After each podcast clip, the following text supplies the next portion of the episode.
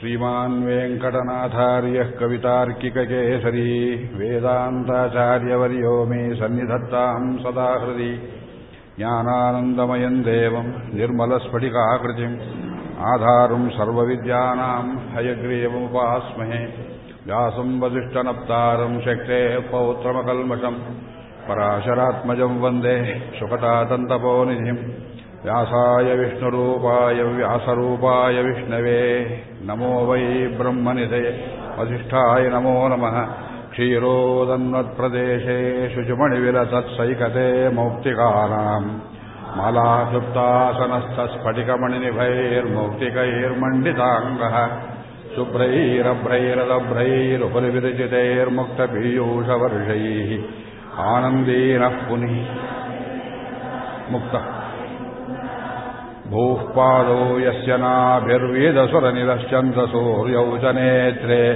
कर्णावाशाशिरोद्यौर्मुखमपि दहनो यस्य वास्तेयमब्धिः अन्तस्थम् यस्य विश्वम् सुरनरखगो भोगिगन्धर्वदैत्यैः चित्रम् रम्रम्यते तम् त्रिभुवनपपुषम् विष्णुमीशन्नमामि शान्ताकारम् भुजगशयनम् पद्मनाभम् सुरेशम् विश्वाधारम् जगनसदृशम् मेघवर्णम् शुभाङ्गम् लक्ष्मीकान्तम् कमलनयनम् योगिहृध्यानगम्यम् वन्दे विष्णुम् भवभयहरम् सर्वलोकैकनाथम् मेघश्यामम् पीतकौशेयवासम् शिवत्साङ्गम् कौस्तुभोद्भासिताङ्गम् पुण्योपेतम् पुण्डरीकायताक्षम् विष्णुं वन्दे सशङ्खचक्रम् सविरीटकुण्डलम् सपीतवस्त्रम् सरधीरुहेक्षणम् सहारवक्षस्थलशोभिकौस्तुभम् नमामि विष्णुम् शिरसा चतुर्भुजम् छायायाम् पारिजातस्य हेमसिंहासनोपरि आसीरमम् बुदश्यामम् आयताक्षम् अलङ्कृतम् चन्द्राननम् चतुर्बाहुम् रुक्मिणी सत्यभामाभ्याम्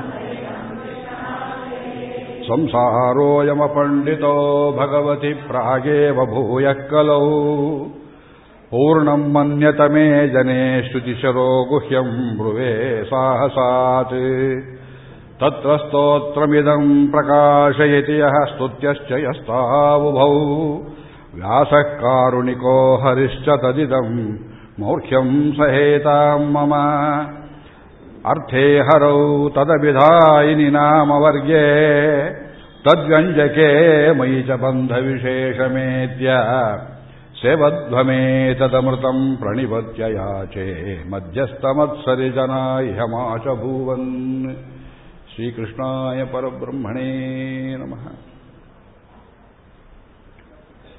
ತಮಗೆಲ್ಲರಿಗೂ ನಮಸ್ಕಾರಗಳು ಮತ್ತು ಇಂದಿನ ಪ್ರವಚನಕ್ಕೆ ಸ್ವಾಗತ. ನಿನ್ನೆ ದಿವಸ ಭಗವಂತನ ಈ ಚತುರ್ಮೂಹ, ಚತುರ್ವ್ಯೂಹ ಮೂರ್ತಿಯ ವೈಭವವನ್ನು ಇನ್ನಷ್ಟು ವರ್ಣಿಸಿದ್ದಾಯಿತು. ಹತ್ತು ಅವತಾರಗಳಲ್ಲಿ ಈ ಚತುರ್ವ್ಯೂಹಗಳ ಛಾಯೆ ಮತ್ತೆ ಮತ್ತೆ ಮತ್ತೆ ಕಾಣಿಸಿಕೊಳ್ತದೆ. ಈ ಸೊಬಗನ ವಿಷ್ಣು ಸಹಸ್ರನಾಮ ನಮಗೆ ಎತ್ತಿ ತೋರಿಸ್ತದೆ. ನರಸಿಂಹಾವತಾರವನ್ನು ಸ್ವಲ್ಪ ಮಟ್ಟಿಗೆ ನಮಗೆ ವೇಳೆ ಅವಕಾಶವನ್ನು ಭಗವಂತ ಒದಗಿಸಿದ ಮಟ್ಟಿಗೆ ಅನುಭವಿಸಿದವು. ಶ್ರೀಮತ್ ಶಬ್ದವನ್ನು ಮೂರು ಕಡೆಯಲ್ಲಿ ಪ್ರಯೋಗ ಮಾಡಿದ್ದಾರೆ ವಿಷ್ಣು ಸಹಸ್ರನಾಮದಲ್ಲಿ. ನಾರಸಿಂಹವಪುಹು ಪ್ರತ್ಯೇಕ ಶ್ರೀನಾಮ, ಶ್ರೀಮಾನ್ ಪ್ರತ್ಯೇಕ ಶ್ರೀನಾಮ. ನಾರಸಿಂಹವಪು ಶ್ರೀಮಾನ್. ಒಂದೇ ಶ್ರೀನಾಮ. ಹಾಗೂ ತಗೊಳ್ಬಹುದು. ಅನಿರ್ದೇಶ್ಯವಪು ಶ್ರೀಮಾನ್. ಅಗ್ರಣೀರ್ಗ್ರಾಮಣಿ ಶ್ರೀಮಾನ್. ಈ ಶ್ರೀಮಾನ್ ಶಬ್ದ ಬಂದ್ರೆ ನಡಿಗೆ ಹೋಗಿಬಿಡ್ತೇವೆ ನಾವು. ಸತುನಾಗವರ ಶ್ರೀಮಾನ್. ಅಂತರಿಕ್ಷಗತ ಶ್ರೀಮಾನ್. ನಿನ್ನೆ ಒಂದು ರೀತಿ ಹೇಳಿದೆ. ಒಬ್ಬರು ಭಕ್ತರು ಒಂದೇ ಶಬ್ದವನ್ನು ತಗೊಂಡು ಇಷ್ಟೊತ್ತು ನೀವು ವಿನ್ಯಾಸ ಮಾಡಿದ್ರಿ ಒಳ್ಳೆ ಮೇಷ್ಟ್ರು ಅಂತ ತೋರುತ್ತೆ ಅಂತ ಹೇಳಿಬಿಟ್ರು. ನಾ ಹೇಳಿದೆ, ಇದು ಟ್ರೇಡ್ ಸೀಕ್ರೆಟ್ ಯಾರಿಗೂ ಹೇಳಬೇಡಿ. ಸ್ಟಾಕ್ ಇಲ್ಲ ಅಂತಲ್ಲ ಮಾಡಿದ ಕೆಲಸ. ಸ್ಟಾಕ್ ಸಾಕಷ್ಟಿದೆ. ಈ ಸಂಗೀತದಲ್ಲಿ ಜೀವಾಳ ಅಂತ ಒಂದು ಹೇಳ್ತಾರೆ. ತಂಬೂರಿ ಅಥವಾ ವೀಣೆ ಶ್ರುತಿ ಮಾಡುವಾಗ ಒಂದು ದಾರವನ್ನು ತಂತಿ ಕೆಳಗೆ, ಮೇಲ್ಗೆ ಆಡಿಸ್ತಾ ಅದು ಎಲ್ಲಿ ನಿಂತರೆ ರೊಯ್ ಅಂತ ಜೋರು ಶಬ್ದ ಕೇಳುತ್ತೆ ಅದಕ್ಕೆ ಜೀವಾಳ ಅಂತಾರೆ. ವಿಷ್ಣು ಸಹಸ್ರನಾಮದಲ್ಲಿ ಕೆಲವು ಕಡೆ ಜೀವಾಳುಗಳುಂಟು. ಸ್ವಲ್ಪ ಕೇಳಿಸ್ತಾ ಇಲ್ಲ ಕಾಣುತ್ತೆ ನಮಗೆ ಕೇಳಿಸ್ತಾ ಇದೆಯಾ? ಆ ಜೀವಾಳ ಬರುವ ಜಾಗಗಳಲ್ಲಿ ತುಂಬ ಮರ್ಮ ಉಂಟು ವಿಶೇಷಾರ್ಥಗಳು ಅನುಸಂಧಾನ ಮಾಡುವುದುಂಟು ಅಂತ ತೋರಿಸೋದಕ್ಕೆ ನಿಮಗೆ ಪರೀಕ್ಷೆ ಪ್ರಾಯೋಗಿಕವಾಗಿ ಒಂದು, ಎರಡು ಶಬ್ದಗಳನ್ನು ಸಂದರ್ಭವನ್ನು ತೋರಿಸಿದೆ. ನಾರಸಿಂಹವಪುಹು. ಸ್ವಾಮಿ ಅರ್ಧ ಸಿಂಹವಾಗಿಯೂ ಅರ್ಧ ಮನುಷ್ಯಾಕಾರದಲ್ಲಿಯೂ ಏನು ಆಕಾರವನ್ನು ತಳೆದ? ಇದರಲ್ಲೊಂದು ಸೊಗಸು, ಒಂದು ಚಲುವು, ಭಕ್ತತ್ರಾಣದಲ್ಲಿ ಅವನಿಗಿರುವ ಶ್ರದ್ಧೆ. ನೋಡುವುದಕ್ಕೊಂದು ವಿಶೇಷವಾದ ಕಾಂತಿ, ಸೌಂದರ್ಯ. ಇದು ಶ್ರೀಮಾನಂತ ಶಬ್ದವನ್ನು ಸಹಸ್ರನಾಮಕಾರರು ಒಂದು ಕಡೆ ಪ್ರಯೋಗ ಮಾಡಿದರೆ, ಅರಿಪೊಂಗೆ ಕಾಟುಂ ಅಳಹು ತಿರುಮಶಿ ಆಳ್ವಾರರು, ಆ ಕಂಬ ಹಾಗೆ ಇತ್ತು. ಉಕ್ಕಿ ಬಂದುಬಿಟ್ಟ, ಉಗ್ಗಿ ಬಂದುಬಿಟ್ಟ ಅಂತ ಸಿಂಹ. ಅರಿ ಅಂತ ಸಿಂಹ. ಅರಿ ಪೊಂಗಿ ಕಾಟುಂ ಅಳಹು ಭಗವಂತ ಏನು ತೋರಿಸಿದ? ತನ್ನ ಸೌಂದರ್ಯವನ್ನು ತೋರಿಸಿಬಿಟ್ಟ. ಹಿರಣ್ಯ ಕಶುಬುವಿಗೆ ಶಾಸ್ತ್ರ ಹೇಳಿದ್ರೆ ಅರ್ಥವಾಗ್ತಿರಲಿಲ್ಲ. ಬೋಧನೆಗೆ ಬಗ್ಗುವವನಲ್ಲ ತನ್ನ ವೈಭವವನ್ನು, ರೂಪವನ್ನು ಮಿಂಚುವಂತಹ ಕಾಂತಿಯನ್ನೇ ತೋರಿಸಬೇಕು ಅಂತ ಹರಿಪೊಂಗೆ ಕಾಟು ಅಳಹು ಅಳಹಿಯ ಅಂತಾನೆ ಅರಿವುರುವಂತಾನೆ ತಿರುಮಿಷಿ ಆಳ್ವಾರರು. ಭಗವಂತನಿಗೆ ಅಳಹು ಸೌಂದರ್ಯ. ಈ ಮಂಗಳಾಶಾಸನವನ್ನು ಮೊದಲು ಹಾಕಿದವರು. ಆದ್ದರಿಂದಲೇ ತಮಿಳಿನಲ್ಲಿ ಅಳಹಿಯ ಸಿಂಗ ಸುಂದರ ಸಿಂಹ ಎಂಬ ವ್ಯವಹಾರ ಉಂಟು ತುಂಬ ಸಂದರ್ಶನೀಯನಾದವನು ಸುದರ್ಶನೀಯನಾದವನು ಒಂದು ಕಡೆ ಸಿಂಹ, ಅಂದರೆ ಯೋಗ ನರಸಿಂಹ ಒಂದು ಕಡೆ ಈ ಭಗವಂತನ ಚಕ್ರ ಆಯುಧ ಈ ಸುದರ್ಶನ ನರಸಿಂಹ ಯಂತ್ರಕ್ಕೆ ಈ ರಕ್ಷಣೆ, ಶಿಕ್ಷಣೆ ಎರಡೂ ಕೂಡಿರೋದ್ರಿಂದ ಇದರಲ್ಲಿ ಒಂದು ಸೊಬಗು ಹರಿಪಂಗಿ ಕಾಟು ಮಳಹು. ಆ ಸೌಂದರ್ಯ ನೀವು ಒಮ್ಮೆ ದರ್ಶನ ಮಾಡಿಬಿಟ್ರೆ, ಆಮೇಲೆ ಬರೀ ಸಿಂಹವನ್ನು, ಬರೀ ಮನುಷ್ಯನನ್ನು ನೋಡಿದರೆ ನಿಮಗೆ ಬೇಜಾರು ಬಂದುಬಿಡುತ್ತೆ. ಥೂ, ಚೆನ್ನಾಗಿಲ್ಲ ಅಂತ ಅನಿಸುತ್ತೆ. ಆ ಸೌಂದರ್ಯ, ಆ standard nobody can go to that standard ಅದನ್ನು ನಾರಸಿಂಹವಪು ಶ್ರೀಮಾನ್ ಅನಿರ್ದೇಶ್ಯವಪು ಶ್ರೀಮಾನ್ ನಿನ್ನೆ ಅದನ್ನು ಮತ್ತೊಂದು ರೀತಿಯಲ್ಲಿ ವರ್ಣನೆ ಮಾಡಿದೆ. ಚತುರ್ಮೂರ್ತಿಶ್ಚತುರ್ಬಾಹು ಚತುರ್ವ್ಯೂಹಶ್ಚತುರ್ಗತಿ, ಚತುರಾತ್ಮ ಚತುರ್ಭಾವಶ್ಚತುರ್ವೇದ ನೋಡಿ, ಪ್ರಕಟವಾಗಿಯೇ ಏಳುನೂರ ಎಪ್ಪತ್ತೊಂದರಿಂದ ಏಳುನೂರ ಎಪ್ಪತ್ತೆಂಟರವರೆಗೆ ಏಳು ಶ್ರೀನಾಮಗಳಲ್ಲಿ, ಎಂಟು ಶ್ರೀನಾಮಗಳಲ್ಲಿ ಭಗವಂತನ ಚಾತುರ್ವ್ಯೂಹ ಕಮಗಳ ಶಾಸನ. ಅದರಿಂದ ಅಲ್ಲಿ ಅನಿರ್ದೇಶವಬಹು ಶ್ರೀಮಾನ್ ಇಂಥವನು ಅಂತ ಹೇಳೋಕೆ ಬರೋದಿಲ್ಲ, ನಿರ್ದೇಶ ಮಾಡೋಕೆ ಬರೋದಿಲ್ಲ. ಒಬ್ರು ಕೇಳಿದ್ರು ಇದೇ ವ್ಯೂಹ ವ್ಯೂಹ ಅಂತೀರಲ್ಲ, ಇದು ನಮಗೆ ಅರ್ಥ ಕಾನ್ಸೆಪ್ಟ್ ಬರಲಿಲ್ಲ ಮನಸ್ಸಿಗೆ. ಬರೋದು ಕಷ್ಟ. ಸ್ವಲ್ಪ ಮ್ಲೇಚ್ಛ ಭಾಷೆ. ನಮಗೆ ಬೇಡದೇ ಇದ್ರು ಇಂಗ್ಲಿಷ್ ಭಾಷೆಯಲ್ಲಿ ಒಂದು ಶಬ್ದ ಕೊಡ್ತೇನೆ ಈಕ್ವಲೆಂಟ್ ಅರ್ಥ ಆಗುತ್ತೆ ನೋಡಿ.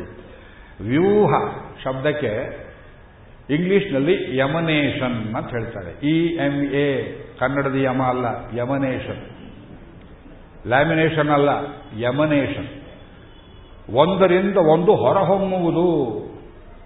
ಹಾಗೆ ಒಂದು ಫೋಟೋ ಇರುತ್ತದೆ ತುಂಬ ಪ್ರಕಾಶಿಸುವಂತಹ ಬ್ರೈಟ್ ಆಗಿರುವ ಒಂದು ಫೋಟೋ. ಅದನ್ನು ನೀವು ಫೋಟೋ ತೆಗೆದರೆ ಮತ್ತೆ ಸ್ವಲ್ಪ ಮಂಕಾಗಿರುವುದು ಇನ್ನೊಂದು, ಅದರಿಂದ ಮೂಡಿ ಬರ್ತದೆ. ಮೂಡಿ ಬರುವುದು ಯಮನೇಷನ್ ಅದರಿಂದ ಇನ್ನೊಂದನ್ನು ತೆಗೆದರೆ ಮತ್ತಷ್ಟು ಮಂಕಾಗಿ ಇನ್ನೊಂದು ಬರ್ತದೆ. ಒಂದರೊಳಗಿಂದ ಇನ್ನೊಂದು ಬರುವುದು. ವಾಸುದೇವನಿಂದ ಸಂಕರ್ಷಣ. ಸಂಕರ್ಷಣೆಯಿಂದ ಪ್ರದ್ಯುಮ್ನ. ಪ್ರದ್ಯುಮ್ನಿಂದ ಅನಿರುದ್ಧ. ಆರು ಗುಣಗಳನ್ನು ಹಂಚಿಕೊಂಡು ಸ್ವಾಮಿ, ಲೋಕದಲ್ಲಿ ಚರಾಚರ ವಸ್ತುಗಳೆಲ್ಲವನ್ನ ಕಾಪಾಡುವುದಕ್ಕೆ ಆ ಸುಷುಪ್ತಿ ಈ ಸ್ವಪ್ನ ಮತ್ತು ಜಾಗೃತ ಅವಸ್ಥೆಗಳಲ್ಲಿ ಏನೇನು ಗುಣಗಳು ತನಗೆ ಉಪಯುಕ್ತವೋ ಆ ಗುಣಗಳನ್ನು ಮುಂದಿಟ್ಟುಕೊಂಡು ಬರುವ ಈ ಅವತಾರ ವೈಭವಕ್ಕೆ ವ್ಯೂಹ ಎಂಬುದಾಗಿ ಹೆಸರು ಚತುರ್ಮೂರ್ತಿ. ಏಳ್ನೂರ ಎಪ್ಪತ್ತೊಂದರಿಂದ ಬರುವ ಶ್ರೀನಾಮಗಳ ಸಂದರ್ಭ, ಕೃಷ್ಣಾವತಾರ ಸಂದರ್ಭ. ವ್ಯೂಹಮೂರ್ತಿಯಾಗಿದ್ದರೂ ಕೃಷ್ಣಾವತಾರಕ್ಕೆ ಅನ್ವಯಿಸಿ ಹೇಳಬೇಕಲ್ಲ. ತನ್ನ ಅಣ್ಣನನ್ನ ಬಲರಾಮನನ್ನು ಮೊದಲು ಹೋಗು ಅಂತ ಹೇಳಿ ಸಂಕರ್ಷಣನನ್ನಾಗಿ ಸಂಕರ್ಷಣ ಶಬ್ದಕ್ಕೆ ಲೋಕಕ್ಕೆ ಜನ ಅರ್ಥ ಸರಿಯಾಗಿ ತಿಳ್ಕೊಳ್ಳದೇ ಇರುವಂತೆ ಆಸುರಿ ಪ್ರಕೃತಿಗಳಿಗೆ ಮೋಸ ಹೋಗುವಂತೆ ಗರ್ಭದಿಂದ ಸೆಳೆಯಲ್ಪಟ್ಟವನು ಅಂತ ಬೇರೆ ಅರ್ಥವನ್ನು ಮಾಡಿ. ನೋಡಿ ಸಂಕರ್ಷಣ, ಬಲರಾಮನಿಗೆ ಏನು ಹೆಸರು? ದೇವಿಕಿ ಗರ್ಭದಲ್ಲಿ ಉಂಟಾಗಿ ಸೆಳೆಯಲ್ಪಟ್ಟು, ರೋಹಿಣಿ ಗರ್ಭದಲ್ಲಿ ಬೆಳೆದವನಾದ್ರಿಂದ ಸಂಕರ್ಷಣ ಸೆಳೆಯಲ್ಪಟ್ಟವನು. ಈ ಅರ್ಥ ತಪ್ಪಲ್ಲ. ಆದರೆ ಅದು ಪಾಂಚರಾತ್ರಾಗಮಕ್ಕೆ ಒಗ್ಗುವ ಅರ್ಥವಲ್ಲ. ನಿಮ್ಮನ್ನು ನಮ್ಮನ್ನು ವಂಚಿಸುವುದಕ್ಕೆ ಭಗವಂತ ಎಲ್ಲೋ ಇದ್ದವನು ಎಲ್ಲೋ ಹುಟ್ಟಿದ ಅಂತ ಅವನಿಗೆ ಹುಟ್ಟಂದ್ರೆ ಏನು ಸಾವಂದ್ರೆ ಏನು ಎಲ್ಲ ಕಡೆ ಇರುವವನು ಈ ಗರ್ಭದಲ್ಲಿದ್ದ, ಆ ಗರ್ಭದಲ್ಲಿರಲಿಲ್ಲ ಅಂದ್ರೆ ಅರ್ಥವೇನು? ಆದ್ದರಿಂದ ಬಲಭದ್ರ, ವಾಸುದೇವ, ಪ್ರದ್ಯುಮ್ನ, ಅನಿರುದ್ಧ ನಾಲ್ಕು ರೂಪದಲ್ಲಿ ತೋರಿಸಿಕೊಂಡ. ಅದೇ ರೀತಿ ರಾಮಾವತಾರದಲ್ಲಿ ಶ್ರೀರಾಮಚಂದ್ರ, ಲಕ್ಷ್ಮಣ, ಭರತ, ಶತ್ರುಘ್ನ ತಿಲಕ ವ್ಯಾಖ್ಯಾನಕಾರರು ಗೋವಿಂದರಾಜರನ್ನು ಬಿಟ್ಟುಬಿಡಿ. ಅವರು ಶ್ರೀ ವೈಷ್ಣವರು. ಮಹಾರಾಷ್ಟ್ರದ ತಿಲಕ ವ್ಯಾಖ್ಯಾನಕಾರರು ರಾಮಾಯಣದಲ್ಲಿ ಚತುರ್ಮೂರ್ತಿಗಳನ್ನು ತೋರಿಸಿದ್ದಾರೆ. ಲಕ್ಷ್ಮಣನೇ ಶೇಷ, ಅವನೇ ಸಂಕರ್ಷಣ, ಭರತನೇ ಪ್ರದ್ಯುಮ್ನ ಮತ್ತು ಶತ್ರುಘ್ನೇ ಅನಿರುದ್ಧ. ತಡೆಯೋದಕ್ಕಾಗೋದಿಲ್ಲ ಅವನನ್ನು ಮಹಾಕೋಪಿಷ್ಠ ಅನಿರುದ್ಧ ಮೂರ್ತಿ.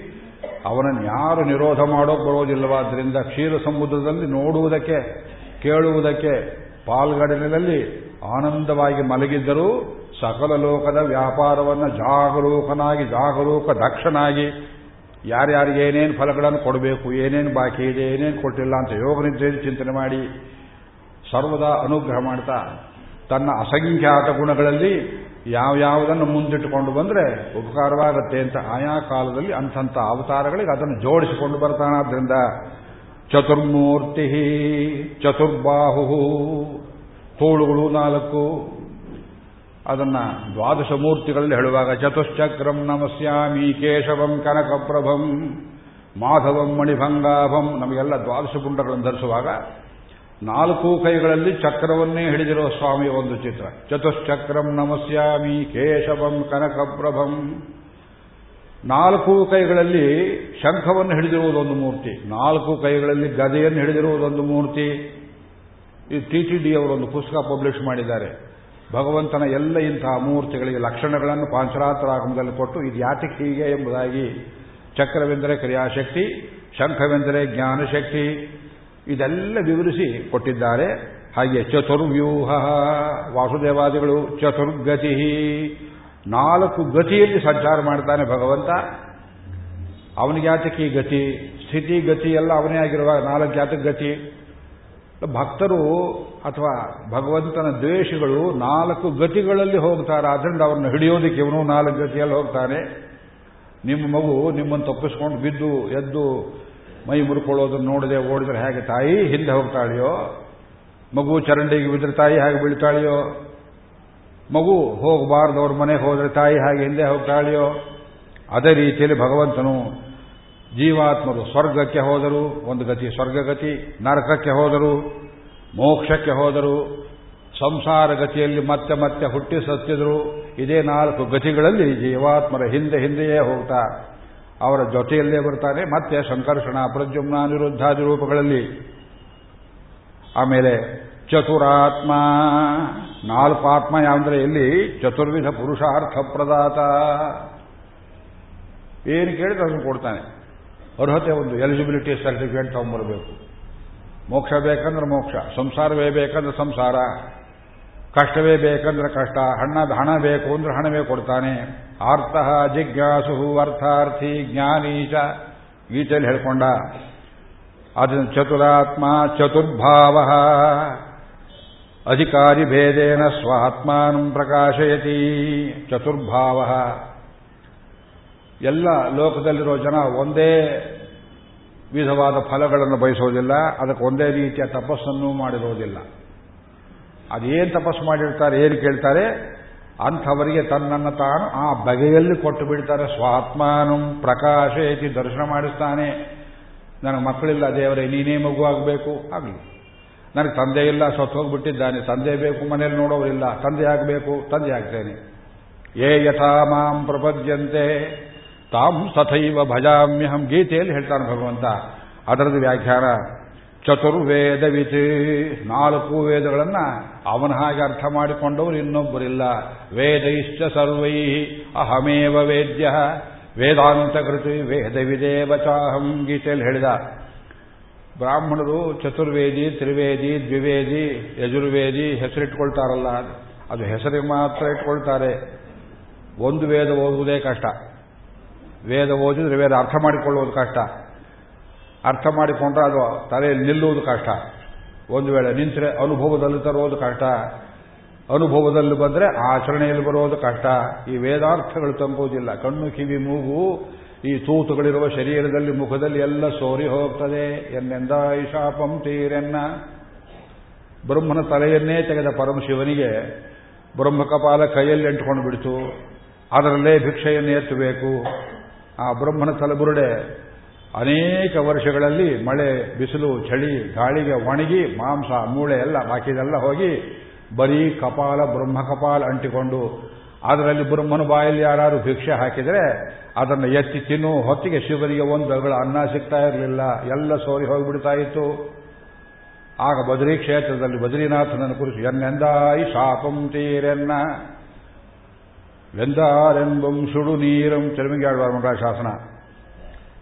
ಸತ್ತವರ ಶವಗಳ ಬೂದಿಯನ್ನೆಲ್ಲ ಮೈಗೆ ಬಳ್ಕೊಂಡು ಸ್ಮಶಾನವಾಸಿಯಾಗಿ ಭಿಕ್ಷೆಯನ್ನು ಎತ್ತಾ ಇರತಕ್ಕಂತಹ ಪರಮಶಿವ ಅವನಿಗೆ ಬ್ರಹ್ಮ ಕಪಾಲ ಕೈಗೆ ಅಂಟುಕೊಂಡು ಬಿಡ್ತು. ಬ್ರಹ್ಮ ಹತ್ಯಾದೋಷ ನಿಮಿತ್ತವಾಗಿ ಅವನಿಗೇ ಭಿಕ್ಷೆ ದಕ್ಕಲಿಲ್ಲ, ಜ್ಞಾನ ಭಿಕ್ಷೆ ದಕ್ಕಲಿಲ್ಲ. ಇನ್ನು ನಮಗೆ ನಾವು ನೀವು ಎತ್ತಿದ್ದು ಭಿಕ್ಷೆ ದಕ್ಕುತ್ತೆ ಯೋಚನೆ ಮಾಡಿಕೊಳ್ಳಿ ಇಲ್ಲಿ ಕೇಳ್ತೀರಿ ಪ್ರವಚನ. ಬಾಗಿಲಲ್ಲಿ ಹೋಗೋ ಹೊತ್ತಿಗೆಲ್ಲ ಹೋಗಿರುತ್ತೆ. ನನ್ನ ತಪ್ಪಲ್ಲ. ಅದು ನಿಮ್ಮದು ತಪ್ಪಲ್ಲ. ಯಾರ ತಪ್ಪು? ಸಂಸಾರದ ತಪ್ಪು. ಅದು ಬಾಗಲಲ್ಲೇ ಕೂತಿರುತ್ತೆ ಆ ಸಂಸಾರ.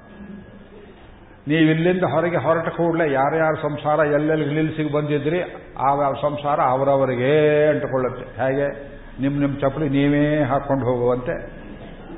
ನಿಮ್ಮ ನಿಮ್ಮ ಕರ್ಮಗಳು ನಿಮಗೆ ಅಂಟಿಕೊಂಡು ಬರುತ್ತೆ. ಒಬ್ಬರದ್ದು ಇನ್ನೊಬ್ಬರಿಗೆ ಹೋಗೋದಿಲ್ಲ. ಈ ಸಂಸಾರನೂ ದೊಡ್ಡ ಬಂಧನ. ಜ್ಞಾನಕ್ಕೆ ಅದು ಬಂಧಕವಾದದ್ದು. ಆದ್ದರಿಂದ ಯಾರಿಗೆ ಏನೇನು ಕೊಡಬೇಕು? ಚತುರ್ವೇದವಿತಿ ಏಕಪಾತ್. ಒಂದು ಕಾಲ ನಿಂತಿದ್ದಾನೆ ಭಗವಂತ. ಅಜ ಪಾತು ದಗಾಚೋ ಭವಾನಃ ವೇದದಲ್ಲಿ ಹೇಳ್ತೇವೆ. ಪರಮಾತ್ಮನ ವಿಚಿತ್ರ ರೂಪ, ಒಂದು ಕಾಲಿನ ರೂಪ, ಏಕಪಾತ್. ಗಾಯತ್ರಿ ಮೊದಲಾದ ಮಂತ್ರಗಳು ಪರಮಾತ್ಮನ ಮೂರನೇ ಪಾದದಲ್ಲಿರುವ ಸೋಮವನ್ನು ತರುವುದಕ್ಕೆ ಪಕ್ಷಿಗಳ ರೂಪಾಂತರವನ್ನು ಹಾಕಿಕೊಂಡು ಹೋದಾಗ ಉಳಿದ ಎಲ್ಲ ಛಂದಸ್ಸುಗಳನ್ನು ಅಲ್ಲಿದ್ದವರು ಗಂಧರ್ವರು ಹೊಡೆದು ಓಡಿಸಿಬಿಟ್ರು ಅಂತ ಕಥೆ ಹೇಳ್ತಾರೆ ವೇದದಲ್ಲಿ. ಗಾಯತ್ರಿ ಒಂದು ಮಾತ್ರ ಅಲ್ಲಿ ತನಕ ಹೋಯಿತು, ಗರುಡ ರೂಪದಲ್ಲಿ ಶೇನಪಕ್ಷಿಯ ರೂಪದಲ್ಲಿ. ಅದು ಹೋಗಿ ಅಮೃತಾಹರಣವನ್ನು ಪರಮಾತ್ಮನ ಮೂರನೇ ಪಾದದಲ್ಲಿ ಅಮೃತವಿತ್ತಂತೆ ತೃತೀಯಸ್ಯ ಮಿತೋ ದಿವಿಸೋಮ ಆಸೀತ್. ತಂಗಾ ಯತ್ಯಾಹರತಿ ತತ್ಯ ಪರ್ಣಮಚ್ಛಿದ್ಯತ. ತರುವಾಗ ಆ ಅಮೃತದ ಒಂದು ಹನಿ ಕೆಳಗೆ ಚೆಲ್ಲಿತು. ಅದು ಯಾವ ಗಿಡದ ಮೇಲೆ ಬಿತ್ತೋ ಅದು ಪಲಾಶ ಗಿಡ ಮುತ್ತುಗದ ಗಿಡ, ಮುತ್ತುಗದ ಎಲೆ ಮೇಲೆ ಬಿತ್ತು. ಅಮೃತ ಮುಟ್ಟಿದ ಎಲೆ ಅದು. ಅದರಿಂದಲೇ ಅದರಿಂದ ಹೋಮವನ್ನು ಮಾಡ್ತಾರೆ. ಆ ಮುತ್ತುಗದ ಕಡ್ಡಿಯನ್ನೇ ಸಮಿತನ್ನಾಗಿ ಉಪಯೋಗ ಮಾಡ್ತಾರೆ ಅಂತ ಅರ್ಥವಾದ ಮಹಿಮೆಯನ್ನು ಹೇಳುವುದಕ್ಕೆ ಈ ಕಥೆ ಹೇಳ್ತಾರೆ. ಅಜಯೇಕಪಾತ್ ಅಂತ ಒಂದು ತತ್ವ. ಅಲ್ಲಿ ಪರಮಾತ್ಮನ ಒಂದು ರೂಪ. ಒಂದು ಕಾಲಲ್ಲೇ ಇದ್ದಾನೆ ಭಗವಂತ. ಅದು ಪಕ್ಷಿ ರೂಪದಲ್ಲಿ ಹೋಯಿತು. ಇದು ಅರ್ಥ ಆಗೋದಿಲ್ಲ ನಿಮಗೆ. Highly symbolic. ಬಿಡಿಸಿ ಇಷ್ಟೇ ಹೇಳ್ತೇನೆ, ಧರ್ಮವೆಂಬ ಒಂದೇ ಪಾದದ ಮೇಲೆ ನಿಂತಿದ್ದಾನೆ ಭಗವಂತ. ಈಗ ನಮಗೆ ಅರ್ಥ ಆಗುತ್ತೆ ನೋಡಿ ಸಹಸ್ರಾಕ್ಷ ಸಹಸ್ರಪಾತ್ ಹೇಳ್ತಾರಲ್ಲ, ಸಾವಿರ ಕಾಲುಗಳುಂಟು. ಧರ್ಮದ್ದೇ ಸಾವಿರ ಕಾಲು. ಧರ್ಮಕ್ಕೆ ಒಂದೇ ಕಾಲ ಅಂತೀರಿ, ಧರ್ಮಕ್ಕೆ ಸಾವಿರ ಕಾಲ ಅಂತೀರಲ್ಲ. ಹೇಳ್ತೇನೆ, ಹತ್ತು ಸಾವಿರ ಹೇಳ್ತಾನೆ ಇಪ್ಪತ್ತು ಸಾವಿರ ಹೇಳ್ತಾನೆ ನೀವು ಯಾರು ಕೇಳೋದಕ್ಕೆ? ನಮ್ಗೆ ತಿಳಿಯೋದಿಲ್ವಲ್ಲ, ಹೌದು, ನಿಮಗೆ ತಿಳಿಯಬಾರದು ಅಂತಲೇ ಹೇಗೆ ಹೇಳೋದು. ಧರ್ಮ ಅನ್ನುವ ತತ್ವ ಭಾರತೀಯರಿಗೆ ಬಿಟ್ಬಿಡಿ, ಪಶ್ಚಿಮದವರಿಗೆ ಸುತರಾಮ್ ಅರ್ಥ ಆಗದೇ ಇರುವಂತಹ ತತ್ವ ಅದಕ್ಕೆ ಕಾನ್ಸ್ಟಿಟ್ಯೂಷನಲ್ ಕೂಡ ಧರ್ಮ ಅನ್ನುವ ತತ್ವ ಶಬ್ದವನ್ನು ಅಪ್ಪಿ ತಪ್ಪಿ ಹಾಕಲಿಲ್ಲ. ದೊಡ್ಡ ದೊಡ್ಡವರಿದ್ದರು ಪತಂಜಲಿ ಶಾಸ್ತ್ರಿ ಇದ್ರು ಎಚ್ ವಿ ಕಾಮತ್ ಇದ್ರು ಬೇರೆ ಬೇರೆಯವರಿದ್ದರು ಅಂಬೇಡ್ಕರ್ ಸುಮ್ಮನೆ ಅಕೌಂಟೆಂಟ್ ಕೆಲಸ ಮಾಡಿ ಎಲ್ಲವನ್ನ ಒಟ್ಟಿಗೆ ಬರೆದ್ರು. ಧರ್ಮ ಅನ್ನುವುದಕ್ಕೆ ಎಳ್ಳು ನೀರು ಹಾಕಿ ಕೈ ಬಿಟ್ಟು ಬಿಟ್ಟರು ಅದು ನಮ್ಮ ಈ ಸ್ಥಿತಿಗೆ ತಂದು ಬಿಟ್ರು ಐವತ್ತೆಂಟು ವರ್ಷದಲ್ಲಿ. ಯಾವುದು ಮನುಷ್ಯನನ್ನು ಎತ್ತಿ ಹಿಡಿಯುತ್ತದೆಯೋ ಲೋಕವನ್ನು ಎತ್ತಿ ಹಿಡಿಯುತ್ತದೆಯೋ ಒಂದು ಲೋಕ, ಇನ್ನೊಂದು ಲೋಕ ಸಂಕರವಾಗದಂತೆ ಸ್ವರ್ಗ ಯಾವುದು, ದ್ವಿಲೋಕ ಯಾವುದು, ಭೂಮಿ ಯಾವುದು, ಅದನ್ನ ಅದರೇ ಸ್ವರೂಪದಲ್ಲಿ ಇಟ್ಟಿದೆಯೋ ಅದು ಧರ್ಮ. ಧಾರಣಾ ಧರ್ಮ ಮಿತ್ಯಾಹು ಧರಿಸಿರುವುದು ಧರ್ಮ. ಇದು ಅನಂತ ರೂಪ. ಯಾಕೆ? ಒಬ್ಬರ ಧರ್ಮ ಇನ್ನೊಬ್ಬರಿಗಿಲ್ಲ ಕೇಳುವುದು ನಿಮ್ಮ ಧರ್ಮ. ಶ್ರವಣ ಧರ್ಮ ಹೇಳುವುದು ವಾಗ್ಧರ್ಮ, ಇದು ನನ್ನ ಧರ್ಮ ನೋಡಿ, ಇಲ್ಲೇ ಭೇದ ಬಂತು. ಒಬ್ರು ಕೇಳಿದಂತೆ ಇನ್ನೊಬ್ರು ಕೇಳೋದಿಲ್ಲ. ನಿಮ್ಮ ನಿಮ್ಮ ಹಿನ್ನೆಲೆಗಳು ಬೇರೆ ಬೇರೆ ಇರ್ತವೆ. ರಾಜನ ಧರ್ಮ ಬೇರೆ, ಭಿಕ್ಷುಕನ ಧರ್ಮ ಬೇರೆ, ಸ್ತ್ರೀಯ ಧರ್ಮ ಬೇರೆ, ಯತಿಯ ಧರ್ಮ ಬೇರೆ. ಇದು ವೈಯಕ್ತಿಕವಾಗಿದೆ, ಸಾಮೂಹಿಕವಾಗಿದೆ, ರಾಜಕೀಯವಾಗಿದೆ. ಅದು ಇಲ್ಲದೇ ಇರೋ ಜಾಗವೇ ಇಲ್ಲ. ಆ ಧರ್ಮವೇ ದೇವರು. ಅದು ಸಮಾಜವನ್ನ ಒಗ್ಗೂಡಿಸಬೇಕಾದ್ರೆ ದಯಾರೂಪದಲ್ಲಿರಬೇಕು. ಬಸವಣ್ಣನವರು ಹೇಳಿದರು, ದಯವೇ ಧರ್ಮದ ಮೂಲವಯ್ಯ. ಎಷ್ಟು ಮಾತುಗಳಿವೆ ವೇದದಲ್ಲಿ? ಆದ್ರಿಂದ ಧರ್ಮ ಅಂದ್ರೆ ಬೇರೆಯಲ್ಲ, ಕೃಷ್ಣ ಅಂದ್ರೆ ಬೇರೆಯಲ್ಲ, ಆಚಾರ ಪ್ರಭವೋ ಧರ್ಮ. ಧರ್ಮಸ್ಯ ಪ್ರಭುರಚ್ಯುತಃ. ಕೇಳಿಲ್ವೇ? ಇಷ್ಟೊತ್ತು ಹೇಳಿದಿರಲ್ಲ ಧರ್ಮ ಉಳಿಯೋದು ಹಾಗೆ ಜೀವನದಲ್ಲಿ? ಆಚಾರ ಪ್ರಭವೋ ಧರ್ಮ, ಒಂದು ಪಾಠ. ಆಚಾರ ಪ್ರಥಮೋ ಧರ್ಮ. ಪ್ರಥಮೋ ಧರ್ಮ ಅಂತ ಹೇಳೋಕೆ ಹೆದರ್ತೇನೆ ನಾನು. ಯಾಕೆಂದ್ರೆ ಅದನ್ನು ಕೇಳಿದವರೊಬ್ರು ಆಚಾರ ಪ್ರಥಮೋ ಧರ್ಮ ಹೇಳಿದ್ರು. ಹಾಗಿದ್ರೆ ಅನಾಚಾರ ದ್ವಿತೀಯೋ ಧರ್ಮ ಅಂತ ವ್ಯಾಖ್ಯಾನ ಮಾಡಿದ್ರು. ಅದು ಕೇಳಿದಷ್ಟು ದಿವಸದಿಂದ ಇದನ್ನು ಹೇಳಬಾರದು. ಕುತರ್ಕ ಮಾಡೋರು ಏನೇನೋ ಹೇಳ್ತಾರೆ. ಧರ್ಮಗಳಲ್ಲಿ ಮೊತ್ತ ಮೊದಲನೇದು ಯಾವುದು? ಲೋಕಕ್ಕೆ ನಾವು ಅಧೀನವಾಗಿ ನಡ್ಕೊಂಡು ಹೋಗಬೇಕು. ದೇವರು ಜಗತ್ತಿಗೆ ಧರ್ಮ ಇಟ್ಟಿದ್ದಾನೆ? ನಿಯಮ. ಧರ್ಮ ಅಂದ್ರೆ ನಿಯಮ, ವ್ಯವಸ್ಥೆ. ಅದಕ್ಕನುಗುಣವಾಗಿ ನಾವು ಹೋಗಬೇಕು. ನಾವು ಕಲ್ಪಿಸಿಕೊಂಡದ್ದಕ್ಕನುಗುಣವಾಗಿ ಜಗತ್ತನ್ನು ಎಳೆಯಬಾರದು. ಇದು ಬಹಳ ದೊಡ್ಡ ಸೂತ್ರ. ನಮ್ಮ ಸಂಸ್ಕೃತಿ, ಪಶ್ಚಿಮ ಸಂಸ್ಕೃತಿಯ ಅಂತರ, ವ್ಯತ್ಯಾಸ ಇರುವುದೆಲ್ಲ ಇದು ಒಂದೇ ಸೂತ್ರದಲ್ಲಿ. ಹಾಗೆ ನೋಡಿ, ಪ್ರಕೃತಿ, ಸುತ್ತಮುತ್ತ ಪ್ರಕೃತಿ, ನೀರಿದೆ, ಕೆರೆ ಇದೆ, ಬೆಟ್ಟ ಇದೆ. ಭೂಮಿ ಗರ್ಭದಲ್ಲಿ ಬೇಕಾದಷ್ಟು ರತ್ನಗಳು ಬೇಕು ಬೇಕಾದ ಲೋಹಗಳು ಬೆಳ್ಳಿ ಬಂಗಾರ ಅಲ್ಲದೆ ಕಬ್ಬಿಣ, ಮ್ಯಾಂಗನೀಸ್ ಮೊದಲಾದ ಪದಾರ್ಥಗಳು ಎಲ್ಲ ಇವೆ ಭೂಮಿಯಲ್ಲಿ. ಇಲ್ಲದಿದ್ದು ಯಾವುದು ಭೂಮಿಯಲ್ಲಿ? ರತ್ನಗರ್ಭಾವ ಸುಂದರ ನಮ್ಮ ತಾಯಿ ತನ್ನ ಹೊಟ್ಟೆಯಲ್ಲಿ ಮಕ್ಕಳಿಗೆ ಬೇಕಾಗೋ ಎಲ್ಲ ಪದಾರ್ಥಗಳನ್ನು ನಿಧಿ ಇಟ್ಕೊಂಡಿದ್ದಾಳೆ ಅವರಿಗೆ ವಸುಂಧರ ಅಂತ ಹೆಸರು. ಅದಲ್ಲದೆ ಭಗವನಿಗೆ, ಭಗವಂತನಿಗೆ ವಸುಪ್ರದ ಈ ವಸು ವಸುಪ್ರದೋ ವಾಸುದೇವೋ ನೋಡಿ. ವಾಸನಾದ್ ವಾಸುದೇವಸ್ಯ ವಾಸಿತಂತೆ ಜಗತ್ರಯಂ. ಇದು ಒಂದು ಶಬ್ದ ಅರ್ಥ ಮಾಡ್ಕೊಂಡ್ಬಿಡಿ. ಇದೆಲ್ಲ ಇದೆ. ಈಗ ಮನುಷ್ಯ ತನ್ನ ಸ್ವಾರ್ಥದ ಸಲುವಾಗಿ ಪ್ರಕೃತಿಯ ಧರ್ಮವನ್ನು ಉಲ್ಲಂಘಿಸಿ, ಶೋಷಿಸಿ, ಅದನ್ನು ಬಗೆದು, ಅಗೆದು, ತೆಗೆದು ಶೋಷಣೆ ಮಾಡಿ ತನಗೆ ಅದನ್ನೆಲ್ಲವನ್ನು ಬಲಿ ಹಾಕಿಕೊಳ್ಳಬೇಕೆ? ಅಥವಾ ಪ್ರಕೃತಿಗೆ ತಾನು ಒಗ್ಗಿಕೊಂಡು ಅದರ ನಿಯಮಕ್ಕೆ ತಾನು ಬಗ್ಗಿ ನಡೆಯಬೇಕೆ? Man is the measure of all things ಒಬ್ಬ ಪಾಪಿ ಪಶ್ಚಿಮದಲ್ಲಿ ಈಗ ಬರೆದ. ಮನುಷ್ಯನಿಗೋಸ್ಕರವೇ ಎಲ್ಲವನ್ನು ಸೃಷ್ಟಿ ಮಾಡಿದ್ದಾನೆ ದೇವರು, ಎಲ್ಲವನ್ನೂ ತನಗೋಸ್ಕರ. ದುರುಪಯೋಗ ಮಾಡುವುದು ಮಾನವನ ಸಿದ್ಧ ಹಕ್ಕು. ಇದು ರಾಕ್ಷಸ ಸಿದ್ಧಾಂತ. ಕುದುರೆ ಮುಖ ಬೆಟ್ಟವೇ ಹೋಯಿತು. ದೊಡ್ಡ ದೊಡ್ಡ ನದಿಗಳು ಹೋಗಿಬಿಟ್ಟು ಒಂದು ರಿಪೋರ್ಟ್ ಹೇಳ್ತದೆ, ಭಾರತ ದೇಶದ ಎಲ್ಲ ನದಿಗಳ ನೀರಿನ ಪ್ರಮಾಣ ಕುಗ್ಗುತ್ತಾ ಇದೆ, ಇಳೀತಾ ಇದೆ ಇಂಗುತ್ತಾ ಇದೆ ನೀರಿಂದು. ಎಷ್ಟು ಮಳೆ ಬಂದರೂ, ಸುನಾಮಿ ಬಂದರೂ ಭೂಮಿಗೆ ಬಾಯಾರಿಕೆ ಆಗಿದೆ, ಇಂಗಿ ಹೋಗ್ತದೆ. ಗಂಗಾವ, ಸಂಕನ್, ನೋಡಿ, ಗಂಗೆ ಒಣಗುವ ಕಾಲ ಬರ್ತದೆ. ಹೊರಗಿಂದ ನೀವೆಷ್ಟು ದುಡ್ಡು ತಗೋಬಹುದು ಆದರೆ ನೀರನ್ನು ಉಂಟು ಮಾಡೋದಕ್ಕೆ ಬರೋದಿಲ್ಲ, ಮನುಷ್ಯ ತಯಾರು ಮಾಡೋಕೆ ಬರೋದಿಲ್ಲ ಅಷ್ಟು ದೊಡ್ಡ ಪ್ರಮಾಣದಲ್ಲಿ. ಲ್ಯಾಬೊರೇಟರಿಲಿ ಒಂದು ಹನಿ, ಎರಡು ಹನಿ ಮಾಡೋದಲ್ಲ. ಬೆಟ್ಟಗಳೇ ಮಾಯವಾಗ್ತಾ ಇವೆ. ಕಲ್ಲು, ಬಂಡೆ, ಚಪ್ಪಡಿ. ಅಲ್ಲ, ಇಡೀ ಬೆಟ್ಟವನ್ನ ಒಂದು ದಿವಸಕ್ಕೆ ಮಾಯ ಮಾಡೋದಲ್ಲ. ದಿವಸ ಒಡೆದು ತೆಗೆದು ಕಲ್ಲನ್ನು ರಫ್ತು ಮಾಡ್ತಾ ಕೂತಿದ್ರೆ ಅರಬ್ಬಿ ದೇಶಗಳಿಗೆ. ನೀಲಿ ಕಲ್ಲು, ಕಪ್ಪು ಕಲ್ಲು, ಬಿಳಿ ಕಲ್ಲು, ಅದಕ್ಕೆ ಬೇರೆ ಬೇರೆ ರೇಟ್ಗಳು. ಎಲ್ಲರೂ ಇದನ್ನೇ ಒಂದು ಬೆಟ್ಟಕ್ಕೆ ಎಲ್ಲ ಕಡೆಯನ್ನು ಮಾಡಿದರೆ ಒಂದು ಹತ್ತು ವರ್ಷದಲ್ಲಿ ಒಂದು ಬೆಟ್ಟನೇ ಹೋಗ್ತದೆ. ಇನ್ನು ನೀರನ್ನು ರಫ್ತು ಮಾಡುವ ಕಾಲ, ನೀರನ್ನು ಆಮದು ಮಾಡಿಕೊಳ್ಳುವ ಕಾಲ, ಇದು ಈ ಕಾಲೇಜಿ ಬ್ಯಾಲೆನ್ಸ್ ತಪ್ಪಿ ಹೋಯಿತು. ರಾಕ್ಷಸ ಬುದ್ಧಿ, ಹಿರಣ್ಯಕಶಿಪು ಹಿರಣ್ಯಾಕ್ಷ ಮಾಡಿದ ಕೆಲಸ ಇದು. ನನಗಾಗಿ ಪ್ರಕೃತಿ. ಅದು ಧರ್ಮ ಅಲ್ಲ. ನಮ್ಮ ಧರ್ಮ ಹೇಳ್ತದೆ, ಪ್ರಕೃತಿಗಾಗಿ ನೀನು, ಅದು ನೀನು ಕೂಡಿ ನಡೀಬೇಕು, ಒಂದು ವೇಗದಲ್ಲಿ ಹೋಗಬೇಕು. ಮಾವಿನ ಹಣ್ಣು ವರ್ಷದಲ್ಲಿ ಒಂದೇ ಸಲ ಬರುತ್ತದೆ. ಒಳ್ಳೆಯ ಭತ್ತ ಒಂಬತ್ತು ತಿಂಗಳು ಸಸಿಯಾಗಿ ಬೆಳೆದರೆ ಅದು ಹೊಟ್ಟೆಯಲ್ಲಿ ಸ್ವಲ್ಪ ಕಾಲ ನಿಲ್ಲುವಂತಹ ಅನ್ನವನ್ನು ಕೊಡ್ತದೆ. ಸಂಪಿಗೆ ಹೂವು ವರ್ಷದಲ್ಲಿ ಒಂದೇ ಸೀಸನ್ನಲ್ಲಿ ಬರುವುದು. ಇದು ಋತುಧರ್ಮ. ಋತುಧರ್ಮವನ್ನು ನೀವು ಕಾಪಾಡ್ತಾ ಹೋದರೆ ಪ್ರಕೃತಿಯನ್ನು if you don't violate nature nature will not violate you ಪ್ರಕೃತಿಯು ನೀನು ಕೈ ಹಿಡಿದು ಕೂಡ ಕೂಡ ಏಷವೋಸ್ತು ಇಷ್ಟಕಾಮಧುಕ್ ದೇವಾನ್ ಭಾವಯತಾನೇನ.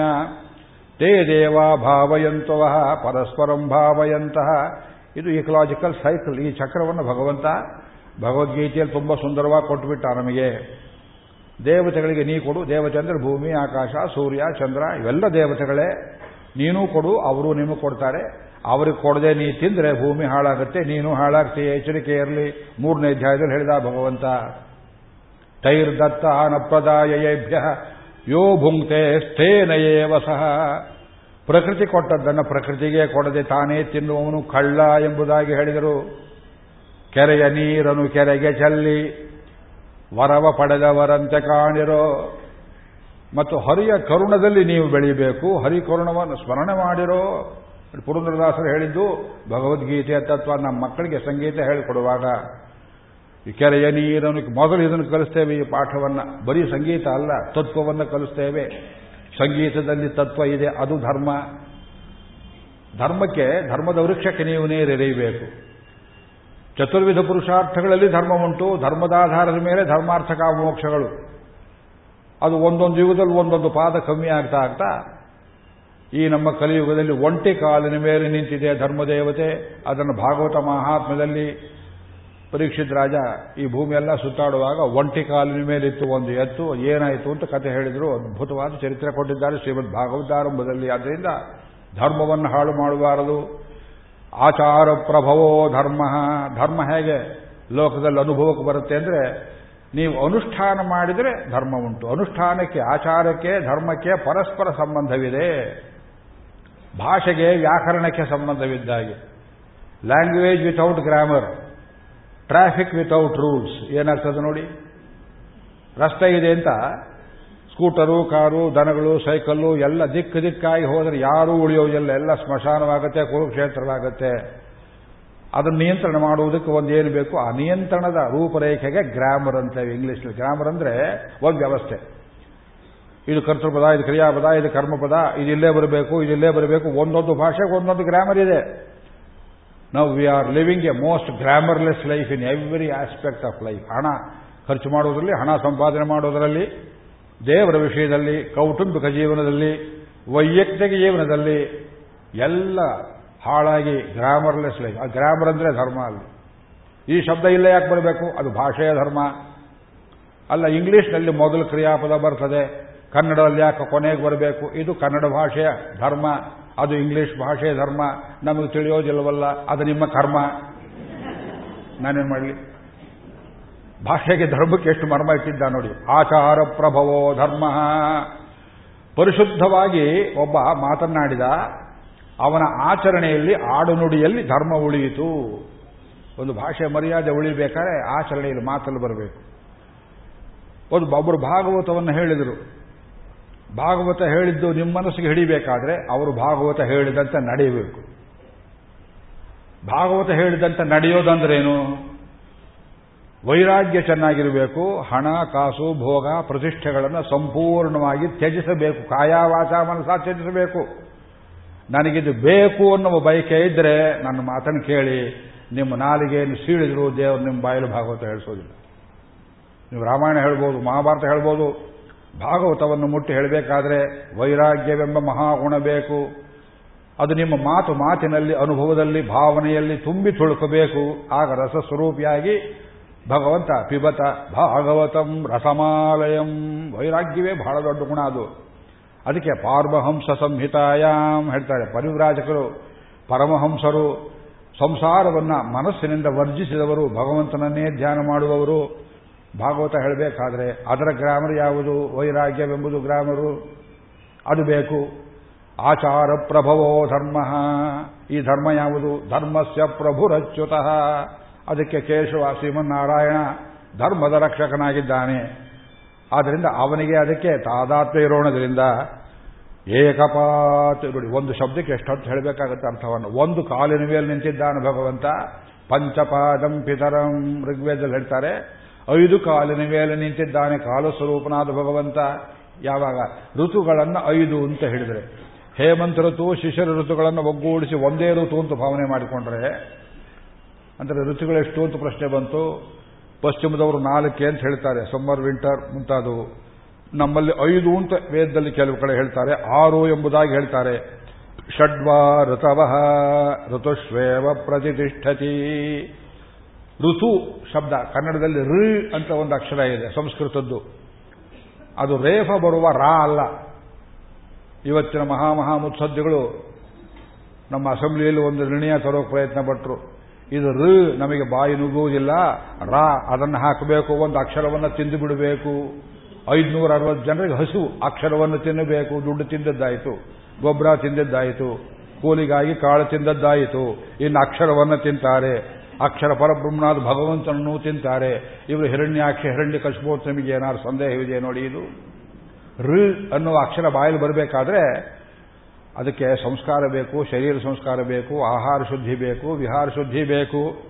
ಅದು ಋ ಅನ್ನುವ ಅಕ್ಷರದಿಂದ ಋತ, ಋತು ಉಂಟಾಗಿ ಋತಂ ಋತಾಯ ಪವತೆ.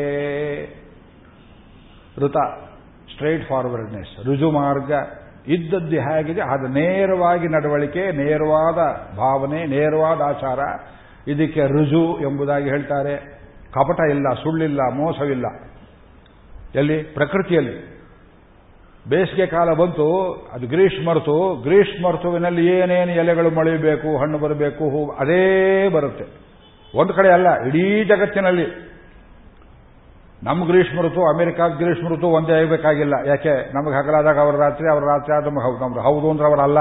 ಅವರಲ್ಲ ಅಂದ್ರೆ ನಾವು ಹೌದು. ಅದು ಪಾತಾಳ, ಇದು ಸ್ವರ್ಗ, ಇದು ಭೂಗೋಳದ ಸ್ವರೂಪ, ವ್ಯತ್ಯಾಸ. ಋತುಮಾನಗಳು ಏನೇನೇ ಇರಲಿ, ನಮ್ಮಲ್ಲಿ ಭಾರತ ದೇಶದಲ್ಲಿ ಆರು ಋತುಗಳು ನಮಗೆ ಅನುಭವಕ್ಕೆ ಬರ್ತವೆ. ಕೆಲವು ದೇಶಗಳಲ್ಲೆಲ್ಲ ಋತುಗಳು ಬರೋದೇ ಇಲ್ಲ.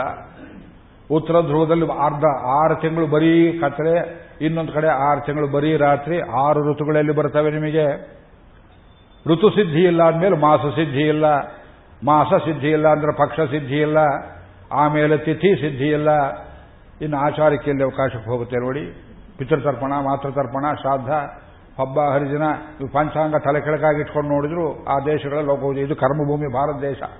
ಆರು ಋತುಗಳು ನಿಮಗೆ ಗೊತ್ತಾಗುತ್ತೆ. ಯಾಕೆಂದ್ರೆ ಋಜು ಮಾರ್ಗದಲ್ಲಿದ್ದವನಿಗೆ ವಸಂತ ಋತು, ಗ್ರೀಷ್ಮ ಋತು, ಶರದ್ ಋತು, ವರ್ಷ ಋತು, ಈ ಧರ್ಮಗಳೇನಿವೆಯಲ್ಲ, ಇದನ್ನು ಭಗವಂತ ಉಂಟು ಮಾಡಿದ್ದು ಕಾಲಧರ್ಮ.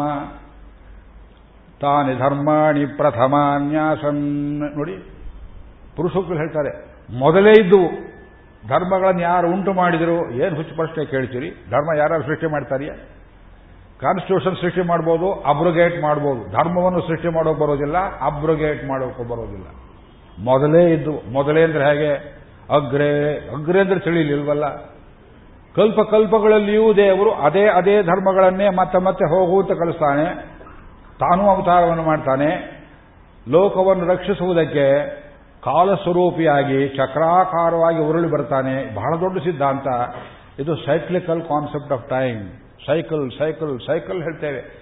ಋತುಗಳಿದ್ದರೂ ಪಶ್ಚಿಮದವರು ತಿಳಿಯಲಿಲ್ಲ. ಗ್ರೀಕರು, ರೋಮನರು, ಗ್ರಿಗೇರಿಯನ್ ಕ್ಯಾಲೆಂಡರ್, ಅವರೆಲ್ಲರೂ ಸೈಕ್ಲಿಕಲ್ ಅಲ್ಲ ಲೀನಿಯರ್ ಕಾನ್ಸೆಪ್ಟ್ ಆಫ್ ಟೈಮ್ ಇದು ವಿಜ್ಞಾನ ಓದ್ದವ್ರಿಗೆ ಗೊತ್ತಾಗುತ್ತೆ. ಕಾಲವೆಂಬುದು ಸರಳ ರೇಖೆಯಲ್ಲಿ ಹೋಗ್ತದೆ. ಅದರಿಂದ ದಂಡಯಾತ್ರೆ ಮುಂದೆ ಬಂದದ್ದು ಒಳ್ಳೆಯದು ಹಿಂದೆ ಬಂದದ್ದು ಇವರ ಇತಿಹಾಸದ ಕಲ್ಪನೆ ಸೋಷಿಯಾಲಜಿ ಎಲ್ಲ ಹಾಳಾಗಿ ಹೋಯಿತು.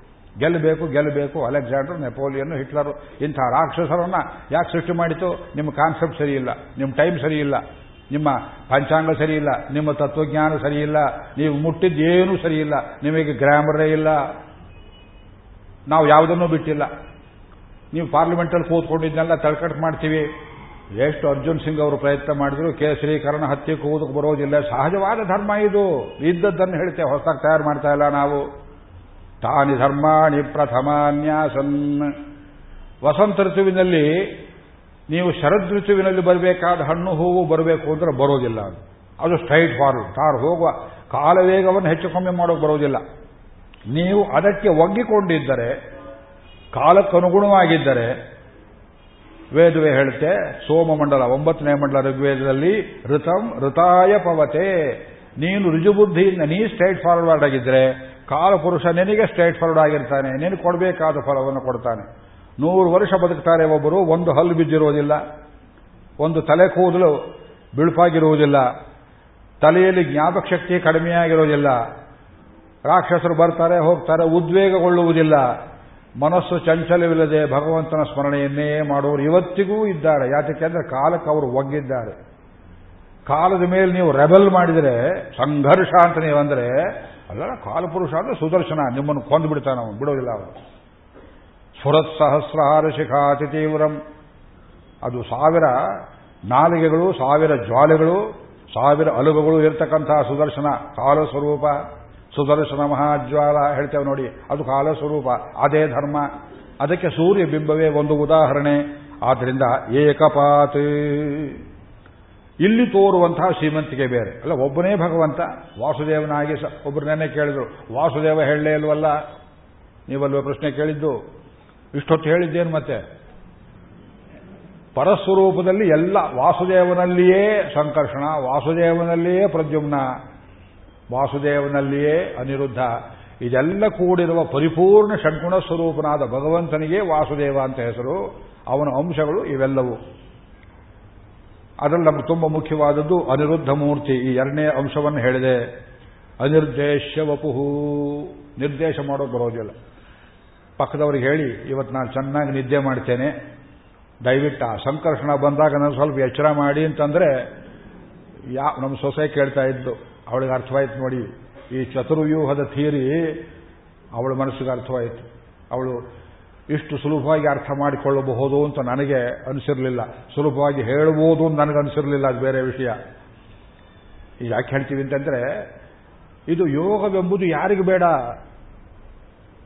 ಯೋಗವೆಂಬುದು it is not an abnormal state of life ನಿಯಮ ನೀತಿಯನ್ನು ಮೀರಿದ ಒಂದು ಅನುಭವ ಅಲ್ಲ ಅದು.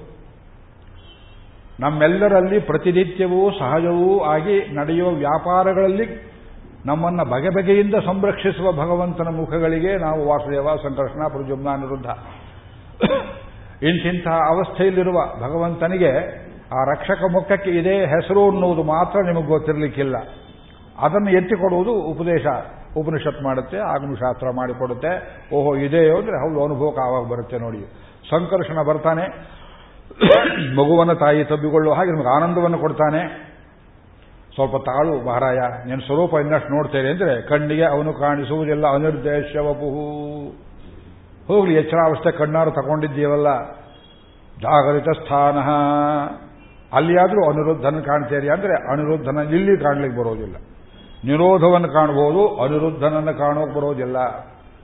ಅನಿರುದ್ಧನಿಗೂ ಪ್ರದ್ಯುಮ್ನನಿಗೂ ವ್ಯತ್ಯಾಸವೇನಯ್ಯ? ಅಯ್ಯೋ, ಹೇಳೋಕೆ ಬರೋದಿಲ್ಲ. ಇವನು ಅವನು ಒಂದೇ, ಬಣ್ಣ ಒಂದೇ, ರೂಪ ಒಂದೇ ಫಂಕ್ಷನ್ ಬೇರೆ. Functionally different but formally one ಇದು ಅದಕ್ಕೆ ಅನಿರ್ದೇಶವಪುಹು ಶ್ರೀಮಾನ್. ಇದು ಇನ್ನು, ಇನ್ನೂ ಹತ್ತು ದಿವಸ ಇದನ್ನೇ ಹೇಳ್ಬೋದು. ಪಾಂಚರಾತ್ರ ಸಿದ್ಧಾಂತವನ್ನೇ ಹೇಳ್ಬೋದು. ಒಂದು ಕಡೆ ನಿಲ್ಲಿಸ್ಕೊಳ್ತೇನೆ ತಾನೇ ಮತ್ತೆ ಬಂದ್ರೆ ಮುಂದಕ್ಕೆ ಹೋಗೋಣ. ನಿನ್ನೆ ಶ್ರೀನಿವಾಸ ಏನು ಸ್ವಲ್ಪ ಹೇಳಿ ಇದನ್ನ ಅಂತ ಕೇಳಿದ್ರಿಂದ ತಗೊಂಡೆ ಅವರು. ಫೋನ್ ಮೇಲೆ ಕೇಳಿದ್ರಿಂದ. ಇನ್ನೂ ಕೇಳ್ತಲೇ ಇರಬೇಕು ಅಂತ ಅನಿಸುತ್ತೆ. Because it helps you to locate the god in you ನಿಮ್ಮಲ್ಲಿಯೇ ಇರುವ ಭಗವಂತನ ನೀವು ಗುರುತು ಹಚ್ಚಿಕೊಳ್ಳುವುದಕ್ಕೆ ಇದು ಪ್ರಯ ವೇದ ಮಾಡದೇ ಕೆಲಸವನ್ನು ಆಗಮ ಮಾಡಿಕೊಡುತ್ತೆ. ಇದು ತಂತ್ರ ಸಿದ್ಧಾಂತ ಇದರಲ್ಲಿ ಸರಿಯಾಪಾದ ಕ್ರಿಯಾಪಾದ, ಜ್ಞಾನಪಾದ ಆಗಮಶಾಸ್ತ್ರದ ಮೇಲೆ ದೊಡ್ಡ ಗ್ರಂಥಗಳನ್ನು ಯಾರೂ ಬರೆದಿಲ್ಲ. ಮೂಲ ಆಗಮ ಗ್ರಂಥಗಳನ್ನು ಓದುವರಿಲ್ಲ ಅಚ್ಚು ಮಾಡೋರಿಲ್ಲ. ಎಲ್ಲೋ ಚೌಕಂಬ ಸೇರಿಸಲು ಸಿಕ್ಕತ್ತೆ. ವೈಖಾನಸ ಆಗಮ ಗ್ರಂಥಗಳು ನನಗೆ ಪ್ರಾಪ್ತವೇ ಆಗಿಲ್ಲ. ಹುಡುಕಾಡ್ತಾ ಕೂತಿದ್ದೀನಿ. ಇದು ಅದು ಪರಸ್ಪರ ಹೋಲಿಸಿ ಇದರ ಮೇಲೆ ಗ್ರಂಥಗಳನ್ನು ಬರೀಬೇಕು. ಆಗಮ ಸಿದ್ಧಾಂತ ಬಹಳ ದೊಡ್ಡ ಕೊಡುಗೆ. ಒಬ್ರು ಕೇಳ್ತಾರೆ, ಆಗಮ ಅಂದ್ರೇನು ನಿಗಮ ಅಂದ್ರೇನು ಆಗಮ. ಹಿಂದಿನಿಂದ ಬಂದದ್ದು ಆಗಮ. ನಿಗಮ. ಎಲ್ಲಿ ಹೋಗಿ ಸೇರ್ತದೆಯೋ ಜ್ಞಾನ. ಕನ್ಕ್ಲೂಷನ್ ಅದು ನಿಗಮ. ನಿಗಮ ಅಂದ್ರೆ ವೇದ. ಆಗಮ ಪರಂಪರೆ. ನಿಗಮಾಗಮ ಎರಡೂ ಒಂದೇ ಸಿದ್ಧಾಂತ. ಒಂದು ಹಿರಿಯರ ಕಡೆಯಿಂದ ಬಂತು, ಗರುಡನಿಗೆ, ಪುಷ್ಕರನಿಗೆ, ಪದ್ಮ, ಪಾದ್ಮ ಸಂಹಿತೆ, ಪೌಷ್ಕರ ಸಂಹಿತೆ, ಈಶ್ವರ ಸಂಹಿತೆ ತಾರ್ಕ್ಷ ಸಂಹಿತೆ, ಎಷ್ಟೋ ಸಂಹಿತೆಗಳು ಭಗವಂತನೇ ಅನೇಕರಿಗೆ ಪಂಚರಾತ್ರಸ್ಯ ಭಕ್ತ ಸ್ವಯಂ ತಾನೇ ಹೇಳಿದ ಅಂತ ಹೇಳ್ತಾರೆ. ವೇದದ ಸಿದ್ಧಾಂತವನ್ನೇ ಭಗವತ್ ಶಾಸ್ತ್ರ ಉಪದೇಶ ಮಾಡಿದ್ದು. ಆದ್ದರಿಂದ ಇದರಲ್ಲಿ ಯೋಗಶಾಸ್ತ್ರವೇ ತುಂಬಿರೋಣದ್ರಿಂದ ಒಂದು ದೇವಾಲಯ ನಿರ್ಮಾಣ, ಒಂದು ಪ್ರದಕ್ಷಿಣೆ, ಇವೆಲ್ಲದರಲ್ಲಿ ಯೋಗವನ್ನು ನೀವು ಕಾಣಬೇಕು. A temple is not like any other building for us ಮೂರು ಪ್ರಾಕಾರ ಇರ್ತದೆ, ಐದು ಪ್ರಾಕಾರ ಇರ್ತದೆ, ಏಳು ಪ್ರಾಕಾರ ಇರ್ತದೆ, ದೇವಸ್ಥಾನ ಹೀಗೆ ಇರಬೇಕು, ಗೋಪುರ ಹೀಗೆ ಇರಬೇಕು, ಒಂದೇ ಮಹಾದ್ವಾರ ಇರಬೇಕು, ಬುದ್ಧಿ ಇಲ್ಲ, ತಿರುಪತಿ ಅಡ್ಮಿನಿಸ್ಟ್ರೇಟಿವ್ ಕಮಿಟಿಗೆ ವೆಂಕಟೇಶ್ವರ ಮಹಾದ್ವಾರ ಇದೆಯಲ್ಲ, ಕ್ಯೂ ಹೆಚ್ಚಾಗುತ್ತೆ ಅಂತ ಇನ್ನೊಂದು ಆ ಗೋಡೆ ಒಡೆದು ಇನ್ನೊಂದು ಮಹಾದ್ವಾರ ಮಾಡಬೇಕು ಅಂತ ಹೋಗಿ ಶ್ರೀ ವೈಷ್ಣವರು ಜಿ ಆರ್ ಸ್ವಾಮಿಗಳು ಕೋರ್ಟ್, ಸುಪ್ರೀಂ ಕೋರ್ಟ್ ತನಕ ಹೋಗಿ ತಡೆದರು. ಅವ್ರಿಗೆ ಗೊತ್ತಿಲ್ಲ. ಜನ ಹೆಚ್ಚಾಯಿತು ಅಂತ ಬಾಗಿಲು ಹೆಚ್ಚು ಮಾಡೋದಲ್ಲ, ಅದು ನರಕದಲ್ಲಿ ಮಾಡಿಕೊಳ್ಳಬೇಕಾದ್ರೆ. ತ್ರಿವಿಧಂ ನರಕಸ್ಯೇದಂ ದ್ವಾರಂ ನಾಶನಮಾತ್ಮನಃ. ಕಾಮ, ಕ್ರೋಧ, ತಥಾ ಲೋಭ. ನಮ್ಮ ಗಂಟೆ ಏನು ಹೋಯಿತು? ಇನ್ನೂ ಎರಡು ಬಾಗಿಲು ಹೆಚ್ಚಾಕಿ ನರಕಕ್ಕೆ. ವೈಕುಂಠ ದ್ವಾರದ ಸಂಖ್ಯೆ ಹೆಚ್ಚು ಕಮ್ಮಿ ಮಾಡೋಕೆ ನಿಮಗೆ ಬರೋದಿಲ್ಲ. ಪ್ರಾಕಾರವೂ ಅಷ್ಟೇ. ಮೂರು ಪ್ರಾಕಾರ ಇರ್ತದೆ. ಓಂ ಭೂ ಭುವ ಹಸುವ ಮೂರು ವ್ಯಾಹೃತಿಗಳು. ಐದು ಕಟ್ಟಿದ್ರಿ, ಐದು ಪ್ರಾಕಾರ ಇದ್ರೆ ಅನ್ನಮಯ, ಪ್ರಾಣಮಯ, ಮನೋಮಯ, ವಿಜ್ಞಾನಮಯ, ಆನಂದಮಯ ಪಂಚಕೋಶಗಳು. ಏಳು ಪ್ರಾಕಾರ, ಸಪ್ತ ಪ್ರಾಕಾರ ಮಧ್ಯೆ ಕಟ್ಟಿದ್ರಿ. ಭೂ ಭುವ ಹಸುವ ಮಹ, ತಪಃ, ಜನ, ಸತ್ಯಂ.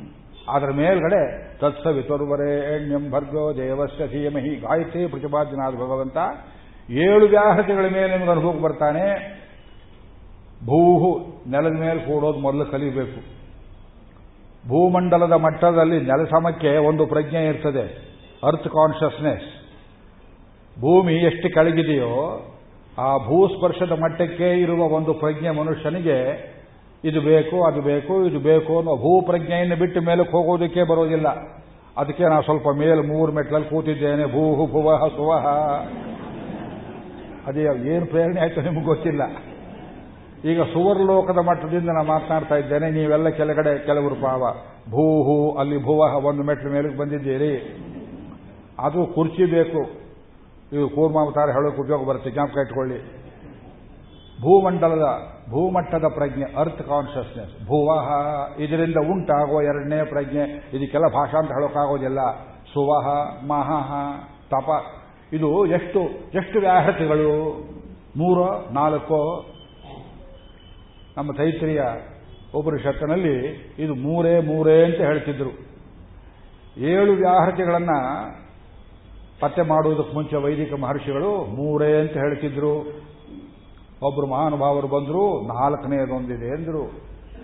ಮಹಾಶಮಸ್ಯ ಪ್ರವೇದಯತೆ, ಮಹ ಇತಿ ತದ್ಬ್ರಹ್ಮ ಸ ಆತ್ಮ ಅಂಗಾನ್ಯನ್ಯ ದೇವತಾ ಭೂಹು ಭುವಃ ಸುವಹ ಇದು ಮೂರು ಹೇಳ್ಕೊಂಡ್ರು ಸಾಕು. ಗಾಯತ್ರಿ ಜಪ ಮಾಡುವ ಹುಡುಗರು, ದೊಡ್ಡವರು, ಚಿಕ್ಕವರು. ತುಂಬಾ ಗಡಿಬಿಡಿ ಆಯಿತು, ಅವಸರವಾಯಿತು. ಏಳು ಹೇಳೋದಕ್ಕೆ ಬರಲಿಲ್ಲ. ಮೂವರಾರು ಹೇಳ್ಕೊಳ್ಳಿ. ಆ ಮಹಃ ಅನ್ನೋ ಶಬ್ದದಲ್ಲಿಯೇ ಭಗವಂತ ಕೂತಿದ್ದಾನೆ. ಅವನೇ ಪರಮಾತ್ಮ. ಉಳಿದ ವ್ಯಾಹೃತಿಗಳಲ್ಲಿ ಹೇಳಲ್ಪಡುವ ದೇವತೆಗಳರು ವಸು ರುದ್ರ ಆದಿತ್ಯ ಸ್ವರೂಪರು. ಅವನಿಗೆ ಅಂಗವಾಗಿದ್ದಾರೆ ತಿಳ್ಕೊಂಡ್ಬಿಡಿ. ಲೋಕದಲ್ಲಿ ಬೇರೆ ಇಲ್ಲ ಅಂತ ಹೇಳಿದ್ರು. ಆದರೆ ದೇವಸ್ಥಾನಗಳಲ್ಲಿ ಒಂದೇ ಪ್ರಾಕಾರ ಇರುತ್ತೆ ಪ್ರಣವಾಕಾರ, ಆಕಾರ, ಉಕಾರ, ಮಕಾರ ಎಲ್ಲ ಸೇರಿಸಿದ ಒಂದೇ ಪ್ರಾಕಾರ. ಅಥವಾ ಮೂರು, ಅಥವಾ ಐದು, ಅಥವಾ ಏಳು. ಈ ಸಂಖ್ಯೆ ಹೆಚ್ಚು ಕಮ್ಮಿ ಮಾಡೋಕೆ ಬರೋದಿಲ್ಲ ನಿಮಗೆ. ಎಲ್ಲೊಬ್ಬರು ತಿರುಮಂಗಿ ಆಡಬಾರ್ದು ವೈಕುಂಠದಲ್ಲಿದ್ದಾಗ ಆಗಬೇಕು ಅಂತ ಸಪ್ತ ಪ್ರಾಕಾರವನ್ನು ಮಾಡಿ, ಅಲ್ಲಿದ್ದ ಹಾಗೆ ಸಾವಿರ ಕಾಲಿನ ಮಂಟಪ ಕಟ್ಟಿಸಿ ಶ್ರೀರಂಗದಲ್ಲಿ. ಅದು ಒಂದೇ ದೇವಸ್ಥಾನ, ಲೋಕದಲ್ಲಿ ವೈಕುಂಠಕ್ಕೆ ಪ್ರತಿಕೃತಿಯಾಗಿರುವಂತಹ ಒಂದು ದೇವಸ್ಥಾನ. ಇದನ್ನೇ ಎಚ್ಚಬೇಕು ಮೇಲಕ್ಕೆ. ಉದ್ಧಾರ ಮಾಡಿದ್ದಾರೆ. ಪರವಾಗಿಲ್ಲ. ಎಷ್ಟು ಎಚ್ಚರಿಕೆಯಿಂದ ಕೂತ್ಕೋಬೇಕು ನೋಡಿ ಇದು ಅದು ತಾನೇ ಸರಿಯಿತು ನನ್ನ ತಪ್ಪಿಲ್ಲ. ನಾನೇನು ಹಾಗೆ ಹೇಗೆ ಅಳಗಾಡಲಿಲ್ಲ ಇದು ಯಾತಕ್ಕೆ ಹೇಳ್ತೇವೆ ಅಂದರೆ ಪಾಂಚರಾತ್ರ ಶಾಸ್ತ್ರದ ಭಾವನೆಗಳನ್ನು ಅರ್ಥ ಮಾಡಿಕೊಳ್ಳಿ ಆ ಗೋಪುರದಗಳ ಮೇಲೆ ನೋಡಿ ಎಲ್ಲ ತರಹ ಚಿತ್ರಗಳನ್ನು ಇಟ್ಟಿರ್ತಾರೆ ಯಾಕೆಂದ್ರೆ ವಿಶ್ವ ಅದು. ಅದು ಬರೀ ಭಗವಂತನ ಅವತಾರಗಳು ಮಾತ್ರ ಅಲ್ಲ, ಪಶು, ಪಕ್ಷಿ, ಪ್ರಾಣಿ, ರಾಮಾಯಣ ಮಹಾಭಾರತಗಳ ಚಿತ್ರಗಳು, ಶೃಂಗಾರದ ಚಿತ್ರಗಳು, ಧರ್ಮಾರ್ಥ ಕಾಮ ಮೋಕ್ಷ ಪ್ರತಿಪಾದಕವಾದ ಚಿತ್ರಗಳನ್ನೆಲ್ಲ ಯಾಕೆ ಮಾಡಿರ್ತಾರೆ ಅಂದರೆ ಗೋಪುರದೊಳಗೆ ಹಾಯ್ದು ಬರುವಾಗ ಲೋಕದಲ್ಲಿ ಕಾಣಬರುವ ಅನುಭವಗಳನ್ನೆಲ್ಲ ಗೋಪುರದ ಬಾಗಿಲಲ್ಲಿ ಬಿಟ್ಟು ನೀವು ಆ ವಿಮಾನದ ಒಳಗಡೆ ಹೋಗಬೇಕಾದ್ರೆ ಈ ವ್ಯಾಹೃತಿಗಳಿಂದ ಸುತ್ತುವರಿಯಲ್ಪಟ್ಟು ಭಗವದ್ಧ್ಯಾನವನ್ನು ಮಾಡ್ತಾ ಒಳಗೆ ಪ್ರವೇಶ ಮಾಡಿ. ಮಾತಾಡಬಾರದು ದೇವಸ್ಥಾನದಲ್ಲಿ. ಭಗವಂತನ ಅನುಭವಕ್ಕೆ ಇನ್ನೊಬ್ಬರಿಗೆ ಭಂಗ ತರಬಾರದು. ಆದ್ದರಿಂದ ಅನಿರ್ದೇಶ್ಯ ವಪುಹು ಶ್ರೀಮಾನ್. ಈಗ ಮುಂದಕ್ಕೆ ಹೋಗೋಣ. ಅಗ್ರಣೀರ್ ಗ್ರಾಮಣಿ ಶ್ರೀಮಾನ್. ಇದು ಮತ್ಸ್ಯಾವತಾರಕ್ಕೆ ಸಂಬಂಧಪಟ್ಟ ಶ್ರೀನಾಮ ಅಂತ ಹೇಳಿದೆ. ಅದನ್ನು ಸ್ವಲ್ಪ ವಿವರಿಸೋಣ ಇವತ್ತು. ಲಕ್ಷ್ಮೀಧರ ಅವತಾರ ಇವತ್ತು ಆಂಡಾಳ್ ದೇವಿ, ಗೋದಾದೇವಿಯ ನಕ್ಷತ್ರ ಗೋದಾದೇವಿಯಲ್ಲಿ ಲಕ್ಷ್ಮೀನೂ ಉಂಟು. ಭೂದೇವಿನೂ ಉಂಟು ನೀಳಾದೇವಿಯೂ ಉಂಟು. ಇದು ಲಕ್ಷ್ಮೀ ಅವತಾರ. ಪಂಚಾಂಗದಲ್ಲಿ ಲಕ್ಷ್ಮೀ ನಕ್ಷತ್ರ ಲಕ್ಷ್ಮೀ ಜಯಂತಿ ಅಂತ ಹಾಕ್ತಾರೆ. ಅದರ ಪ್ರಯುಕ್ತ, ಆ, ಅವತಾರಕ್ಕೆ ಸಂಬಂಧಪಟ್ಟ ಶ್ರೀನಾಮಗಳನ್ನು ಇಲ್ಲಿ ಅನುಭವಿಸೋಣ. ಮೊದಲು ಅಗ್ರಣೀಹಿ ಇದು ಎಲ್ಲಿದ್ದ ಶುರುವಾಗುತ್ತೆ ಅಂದರೆ ಎರಡು ನೂರ ಇಪ್ಪತ್ತು, ಇಪ್ಪತ್ತೊಂದು, ಇಪ್ಪತ್ತೆರಡನೇ ಶ್ರೀನಾಮಗಳು ಮೂರು. ಅಗ್ರಣೀಹಿ ಗಾಮಣೀಹಿ ಶ್ರೀಮಾನ್ ಮೂರು ಶ್ರೀನಾಮಗಳು. ಆದರೆ ಈ ಶುರುವಾಗೋದಿಲ್ಲ ಮತ್ಸ್ಯಾವತಾರ ಗುರುರ್ ಗುರುತಮೋಧಾಮಃ. ಸತ್ಯ ಹೇಳಿ ಜೊತೆಲಿ ಹೇಳಿ, ಗುರುರ್ ಗುರುತಮೋಧಾಮಃ. ಸತ್ಯ ಸತ್ಯಪರಾಕ್ರಮಃ ನಿಮಿಷ ಅನಿಮಿಷ ಸ್ರಗ್ವಿ ವಾಚಸ್ಪತಿರುದಾರಧೀ ಅಗ್ರಣೀರ್ಗ್ರಾಮಣೇ ಶ್ರೀಮಾನ್ ನ್ಯಾಯೋ ನೇತ ಸಮೀರಣ. ಎಲ್ಲ ಮುಂದಕ್ಕೆ ಸಹಸ್ರಮೂರ್ಧ ವಿಶ್ವಾತ್ಮ. ಅದು ಪುರುಷ ಸೂಕ್ತ ಪ್ರತಿಪಾದ್ಯನಾದ ಭಗವಂತನ ವೈಭವ ಅದು. ಪರಾಶರ ಭಟ್ರು ಗೆರೆ ಎಳೆದು ಬಿಟ್ಟಿದ್ದಾರೆ. ಇಲ್ಲಿಗೆ ಅವತಾರ ಮುಗಿಯಿತು, ಇಲ್ಲಿ ಅವತಾರ ಶುರುವಾಯಿತು. ಶಂಕರ ಭಾಷ್ಯದಲ್ಲಿ ಅಥವಾ ಮಧ್ವ ಸಂಪ್ರದಾಯದ ಭಾಷ್ಯದಲ್ಲಿ ಈ ರೀತಿಯ ವರ್ಗೀಕರಣ ಇಲ್ಲ. ಎಲ್ಲ ಭಗವಂತನ ಶ್ರೀರಾಮ ಅಂತ ಒಂದು ರೀತಿಯಲ್ಲಿ ಅವರು ಭೋಗ್ಯವಾಗಿ ಹೇಳಿದ್ದಾರೆ. ಪರಾಶರ ಭಟ್ರು ಮಾತ್ರ ಹತ್ತು ಶ್ರೀರಾಮಗಳು ಒಂದರ್ಥ ನೂರು ಶ್ರೀರಾಮಗಳು ಒಂದು ವಿಭಾಗ. ಅದರಲ್ಲಿ ಇಲ್ಲಿ ಅವತಾರ ಇದಿದೆ, ಬಂತು ಎಂಬುದಾಗಿ ಏನು ಕೊಟ್ಟಿದ್ದಾರೆ? ಇದರಲ್ಲಿ ಮರ್ಮವನ್ನು ಒಂದು ತೋರಿಸ್ತೇನೆ. ಗುರು ಗುರುತಮಃ ಭಾಮಃ ಸತ್ಯ ಸತ್ಯಪರಾಕ್ರಮ. ಈ ಗುರು ಶಬ್ದ ಯಾತಕ್ಕೆ ಬಂತು? ಮತ್ಸ್ಯಾವತಾರದಲ್ಲಿ. ಗುರು ಅಂದ್ರೆ ಎಲ್ಲ ಗೊತ್ತಿರಬೇಕು, ಅಂಧಕಾರವನ್ನು ತೊಲಗಿಸುವವರು. ಗು ಶಬ್ದಸ್ತು ಅಂಧಕಾರ ಸ್ಯಾತ್. ರು ಶಬ್ದ ತನ್ನಿವಾರಕ. ಗು ಅಂದ್ರೆ ಕತ್ತಲೆ, ಅದಕ್ಕೆ ಗುರು ಅಂತ ನೋಡಿ ಕೆಲವರು. ಗುರು ಅಂದ್ರೆ ಅಹಂಕಾರ ಇರೋರು ಗುರು ಅನ್ನೋರು. ಅಹಂಕಾರ ಇಲ್ಲದೇ ಇದ್ದವರು ಬಾಯಲ್ಲಿ ಆ ಶಬ್ದವೇ ಬರೋದಿಲ್ಲ. ನೀನಂತರ ನಿಮ್ಮಪ್ಪ. ನೀನು ತಾನೆಂದನು ತಹುಂಕರಿಸಿ. ಕನಕದಾಸರು. ಆ ಗು ಅಂದ್ರೆ ಅಹಂಕಾರ. ತೆಲುಗಿನಲ್ಲಿ ಕುದುರೆಗೆ ಗುರ್ರಂ ಅಂತ ಬೇರೆ ಹೇಳ್ತಾರೆ. ಇದನ್ನು ಕುರಿತು ಸರ್ವಜ್ಞ ತೆಲುಗರನ್ನು ಬೈದು ಒಂದು ಪದ್ಯವನ್ನು ಬರೆದಿದ್ದಾನೆ. ಕುದುರೆಯನು ಗುರ್ರೆಂಬ, ಅಕ್ಕಿಯನು ಬಿ ಎಂಬ ತೆಲುಗನ ಸೊಕ್ಕ ನೋಡೆಂದ ಸರ್ವಜ್ಞ. ಇದು ಹಿರೇಮಗಳೂರು ಕಣ್ಣನ್ನು ಕಣ್ಣಿಗೆ ಬಿದ್ದಿಲ್ಲ ಅಂತ ಕಾಣುತ್ತೆ ಯೋಚನೆ ಇದೆ. ಅಕ್ಕಿ ಅನ್ನೋದಕ್ಕೆ ಬಿ ಎಂ ಅಂತಾರೆ. ಎಲ್ಲಿಂದ ಬಂತಪ್ಪ ಈ ಶಬ್ದ ಇದು? ಏನು ಹೋಲಿಕೆಯೇ ಇಲ್ಲ. ಸಂಸ್ಕೃತವೇ, ಕನ್ನಡ ಯಾವ ಭಾಷೆಯಿಂದ ಬಂತು? ಕುದುರೆ ಏನು ಗುರ್ರೆಂಬ? ಘೋಡ ಅಂತ ಅರ್ಥವಾಗುತ್ತೆ ಘೋಟಕ. ಸಂಸ್ಕೃತದಲ್ಲಿ ಘೋಟಕ ಅಂತ ಶಬ್ದ ಕುದುರೆಗೆ. ಅದು ಹಿಂದಿಯಲ್ಲಿ ಘೋಡ ಅಂತ ಆಯಿತು, ಅರ್ಥವಾಗುತ್ತೆ ನಮಗೆ. ಏನು ಗುರ್ರೆಂಬ? ಏನು ಬಿ ಎಂಬ ಇನ್ನೊಂದೇನು ಹೇಳ್ತಾನೆ ತೆಲುಗನ ಸೊಕ್ಕ ನೋಡೆಂದ ಸರ್ವಜ್ಞ ಅವತ್ತೇ ಮುಸುಳಿ ಬಿಟ್ಟ ಅದು. ಗು ಅಂದ್ರೆ ಭಯ ನಮಗೆ. ಈಗ ಗುರು ಅಂದರೂ ಭಯ ನಮಗೆ. ಯಾಕೆಂದ್ರೆ ಗುರು ಶಬ್ದಕ್ಕೆ ಇನ್ನೊಂದು ಅರ್ಥವಿದೆ, ಭಾರ. ಯಾರೋ ಮನೆಯಲ್ಲಿ ಅಡಿಗೆ ಮಾಡಿ ಬಡಿಸಿದ್ರು, ಹಬ್ಬದ ಅಡಿಗೆ ಅಂತ ಮಾಡಿದ್ರೆ, ಅಯ್ಯಯ್ಯೋ, ತುಂಬಾ ಗುರುತರವಾಗಿದೆ, ಇವತ್ತು ನಮಗೆ ಜೀರ್ಣ ಆಗೋದಿಲ್ಲ ಬೇಡ, ವಯಸ್ಸಾದವ್ರು ಹೇಳ್ತಾರೆ, ಈ ವಡೆ ಗಿಡೆ, ಪಾಯಸ, ಪುಳಿಯೋಗರೆ, ನಮಗೆ ಜೀರ್ಣ ಆಗೋದಿಲ್ಲ ಒಬ್ಬಟ್ಟಿಗಿಬ್ಬಟ್ಟು ಇವತ್ತೆಲ್ಲ ಮಾಡ್ತಾರೆ.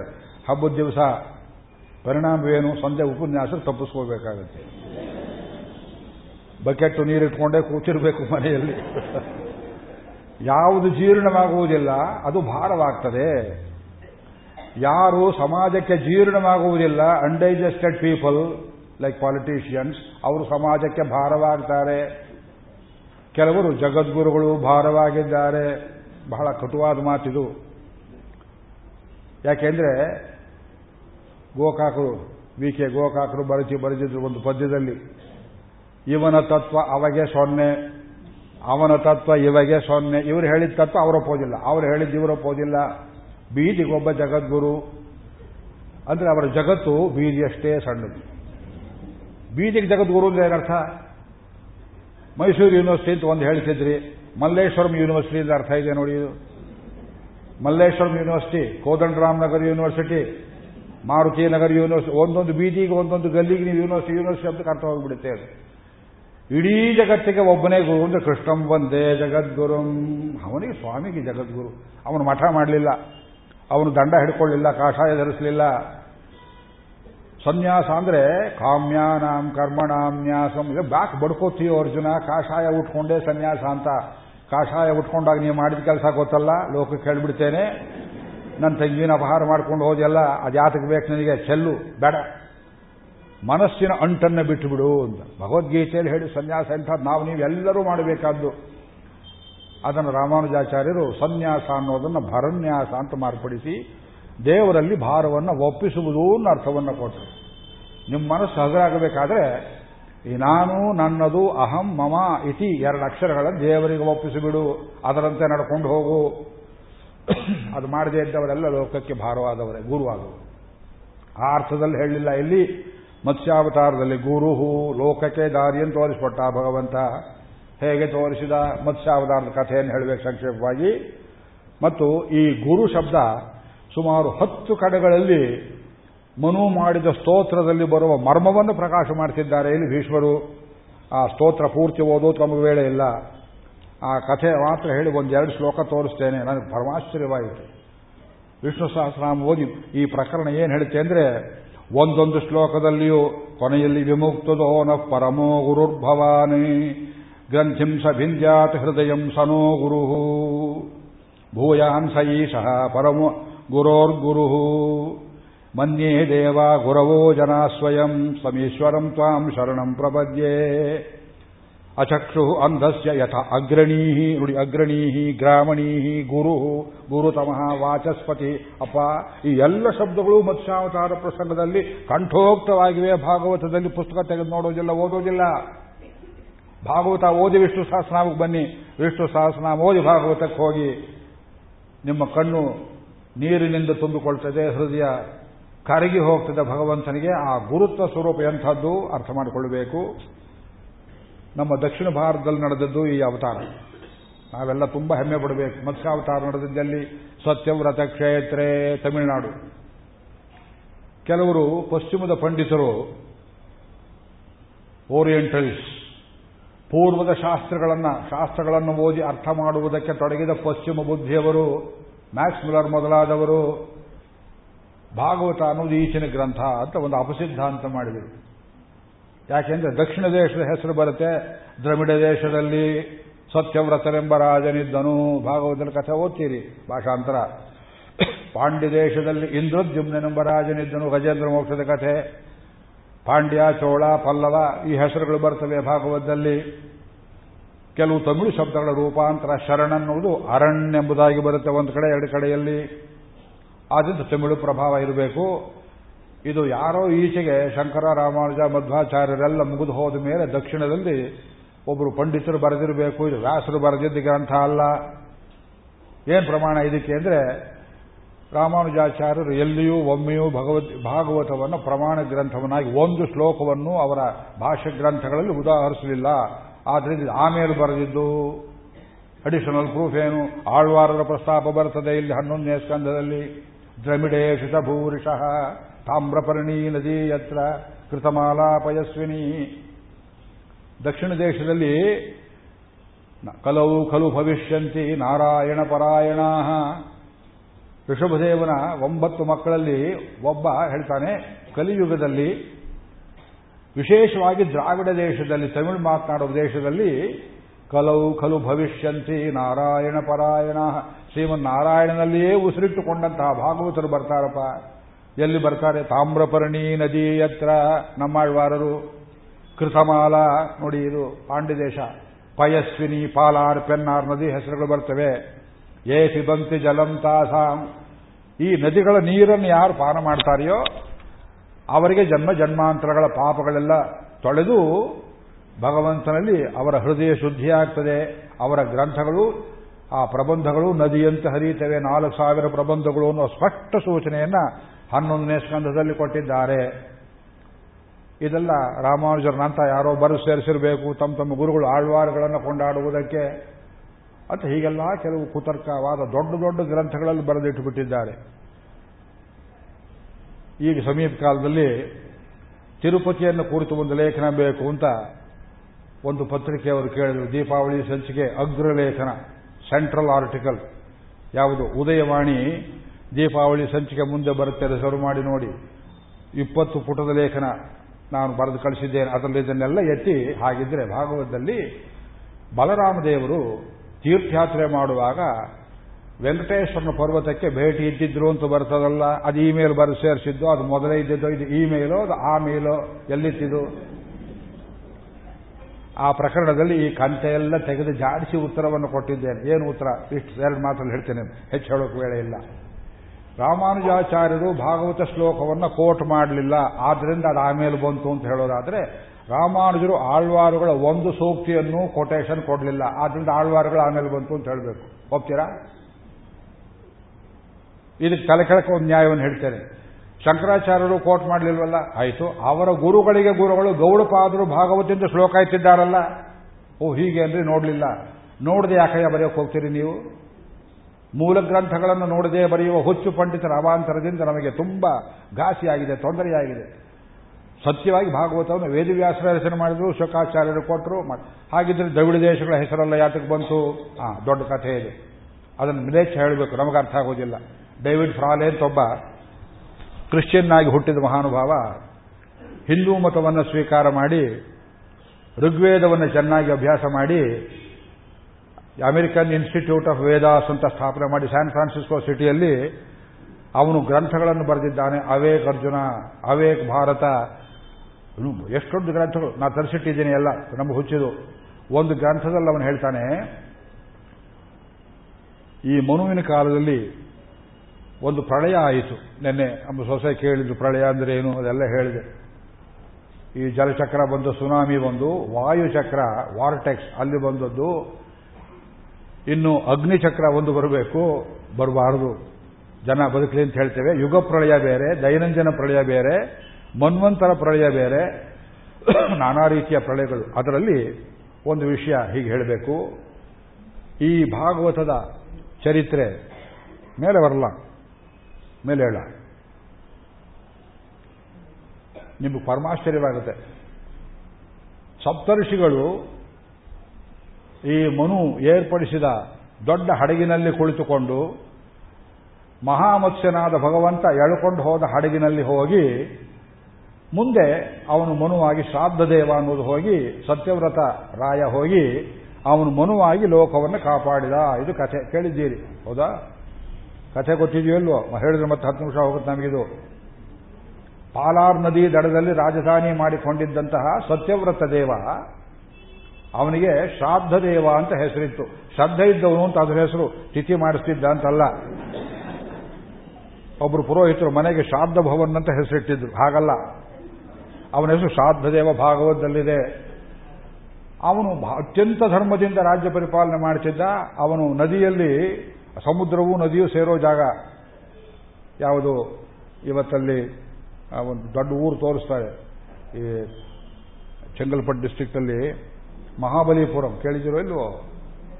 ಅಲ್ಲೆಲ್ಲೋ ಅವನ ರಾಜಧಾನಿ ಇತ್ತು ಅಂತ ಕಾಣುತ್ತೆ. ಅಲ್ಲಿ ಅರ್ಘ್ಯವನ್ನು ಕೊಡಬೇಕು, ಒಟುಗಳೆಲ್ಲ ನಿಂತುಕೊಂಡು ಅವನ ಕೈಯಲ್ಲಿ ತುಳಸಿ ಒಬ್ಬ ಹಾಕ್ತಾ ಇದ್ದಾನೆ ದೂರ್ವಾದಳವನ್ನು ಒಬ್ಬ ಹಾಕ್ತಾನೆ, ಏಲಕ್ಕಿ ಪುಡಿಯ ಒಬ್ಬ ಹಾಕ್ತಾನೆ, ಅರ್ಘ್ಯವನ್ನು ಕೊಡುವುದು ಸುಮ್ಮನೆ ನೀರು ಚೆಲ್ಲೋದಲ್ಲ. ಭಗವಂತನಿಗೆ ಸಮರ್ಪಣೆ ಮಾಡುತ್ತಿದ್ದೇವೆ, ಪರಿಕರಗಳ ಸಮೇತವಾಗಿ ಆ ಸೂರ್ಯನಲ್ಲಿರುವ ಭಗವಂತನಿಗೆ ಅರ್ಘ್ಯ ಕೊಡಬೇಕು, ನೀರನ್ನು ಕೈಗೆತ್ಕೊಳ್ತಾನೆ ಒಂದು ಸಣ್ಣ ಸೀಗಡಿ ಮೀನು ಕೈಗೆ ಬಂತು. ಮೀನು ಅಂದರೆ ಅಶುದ್ಧಿಯಾದ ಪದಾರ್ಥ. ಮತ್ಸ್ಯಕ್ಕೆ ಶಾಪವಿದೆ. ಅಗ್ನಿ ನೀರಲ್ಲಿ ಅಡಗಿಕೊಂಡಿದ್ದ ಅಂತ ತೋರಿಸಿಕೊಟ್ಟದ್ರಿಂದ ನಿನ್ನನ್ನ ಬೇಟೆಗಾರರು, ಮೀನುಗಾರರು ಹಿಡಿದು ತಿನ್ನಲಿ ಅಂತ ಅಗ್ನಿ ಶಾಪ ಕೊಟ್ಟ ಅನ್ನೋ ಕಥೆ. ನಮ್ಮ ಯಜುರ್ವೇದ ಸಂಹಿತೆಯಲ್ಲಿ ಒಂದು ಕಡೆ ಬರ್ತದೆ. ಅದನ್ನು ಮುಟ್ಟಿದ್ರೆ ಸ್ನಾನ ಮಾಡಬೇಕು. ಅದು ನೀರಲ್ಲೇ ಸ್ನಾನ ಮಾಡ್ತೀರಿ, ಮೀನು ಮೊದಲು ಏನು ಮಾಡ್ತೀರಿ? ಮೀನನ್ನು ಹಾಗೆ ಹೀಗೆ ಓಡಿಸಬೇಕು. ಮತ್ತೆ ಸ್ನಾನ ಮಾಡಬೇಕು. ಮೀನು ಮಾತ್ರ ನಿಮ್ಮನ್ನು ಮುಟ್ಟಬಾರದು. ಅರ್ಘ್ಯ ಕೊಡುವಾಗ ಕೈಗೆ ಬಂದ್ಬಿಡ್ತಾ ಮೀನು. ಥೂ, ಕೆಳಗೆ ಚೆಲ್ಲದ ಮತ್ತೆ ನೀರೆತ್ಕೊಂಡ ಮತ್ತೆ ಬಂತು. ಈ ಎರಡು ಸಲ, ಮೂರು ಸಲ ಆದಮೇಲೆ ಇದೇನಿದು? ಮತ್ತೆ ಮತ್ತೆ ಕೈ ಎತ್ಕೊಂಡ್ರ ನೀರು, ಅದೇ, ಇದು ಬೇರೆ ಮೀನು, ಅದೇ ಮೀನು ಏ, ಯಾರಯ್ಯ ನೀನು ಅಂತ ಕೇಳಿದ. ಆ ಮೀನು ಮನುಷ್ಯ ಭಾಷೆಯಲ್ಲಿ ಹೇಳಿತು, ದೊರೆಯೇ, ನಾನು ನಿನ್ನನ್ನು ನಂಬಿ ಆಶ್ರಯ ಬೇಡಿ ಬಂದಿದ್ದೇನೆ. ಈ ನದಿಯಲ್ಲಿ ದೊಡ್ಡ ದೊಡ್ಡ ಮೀನುಗಳು ನನ್ನನ್ನು ತಿಂದು ಹಾಕ್ತಾ ಕೂತಿವೆ. ನೀನು ನನಗೆ ರಕ್ಷಕನಾಗಬೇಕು, ಆಶ್ರಯವನ್ನು ಕೊಡು. ಆಶ್ಚರ್ಯವಾಯಿತು. ಇವನಿಗೆ ಸಾಧ್ಯ ದೇವನಿಗೆ ನಾನು ಹೇಗೆ ಆಶ್ರಯ ಕೊಡುವುದು? ಏನ್ ಮಾಡಬೇಡ, ನಿನ್ನ ಸಂಜ್ಞಾವನ್ನ ಮಾಡು, ಮತ್ತೆ ಕಾಡಿಸೋದಿಲ್ಲ. ನಿನ್ನ ಕಮಂಡಲು ಇದೆಯಲ್ಲ? ಇಲ್ಲಿಂದ ಮನೆಗೆ ಹೋಗುವಾಗ ಒಂದು ಸ್ವಲ್ಪ ನೀರು ತಗೊಂಡು ಹೋಗ್ತೀಯಲ್ಲ? ಅದರಲ್ಲಿ ನನ್ನನ್ನು ಬಿಟ್ಟು ಬಿಡು ರಾತ್ರಿ ಆಶ್ರಯ ಕೊಡು. ಮುಂದೆ, ಮುಂದಿನ ಕತೆ ಆಮೇಲೆ ನೋಡುವಂತೆ ಇವು ಕಮಂಡೋಲ್ ಹಾಕಿದ ಮನೆಗೆ ತಗೊಂಡ್ಬಂದ. ಬೆಳಿಗ್ಗೆ ಆಯ್ತು, ಆ ಮೀನಿದೆಯೋ ಸತ್ತೋಯ್ತೋ ಏನಾಯ್ತೋ ಅಂತ ನೋಡಿದ್ರೆ ಕಮಂಡಲು ಪೂರ್ತಿ ಆಕ್ರಮಿಸಿಕೊಂಡಿದೆ ಗೊರಗೊರ ಗೊರ ಹೀಗೆ ಹಾಗೆ ತಿರುಗ್ತಾ ಇದೆ, ದೊಡ್ಡದಾಗಿ ಬೆಳೆದು ಬಿಟ್ಟಿದೆ. ನೋಡಿದ, ಏನಯ್ಯ ನಿನ್ನ ಮಾಯೆ, ಯಾರಯ್ಯ ನೀನು? ಯಕ್ಷನೋ, ಗಂಧರ್ವನೋ? ಅದೆಲ್ಲ ಆಮೇಲೆ ಕಥೆ ಇಲ್ಲಿ ವಾಸ ಮಾಡೋಕೆ ಜಾಗ ಸಾಲದು. ನಿನ್ನ ಅರಮನೆಯಲ್ಲಿ ಕೊಳ ಇದೆಯಲ್ಲ, ಕೊಳದಲ್ಲಿ ಬಿಡು. ಕೊಳದಲ್ಲಿ ಬಿಟ್ಟ. ಬೆಳಿಗ್ಗೆ ನೋಡ್ತಾನೆ, ಅಲ್ಲಿದ್ದ ತಾವರೆ, ದಂಟು, ಗಿಂಟು ಎಲ್ಲ ಮುರಿದು ಬಿದ್ದಿದೆ. ಇದು ಹೀಗೆ ಹಾಗೆ ಸುತ್ತಾಡ್ತಾ, ಕೊಳದಷ್ಟು ಅಗಲಕ್ಕೆ ಬೆಳೆದಿದೆ ಆ ಮೀನು. ಆಮೇಲೆ ನೋಡಿದ, ನೀನು ಸಾಮಾನ್ಯ ಅಲ್ಲ, ಯಾರಯ್ಯ ನೀನು? ಒಂದು ರಾತ್ರಿದಷ್ಟು ಬೆಳೆಯೋ ಮೀನು ನಾವು ನೋಡ್ಲಿಲ್ವಲ್ಲ? ಈಗ ನೋಡುವಂತೆ ನನಗೆ ಈ ಕೊಳ ಸಾಕಾಗೋದಿಲ್ಲ. ಒಂದು ಕೆರೆಯಲ್ಲಿ ಬಿಡು. ಕೆರೆಯಲ್ಲಿ ಬಿಟ್ಟ. ಮರು ದಿವಸ ಬೆಳಿಗ್ಗೆ ಕೆರೆಯಷ್ಟು ದೊಡ್ಡದಾಗಿದೆ ಆ ಮೀನು? ಆಮೇಲೆ ಇವನು ನಮಸ್ಕಾರ ಮಾಡಿದ, ನೀನು ಮಹಾಪುರುಷ, ನನ್ನ ವಂಚನೆ ಮಾಡಬೇಡ. ದಯವಿಟ್ಟು ನೀನು ಯಾರು ಹೇಳು? ನಿನಗೆ ನಾನು ಆಶ್ರಯ ಕೊಡುವುದಲ್ಲ. ನೀನು ಯಾತಕ್ಕೆ ನನ್ನನ್ನು ಆಶ್ರಯ ಮಾಡಿದ್ದೀಯೇ ಹೇಳು? ಆಗ ಮತ್ಸ್ಯ ಹೇಳಿತು, ಹೇ ರಾಜನ್ ನನ್ನನ್ನು ಸಮುದ್ರದಲ್ಲಿ ಬಿಟ್ಟುಬಿಡು. ನಾನು ಶ್ರೀಮನ್ನಾರಾಯಣ. ನಿನಗೆ ಜೀವಕಾರುಣ್ಯ ಎಂಬುವ ಮಹಾಗುಣ ಇದೆಯೋ ಇಲ್ವೋ ಅಂತ ಪರೀಕ್ಷೆ ಮಾಡುವುದಕ್ಕೆ ಬಂದೆ ನಾನು. ಒಂದು ಮನುವಾಗಬೇಕಾದ್ರೆ ಏನು ದಿವ್ಯ ಗುಣ ಇದರಲ್ಲಿ ಭಾಗವತದಲ್ಲಿ ವಿವರಿಸಿಲ್ಲ. ವ್ಯಾಖ್ಯಾನಗಳು ನೋಡ್ಬೇಕು ನೀವು. ನಾನು ಮತ್ಸ್ಯಾವತಾರವನ್ನು ಇಷ್ಟು ವಿಸ್ತಾರವಾಗಿ ಹೇಳಿಲ್ಲ. ಇನ್ನೂ ವಿಸ್ತಾರ ಹೇಳ್ತೇನೆ ನರಸಿಂಹದೇವರ ಗುಡಿಯಲ್ಲಿ. ದಶಾವತಾರ ಉಪನ್ಯಾಸ ಬಾಕಿ ಕೂತಿದೆ. ಮೂರು ವರ್ಷದಿಂದ ಅವ್ರು ಕೇಳ್ತಾ ಇದ್ದಾರೆ. ನಮಗೆ ಅವಕಾಶ ಆಗ್ತಾ ಇಲ್ಲ. ಎರಡು ಡೇಟ್ ಕೊಡ್ತಾರೆ ಕೇಳ್ಕೊಳ್ಳಿ ಇವತ್ತು. ಯಾವುದೋ ಪಂಚಾಂಗ ನೋಡಿ ಸಿದ್ಧ ಮಾಡಿಕೊಂಡಿದ್ದೇವೆ. ನಿಮ್ಗೆ ಅನುಕೂಲವಾಗಿದ್ದರೆ ಸರಿ. ಇಲ್ದಿದ್ದರೆ ಏಪ್ರಿಲ್ ಆದ್ಮೇಲೆ ಮತ್ತೆ ನೋಡಬೇಕು. ದಶಾವತಾರ ವೈಭವನ್ನೇ ಉಪನ್ಯಾಸ ಮಾಡಬೇಕು. ಸ್ವಾಮಿ ನೃಸಿಂಹ, ನೃಸಿಂಹಾವತಾರ ಅಲ್ಲದೆ ಇನ್ನೂ ಒಂಬತ್ತು ವೇಷಗಳನ್ನು ಹಾಕೊಂಡು ಪಕ್ಕದಲ್ಲಿ ಕೂಡಬೇಕು. ಇದು ಅವತಾರ, ದಶಾವತಾರ ವೈಭವ. ಮತ್ಸ್ಯ ಇದು ಪೀಠಿಗೆ ಅಂತ ತಿಳ್ಕೊಳ್ಳಿ. ಭಾಗವತ ಹಾಗೆ ಹೇಳಿದ ಅಷ್ಟಾಗಿರುತ್ತೆ ನೋಡಿ. ನಾನು ಶ್ರೀಮನ್ ಶ್ರೀಮನ್ನಾರಾಯಣಪ್ಪ ಒಂದು ಸಣ್ಣ ಸೀಗಡಿ ಮೀನು, ಒಂದು ಅರ್ಧ ಸೆಂಟಿಮೀಟರ್ ಅಷ್ಟಿರುವ ಸಣ್ಣ ಮೀನು ಟ್ಯಾಡ್ಪೋಲ್ ಇದ್ದ ಹಾಗೆ. ಅದಕ್ಕೂ ಕರುಣೆಯನ್ನು ತೋರಿಸುವಷ್ಟು ಗುಣ ನಿನ್ನಲ್ಲಿದೆಯೋ ಇಲ್ಲವೋ ಅಂತ ನಾನು ಪರೀಕ್ಷೆ ಮಾಡೋದಕ್ಕೆ ಬಂದೆ ರಾಜನ್. ನಾನು ಪರೀಕ್ಷೆಯಲ್ಲಿ ಗೆದ್ದಿದ್ದೀಯಪ್ಪ. ಸ್ವಾಮಿ, ಇದೇನು ಪರೀಕ್ಷೆ? ಯಾತಕ್ಕೆ ಅಂತ ಕೇಳಿದ? ಇಲ್ಲ, ಇನ್ನು ಏಳು ದಿವಸಕ್ಕೆ ಸರಿಯಾಗಿ ಜಗತ್ತು ಪೂರ್ತಿ ಕೊಚ್ಚಿ ಹೋಗ್ತದೆ, ಒಂದು ಪ್ರಳಯ ಉಂಟಾಗ್ತದೆ. ಮುಂದಿನ ಸೃಷ್ಟಿಗೆ ಸಕಲ ಜೀವ ಕಾರುಣ್ಯ ಸಸ್ಯ, ವನಸ್ಪತಿ, ಪಶು ಪಕ್ಷಿ ಪ್ರಾಣಿಗಳಲ್ಲಿ ಕಾರುಣ್ಯವುಳ್ಳವನು. ಮುಂದಿನ ಮನ್ವಂತರಕ್ಕೆ ಮನುವಾಗಬಲ್ಲವನು ಯಾರು ಅಂತ ಹುಡುಕ್ತಾ ಇದ್ದೆ. ಒಂದು ಮೀನಿಗೆ ಕರುಣೆ ತೋರಿಸಿದ್ದೀಯೇ. ನಿನಗೆ ಮನ್ವಂತರ ಅಧಿಪತಿ ಆಗುವ ಮನುವಿನ ಪದವಿಯನ್ನು ಅನುಗ್ರಹ ಮಾಡಿದ್ದೇನೆ. ನಡಿಗೆ ಹೋಗಿಬಿಟ್ಟ ಇವನು. ನನಗಷ್ಟು ದೊಡ್ಡ ಶಕ್ತಿ ನನಗೆ ಎಲ್ಲಿ ಬಂತು? ನೀ ಸುಮ್ಮನೆ ಇರುವಂತ ಆ ಏಳನೇ ದಿವಸ ಪ್ರಳಯದ ಸಂದರ್ಭದಲ್ಲಿ ಎಲ್ಲೆಲ್ಲಿಯೂ ನೀರು ಆವರಿಸಿಕೊಂಡಾಗ ನೀನು ಒಂದು ಉನ್ನತ ಪ್ರದೇಶದಲ್ಲಿ ನಿಂತುಕೊಂಡಿರು. ಒಂದು ಹಡಗನ್ನು ಮಾಡಿಸು, ದೊಡ್ಡ ಹಡಗನ್ನ. ಆ ಹಡಗಿನಲ್ಲಿ ಮುಂದಿನ ಸೃಷ್ಟಿಗೆ ಬೇಕಾಗುವ ಯಾವ ಯಾವ ಪ್ರಾಣಿಗಳು ಬೇಕೋ ಆಡು, ಕುರಿ, ಮೇಕೆ, ಕೋಳಿ ಅಥವಾ ಆನೆ ಅಥವಾ ಕುದುರೆ ಗೋವು ಸಂಪತ್ತು, ಎಲ್ಲ ಪ್ರಾಣಿಗಳನ್ನು, ಎಲ್ಲ ಪಶುಗಳನ್ನು, ಎಲ್ಲ ಪಕ್ಷಿಗಳನ್ನು, ಎಲ್ಲ ಕ್ರಿಮಿಕೀಟಗಳನ್ನು ತುಳಸಿ ಅಲ್ಲದೆ ಆಲದ ಮರ ಬೇಕಾದ ಮರಗಳನ್ನು, ಸಸಿಗಳನ್ನು ನೀನು ಎಲ್ಲ ಸಿದ್ಧ ಮಾಡಿಕೊಂಡು ಆ ದೊಡ್ಡ ಹಡಗಿನಲ್ಲಿಟ್ಟುಕೊಂಡು ಸಂರಕ್ಷಿಸು. ಆಗ ನಾನು ಬರುವುದಕ್ಕೆ ಪೂರ್ವಾಂಕ ರೂಪದಲ್ಲಿ ಸಪ್ತರ್ಷಿಗಳು ಬರ್ತಾರೆ, ನಿನ್ನ ಕಡೆಗೆ ಅವರನ್ನು ಕೂರಿಸಿಕೋ. ಮುಂದೆ ಮುಂದೆ ನಾನು ದೊಡ್ಡ ಮೀನಿನ ರೂಪದಲ್ಲಿ ಸಮುದ್ರದ ಕಡೆಯಿಂದ ನೀರಲ್ಲಿ ಅನಾಯಾಸವಾಗಿ ಈಜುಕೊಂಡು ಬರ್ತೇನೆ. ಈ ಹಡಗಿನ ತುದಿಗೆ ಒಂದು ಹಗ್ಗವನ್ನು ಕಟ್ಟಿ ನನ್ನ ಕೋರೆ ಹಲ್ಲಿಗೆ ನೀನು ಸಿಕ್ಕಾಕಿ ಬಿಡು. ನಾನು ಎಳ್ಕೊಂಡು ಹೋಗ್ತೇನೆ. ಆಮೇಲೆ ಮುಂದೆ ನೀರೆಲ್ಲ ಇಳಿದ ಮೇಲೆ ಮುಂದೆ ಆಗುವ ಸೃಷ್ಟಿ, ಅದು ನಿನಗೆ ಶಕ್ತಿ ಬ್ರಹ್ಮದೇವರು ಕೊಡ್ತಾನೆ. ಮನ್ವಂತರ ಸೃಷ್ಟಿಯಾಗಲಿ, ಮಗು ಒಳ್ಳೆಯದಾಗಲಿ ಅಂತ ಸ್ವಾಮಿ ಅಂತರ್ಧಾನನಾಗಿಬಿಟ್ಟ. ಮನುವಿನ ಪರೀಕ್ಷೆ ಅಂತ ಪರೀಕ್ಷೆ ನೋಡಿ. ದಶಾವತಾರದ ಮೇಲೆ ನಾನು ಕಾದಂಬರಿ ಬರೆದಿದ್ದೇನೆ. ಆರು ಅವತಾರಗಳು ಅಚ್ಚಾಗಿವೆ ಹುಬ್ಬಳ್ಳಿಯಲ್ಲಿ ಸಾಹಿತ್ಯ ಭಂಡಾರ. ಇನ್ನೊಂದು ತಿಂಗಳಲ್ಲಿ ಪ್ರಕಟವಾಗ್ತಾ ಅದು ಯಾವುದೋ ಒಂದು ಫಿಲ್ಮ್ ಮಾಡಬೇಕು ಅಂತ ಯಾರೋ ಕೇಳಿದ್ರು ಫಿಲ್ಮ್ ಅವರು ಮಾಡಲಿಲ್ಲ. ಶ್ರೀನಿವಾಸಯ್ಯನವರು ಸಾಕ್ಷಿ. ಅದು ಆರು ಅವತಾರಗಳು. ವತ್ಸಕೂರ್ಮ ವರಾಹ ನರಸಿಂಹ ವಾಮನ ಪರಶುರಾಮ ತನಕ. ರಾಮಾವತಾರ ಡೀಟೇಲ್ ಆಗಿ ಬರೀಬೇಕು ಅಂತ ಕೂತಿದ್ದಾರೆ ಅವರು ಎರಡು ಮೂರು ಸಂಪುಟ ಆಗಬೇಕಂತೆ ಕೃಷ್ಣಾವತಾರ ಬರೆದಿಟ್ಟಿದ್ದೇನೆ. ಅದು ಇನ್ನೂ ಬೇಕು ಅಂತ ಕೇಳ್ತಾರೆ. ಅದಕ್ಕೆ ಯಾವತ್ತು ವೇಳೆ ಬರುತ್ತೋ ನನಗೆ ಗೊತ್ತಿಲ್ಲ. ಅದರಲ್ಲಿ ಡೈಲಾಗ್ಸ್. ಈ ಮರ್ಮಗಳನ್ನೆಲ್ಲ ತಂದಿಟ್ಟಿದ್ದೇನೆ, ಬರೀ ಪುರಾಣದ ಕಥೆ ಅಂತ ತಿಳ್ಕೊಬೇಡಿ ಇದರಲ್ಲಿ ವ್ಯಾಸೋಕ್ತವಾದ ಕಥೆಗಳು ಎಷ್ಟು ಅರ್ಥವಿದೆ ನೋಡಿ. ಜೀವ ಕಾರುಣ್ಯವಿಲ್ಲದೆ ಇದ್ದವನು ಮನುವಾಗಲಾರ. ಮತ್ತೇನಾಗ್ಬೋದು? ಪ್ರೈಮ್ ಮಿನಿಸ್ಟರ್ ಆಗ್ಬೋದು, ಚೀಫ್ ಮಿನಿಸ್ಟರ್ ಆಗ್ಬೋದು. ಜೀವ ಕಾರುಣ್ಯವಿಲ್ಲದೆ ಇದ್ದವನು ಬಕಾಸುರನಾಗ್ಬೋದು. ಅರ್ಥಾತ್ ಎಂ ಎಲ್ ಎ ಆಗ್ಬೋದು. ಅರ್ಥಾತ್ ಎಂ ಪಿ ಆಗ್ಬೋದು. ಮನುಷ್ಯರನ್ನು ಹರಿದು ತಿನ್ನುವನಾಗ್ಬೋದು ಅಲ್ಲ ಕರುಣೆ ಇಲ್ಲದೆ ಇದ್ದವನು ಎಂಥಯ್ಯ ಅಧಿಕಾರಕ್ಕೆ ಬರ್ತಾನೆ? ನಾ ವಿಷ್ಣು ಪೃಥ್ವೀಪತಿ. ಭಗವಂತನ ಅಂಶ ಇಲ್ಲದೆ ಇದ್ದವನು, ಆಳಿಕೆಗೆ ಲಾಯಕ್ಕಿಲ್ಲ ರಾಜನಿಗೆ ಎರಡೇ ಗಂಟೆಗಳ ಕಾಲ ಮಾತ್ರ ನಿದ್ದೆ. ಭೀಷ್ಮ ಹೇಳ್ತಾನೆ, ಕೌಟಿಲ್ಯ ಹೇಳ್ತಾನೆ, ಹನ್ನೆರಡು ಗಂಟೆಗೆ ಮಲ್ಕೊಂಡ್ರೆ ಎರಡು ಗಂಟೆಗೆ ಹೇಳಬೇಕು. ಫಸ್ಟ್ ಮಾಡುವ ಡ್ಯೂಟಿ ಗೂಢಚಾರಣಕರು ಎಲ್ಲೆಲ್ಲಿ ಕಂಟಕರಿದ್ದಾರೆ, ಶಿಕ್ಷಕರಿದ್ದಾರೆ, ದುಷ್ಟರಿದ್ದಾರೆ. ಅಲ್ಲಿಂದ ಆಚೆಗೆ ಕಷ್ಟ, ಸುಖ, ವಿಚಾರಣೆ, ರಾಣಿಯರ ಯೋಗಕ್ಷೇಮ, ಅರಮನೆಯಲ್ಲಿ ಪುರೋಹಿತರು ಬಂದು ವರದಿ ಒಪ್ಪಿಸೋದು ಮಂತ್ರಿಗಳು. ಇದು ಶೆಡ್ಯೂಲ್ ಆಫ್ ಎ ಕಿಂಗ್ ಎಂಥದ್ದು? ಯಾರು ಓದ್ತಾರೆ? ಕೌಟಿಲ್ಯ ಶಾಸ್ತ್ರವನ್ನು. ಚಂದ್ರಗುಪ್ತನ ಹಾಗೆ ಟ್ರೈ ಮಾಡಿ ಮಾಡಿದ್ರು ಅವರು. ಆಳುವವರು ಅದಕ್ಕೆ ಶಿಕ್ಷಣ ಬೇಕು, ತಯಾರಿಕೆ ಬೇಕು, ಒಳಗಿನ ಪೊಟೆನ್ಷಿಯಲ್ ಬೇಕು. ವಿದ್ಯಾ ದ್ರವ್ಯಂ ಹಿ ವಿನಯತಿ, ಚಾಣಕ್ಯನ ಮಾತು. ಯಾವುದು ದ್ರವ್ಯವ ರೈಟ್ ಮೆಟೀರಿಯಲ್ಲೋ ಅದಕ್ಕೆ ಟ್ರೈನಿಂಗ್ ಕೊಟ್ಟರೆ ಮಾತ್ರ ಆಗ್ತದೆ. ಇದನ್ನ ಜಕಣಾಚಾರಿ ಬಲ್ಲ. ಸಿಕ್ಕಿದ ಕಲ್ಲೆಲ್ಲ ಬೇಲೂರು ಕೇಸು ಆಗೋದಿಲ್ಲ. ಯೋಗ್ಯತೆ ಇದ್ದ ಕಲ್ಲನ್ನು ಕಳೆದ್ರೆ ಮಾತ್ರ ಆಗ್ತದೆ. ಸಂಗೀತಗಾರನ್ನು ತಗೊಂಡೋಗಿ ನೀವು ಪ್ರೈಮ್ ಮಿನಿಸ್ಟರ್ ಮಾಡೋಕೆ ಬರೋದಿಲ್ಲ. ಡ್ಯಾನ್ಸ್ ಮಾಡೋಕೆ ಬರದೇ ಇರೋರೆಲ್ಲ ಚೀಫ್ ಮಿನಿಸ್ಟರ್ಗಳಾಗ್ತಾರೆ, ಸಿನಿಮಾ ಆಕ್ಟರ್ಗಳೆಲ್ಲ ಆಗ್ತಾರೆ ಏನಾಗುತ್ತೆ ಪರಿಣಾಮ? ಮತ್ಸ್ಯನ್ಯಾಯ ಉಂಟಾಗುತ್ತೆ. ಆಳುವರಿಗೆ ಜೀವಕಾರುಣ್ಯ ದಯಾ ಮಹಾ ದೊಡ್ಡ ಗುಣ. ದುಷ್ಟರನ್ನ ನಿರ್ದಾಕ್ಷಿಣ್ಯವಾಗಿ ದಮನ ಮಾಡ್ತೇನೆ ಅನ್ನೋ ಗುಣ ಈ ಪರೀಕ್ಷೆಯಲ್ಲಿ ಗೆದ್ದ ಮನು. ಆಮೇಲೆ ಹೇಳಿದ ಹಾಗೆ ಭಗವಂತ ಜಲಪ್ರಳಯ ಉಂಟಾಯಿತು. ಜಲಪ್ರಳಯ ಆಗುವಾಗ ಏನಾಯಿತು? ಡೇವಿಡ್ ಫ್ರಾಲೆ ತೋರಿಸ್ತಾರೆ, ನಮಗೆ ಪ್ರಮಾಣ ಕೊಡ್ತಾರೆ. ಕ್ರಿಸ್ತಪೂರ್ವ ಸುಮಾರು ಎಂಟು ಸಾವಿರ ವರ್ಷಗಳಷ್ಟು ಹಿಂದೆ ನಡೆದ ಒಂದು ಅನಾಹುತ.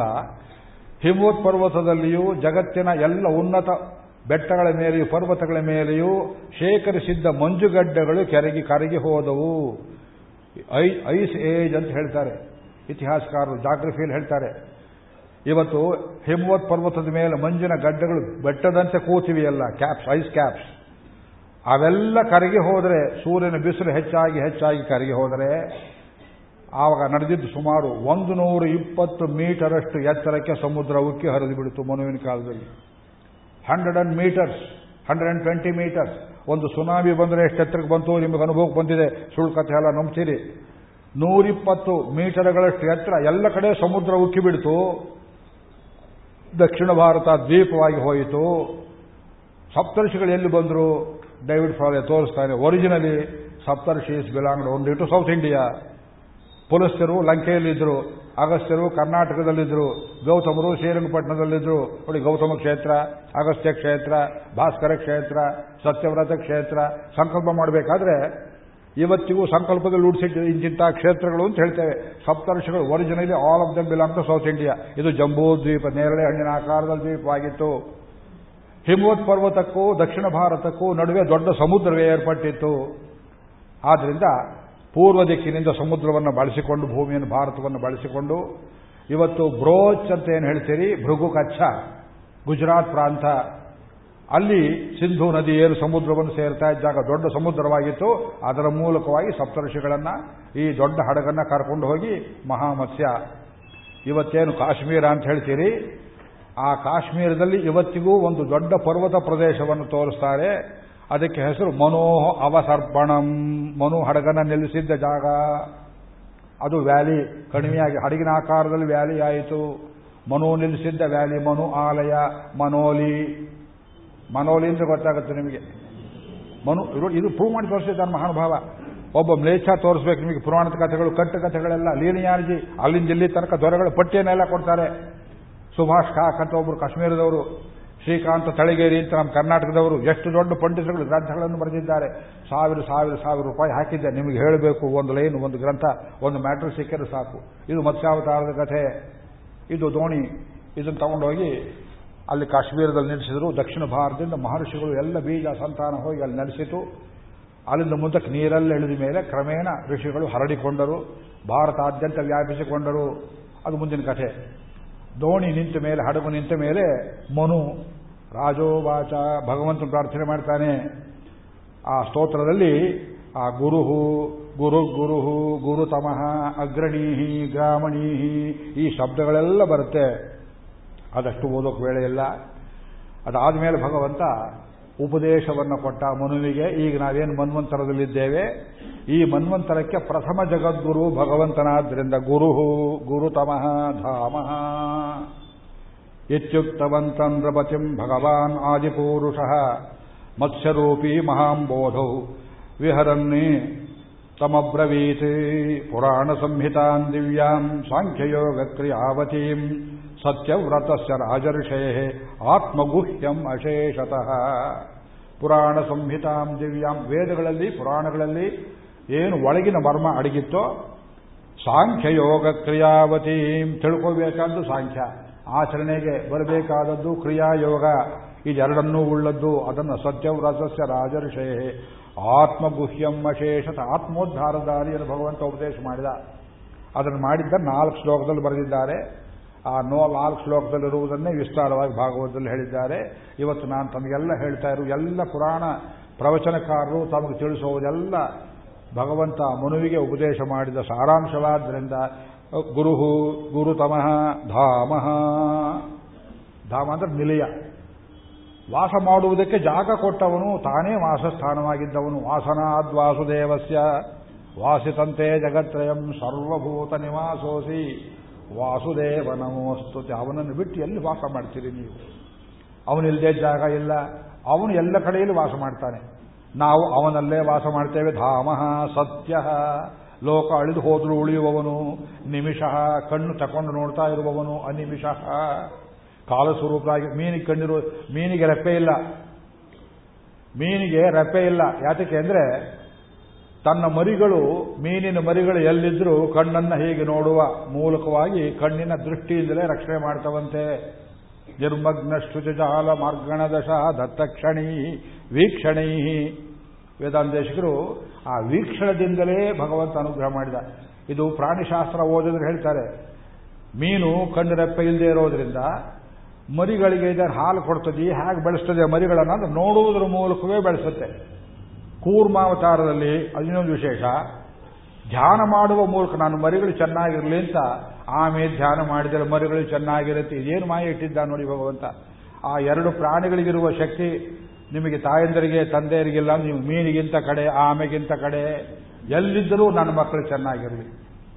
ಕಣ್ಣಿಂದಲೇ ನೋಡಬೇಕು, ದೇವಿಗೆ ಹೇಗೆ ಕೃಷ್ಣ ನೋಡಿ ನೋಡಿ ಏರಾರಂದ ಕಣ್ಣಿ, ಕಣ್ಣು ದೊಡ್ಡದಾಯಿತು. ನನ್ನ ಮಗ ಚೆನ್ನಾಗಿರಲಿ ನನ್ನ ಮಗ ಎಷ್ಟು ಚೆನ್ನಾಗಿದ್ದಾನೆ, ನೋಡಿ ನೋಡಿ ಹಿಗ್ಗಿದಳು ಕೃಷ್ಣನಿಂದ ಕಣ್ಣು ಹಿಗ್ಗಿತು. ಹಿಗ್ಗಿದ ಕಣ್ಣಿಂದ ಕೃಷ್ಣ ಹಿಗ್ಗಿದ. ಅದು ಮತ್ಸ್ಯಾವತಾರದ ಭಗವಂತ ಮಾಡಿ ತೋರಿಸಿದ. ನಿಮಿಷ ಅನಿಮಿಷ ಸೃಗ್ವಿ ವನಮಾಲಾ ವಿಲಾಚನಾಗಿದ್ದ ವಾಚಸ್ಪತಿ ಹೈಗ್ರೀವನಾಗಿದ್ದಾನೆ ತತ್ವವನ್ನು ಉಪದೇಶ ಮಾಡಿದ. ಉದಾರಧೀಹಿ.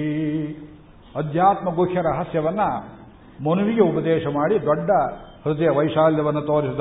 ಅಗ್ರಣೀಹಿ ಎಲ್ಲರಿಗಿಂತ ಮುಂದೆ ಹೋದವನು. ಜಗತ್ತು ಪ್ರಳಯದಲ್ಲಿದ್ದಾಗ ದಾರಿ ತೋರಿಸೋರು ಯಾರು? ಅಗ್ರಣೀ. ಇದು ಅಗ್ರಿಗೂ ಹೆಸರು. ಗ್ರಾಮಣೀ. ಸಮೂಹಗಳನ್ನು ಕಾಪಾಡಿದ ಗಿಡಮರಗಳ ಸಮೂಹ, ಪ್ರಾಣಿಗಳ ಸಮೂಹ, ಸಪ್ತರ್ಷಿಗಳ ಸಮೂಹ. ಇದರಿಂದ ಅವನಿಗೆ ಶ್ರೀಮಾನ್ ಶ್ರೀಮಂತಿಗೆ ಉಂಟಾಯಿತು. ಸರ್ವರಕ್ಷಕ ಎಂಬುವ ಕೀರ್ತಿ ಉಂಟಾಯಿತು. ನಾನೇ ಎಲ್ಲರನ್ನ ಕಾಪಾಡುವನಲ್ವೇನೋ ಅಂದರೆ ಮನು ಸಾಕ್ಷಿಯಾಗುವಂತೆ ತೋರಿಸಿಬಿಟ್ಟ.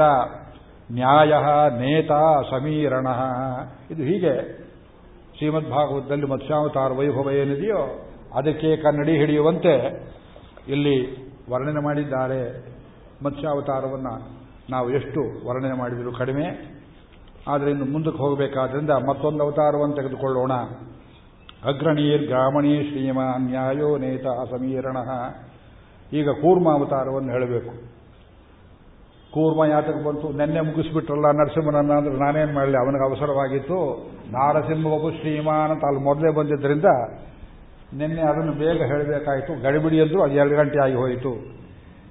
ಈಗ ಕೂರ್ಮ ಅವತಾರವನ್ನು ಅನುಭವಿಸಬೇಕು. ಕೂರ್ಮಾವತಾರ ಯಾವುದಕ್ಕೆ ಬೇಟಿಕೆ ಸಮುದ್ರ ಮಥನಕ್ಕೆ ಬೇಟಿಕೆ ಸಮುದ್ರ ಮಥನ ಯಾವುದಕ್ಕೆ ಬೇಟಿಕೆ ಇದು ಲಕ್ಷ್ಮೀ ಧರಾವತಾರ ಲಕ್ಷ್ಮಿಯನ್ನು ಭಗವಂತ ಎಜೆಯಲ್ಲಿ ಧರಿಸುವುದಕ್ಕೆ ಇದು ಉಪಕಾರವಾದಂತಹ ಒಂದು ಅವತಾರ. ಆದ್ದರಿಂದ ಈಗ ಆ ಅವತಾರವನ್ನು ಯಥಾಶಕ್ತಿ ನಾವು ಅನುಭವಿಸೋಣ. ಎರಡು ಶ್ಲೋಕ ಮೊದಲು ಹೇಳ್ತೇನೆ. ಇದು ಶ್ರೀಮದ್ ಭಾಗವತಕಾರರು ಹನ್ನೆರಡನೇ ಸ್ಕಂದದ ಹದಿಮೂರನೇ ಅಧ್ಯಾಯದಲ್ಲಿ ಅಪೂರ್ವವಾದ ಶ್ಲೋಕವನ್ನು ಬರೆದಿದ್ದಾರೆ. ತಾವೆಲ್ಲರೂ ಮನಸ್ಸಲ್ಲಿ ಕೂರ್ಮ ಮೂರ್ತಿಯನ್ನು ಧ್ಯಾನ ಮಾಡಿ ಆ ಚಿತ್ರವನ್ನು ಮನಸ್ಸಲ್ಲಿ ಮಾಡಿಕೊಳ್ಳಿ. ಎರಡು ಕಡೆಯಲ್ಲಿ ಬರ್ತದೆ ಕೂರ್ಮಾವತಾರ. ಮೊದಲನೇದು, ಪೃಷ್ಠೇ ಭ್ರಾಮ್ಯದಮಂದ ಮಂದರಗಿರಿ ಗ್ರಾವಾಗ್ರ ಕಂಡು ಯನಾತ್ ನಿದ್ರಾಳೋ ಕಮಠಾಕೃತೇರ್ಭಗವತಃ, ಶ್ವಾಸಾನಿಲಾಪಾಂತುವ, ಯತ್ಸಂಸ್ಕಾರ ಕಲಾನುವರ್ತನವಶಾತ್, ವೇಲಾದಿಭೇನಾಂಭಸಾಂ, ಯಾತಾಯಾತಮತಂದ್ರಿತಂ ಜಲನಿಧೇ ನ ಅದ್ಯಾಪಿ ವಿಶ್ರಾಮ್ಯತಿ ಕಥೆ ಸ್ವಲ್ಪ ಹೇಳಬೇಕಲ್ಲ. ಶ್ರೀಮದ್ ಭಾಗವತದಲ್ಲಿ ಬರುತ್ತೆ ಇದು ಕಥೆ. ದೇವತೆಗಳು ಒಂದು ಕಾಲದಲ್ಲಿ ಸಾಯ್ತಾ ಇದ್ರು. ಅಸುರರು ಸತ್ತರು ಹುಟ್ಟಿ ಬರ್ತಾ ಇದ್ರು. ಈ ಎಂಥ ಕಾಲ ರೀ, ಇದು ನಮ್ಮ ಕಾಲ ಇದ್ದ ಹಾಗೆ ಇದೆಯಲ್ಲ? ಅಂತ ನಿಮಗನ್ಸ್ಬೋದು ಅದಕ್ಕೆ ನಾನೇನು ಮಾಡಲಿ? ಇರುವುದು ಹಾಗೇ ಇದೆಯಲ್ಲ? ಕನೀಯಾಂಶ ದೇವಾವ ಕನೀಯಾಂಶ ಮೈನಾರಿಟಿ ದೇವತೆಗಳು. ಮೈನಾರಿಟಿ ಕಮಿಷನ್ ಇಲ್ಲ ಜಾಯಾಂಶೋ ಅಸುರ ಮೆಜಾರಿಟಿ ಯಾವತ್ತು ರಾಕ್ಷಸರದು. ಇದು ಯಜುರ್ವೇದ ಸಂಹಿತೆಯಲ್ಲಿರುವಂತಹ ಮಾತು. ಮೆಜಾರಿಟಿ ರೂಲ್, ಇವತ್ತಿನ ನಾವು ಮೆಜಾರಿಟಿ ಹೇಳೋದಲ್ಲ, ದುಷ್ಟರು ಮೆಜಾರಿಟಿ. ದೇವತೆಗಳೆಲ್ಲ ಸಾಯ್ತಿದ್ರು. ಅವರೆಲ್ಲ ಹೋಗಿ ಭಗವಂತನನ್ನು ಕೇಳಿಕೊಂಡ್ರು, ನಾವೆಲ್ಲ ಸಾಯ್ತಾ ಇದ್ದೇವೆ, ನಮಗೆ ಬದುಕೋದಕ್ಕೊಂದು ಉಪಾಯವನ್ನು ಹೇಳ್ಕೊಡಿ. ದೇವರು ಕೋಪ ಮಾಡಿಕೊಂಡ. ಇವತ್ತು ನಿಮಗೆ ಬದುಕಬೇಕು ಅಂತ ಆಸೆ ಆಯಿತು ಅಂತ. ಉಳಿದವ್ರು ಪ್ರಾಣ ತೆಗಿತಿದ್ರಿ, ಈಗ ಬದುಕಬೇಕು ಅಂತ ಆಸೆ ಉಂಟಾಯಿತೆ ನಿಮಗೆ, ಬಹಳ ಸಂತೋಷ, ಒಂದು ಕೆಲಸ ಮಾಡಿ. ಬಹಳ ಸಣ್ಣ ಕೆಲಸ.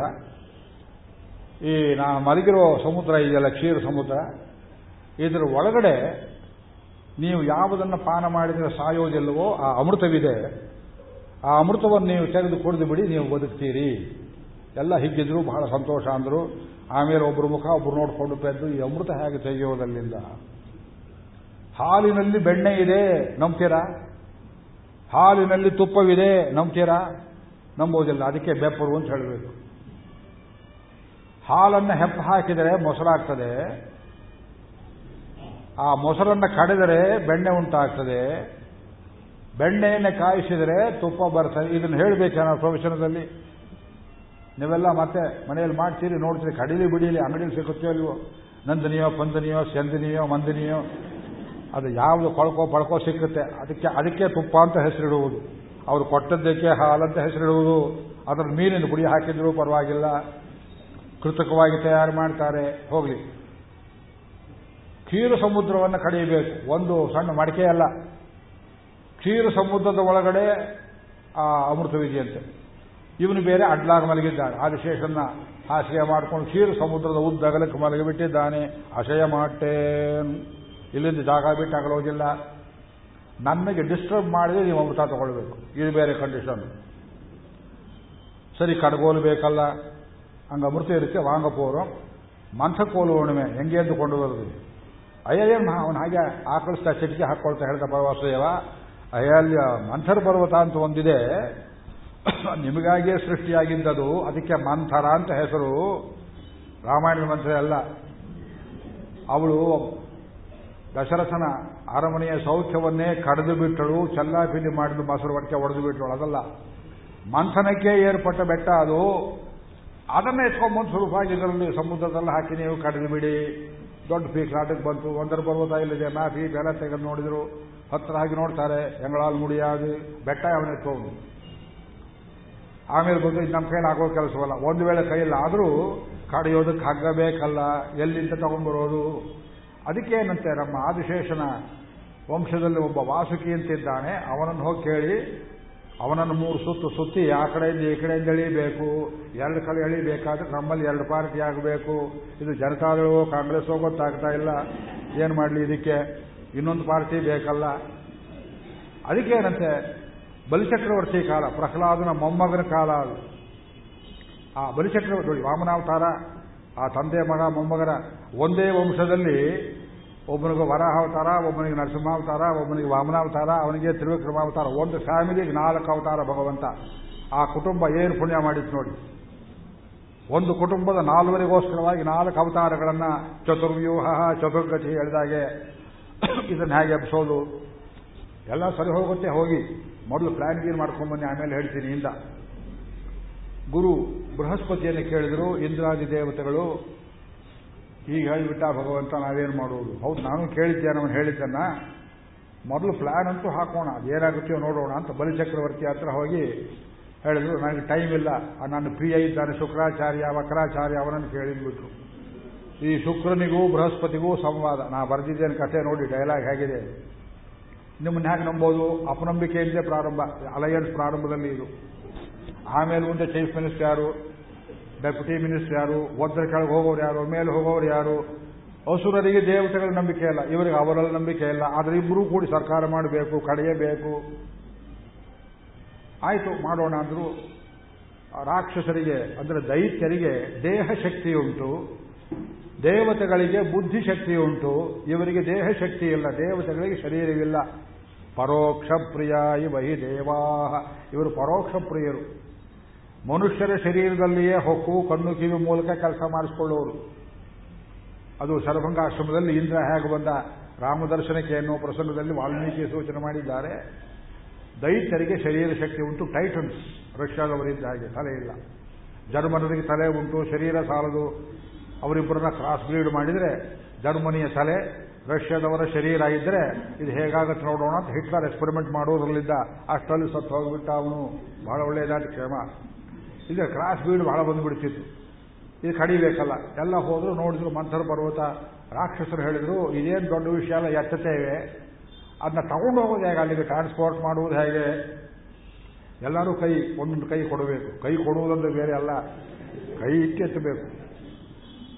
ಎತ್ತಿದ್ರು, ದೇವತೆಗಳು ಏನು ಮಾಡಿದ್ರು? ಉಪಾಯದಲ್ಲಿ ಕೈ ಇಟ್ಟಾಗ ಮಾಡಿದ್ರು, ಭಾರವೆಲ್ಲ ಅವರ ತಲೆ ಮೇಲೆ ಹೋಯಿತು.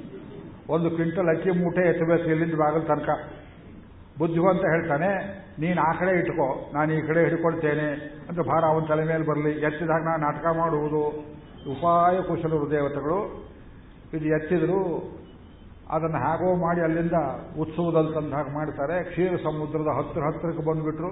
ಭಗವಂತನೇ ಕೊಟ್ಟ ಶಕ್ತಿಯಿಂದ ದೈತ್ಯನಿಗೆ ಕ್ಷೀರ ಸಮುದ್ರದವರೆಗೆ ಏರುವ ಅವಕಾಶವಾಯಿತು. ಹೋಗೋಕೆ ಅವಕಾಶವಿಲ್ಲ ಅವರಿಗೆ. ಅಲ್ಲಿ ಹೋಗಿ ಇನ್ನೇನು ಸಮುದ್ರದಲ್ಲಿ ತೇಲ್ ಹಾಕಬೇಕನ್ನುವಷ್ಟರಲ್ಲಿ ದಡಮ್ ಅಂತ ಕೆಳಗೆ ಬಿದ್ದುಬಿಡ್ತು ಬೆಟ್ಟ ಅದು. ಯಾತಕ್ಕೆ ಬಿತ್ತು ಅಂದರೆ ಭಾಗವತದಲ್ಲಿ ಹೇಳ್ತಾರೆ, ಗಣಪತಿ ಪೂಜೆ ಮಾಡಲಿಲ್ಲವಂತೆ ಅವರು, ಪಿಳ್ಳೆಯಾರ್ ಭಾಗವತದಲ್ಲಿ ನೋಡಿ. ಗಣಾನಾಂತ ಗಣಪತಿ ಹವಾಮಹೇ ಕವಿಂ ಕವೀನಾಂ. ಆ ಗಣಪತಿ ಮಂತ್ರ ಹೇಳಲಿಲ್ಲ.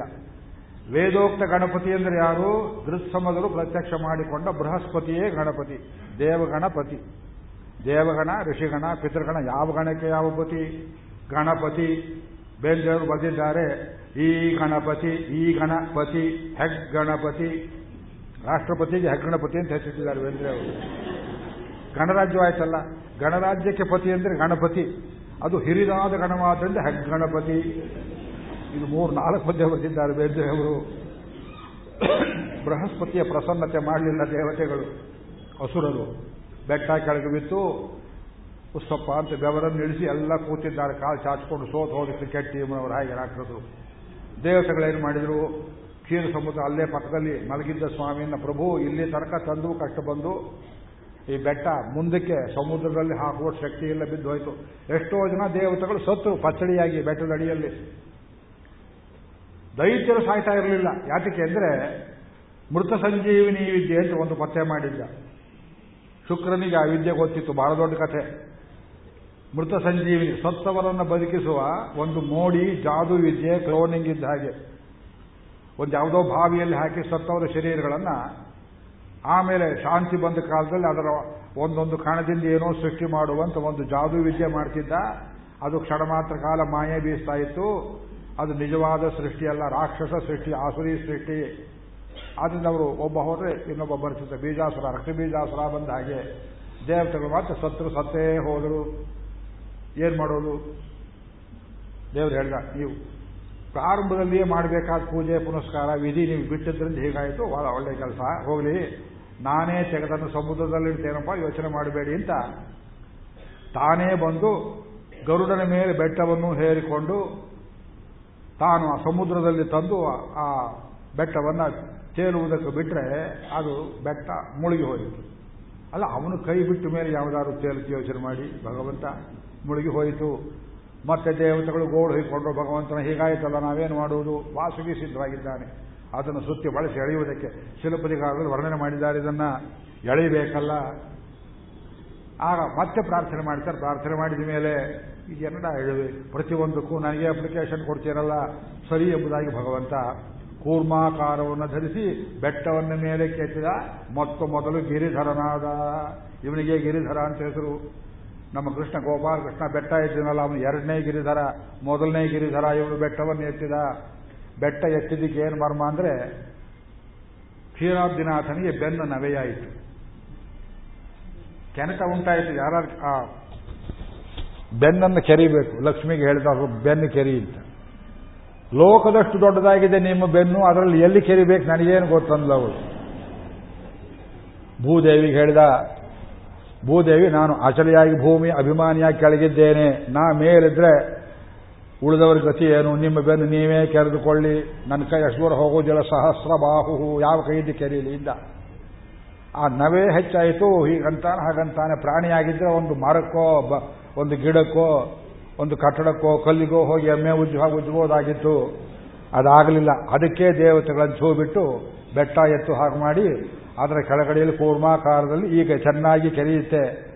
ಮೇಲಿರುವ ಬೆಟ್ಟ ಅವನ ಬೆನ್ನನ್ನು ಕೆರೆದು ಕೆರೆದು ಅವನಿಗೆ ನಮೇ ತೀರಿಸುವಂತೆ ಇದು ಇದು ಭಾಗವತದಲ್ಲಿಯೂ ಇದೆ ವೇದಾಂತೇಶಕರ ಶ್ಲೋಕದಲ್ಲಿಯೂ ಇದೆ. ಪೃಷ್ಠೇ ಭ್ರಾಮ್ಯದ ಮಂದ ಮಂದರಗಿರಿ ಗ್ರಾವಾಗ್ರ ಕಂಡೂಯನಾತಿ.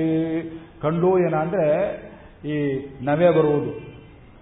ಪೃಷ್ಠೇ ಬೆನ್ನಿನ ಮೇಲೆ ಕೂರ್ಮಾವತಾರವನ್ನು ಯಾಕೆ ಮಾಡಿದ ಅಂದ್ರೆ ಬೆಟ್ಟ ಗಿರಿಗಿರನೆ ಚಲಿತಾ ಇರಬೇಕು, ತನಗೆ ಮಾತ್ರ ಘಾಸಿಯಾಗಿರಬಾರದು ಈ ಆಮೆಗೆ ಚಿಪ್ಪು ಅಂತ ಒಂದಿರ್ತದಲ್ಲ ಆ ಚಿಪ್ಪು ಎಷ್ಟು ಗಟ್ಟಿಯಾಗಿರುತ್ತೆ ಅಂದ್ರೆ ಕೊಡಲಿಯಿಂದ ಒಡೆದರೂ ಹೋಗುವುದಿಲ್ಲ.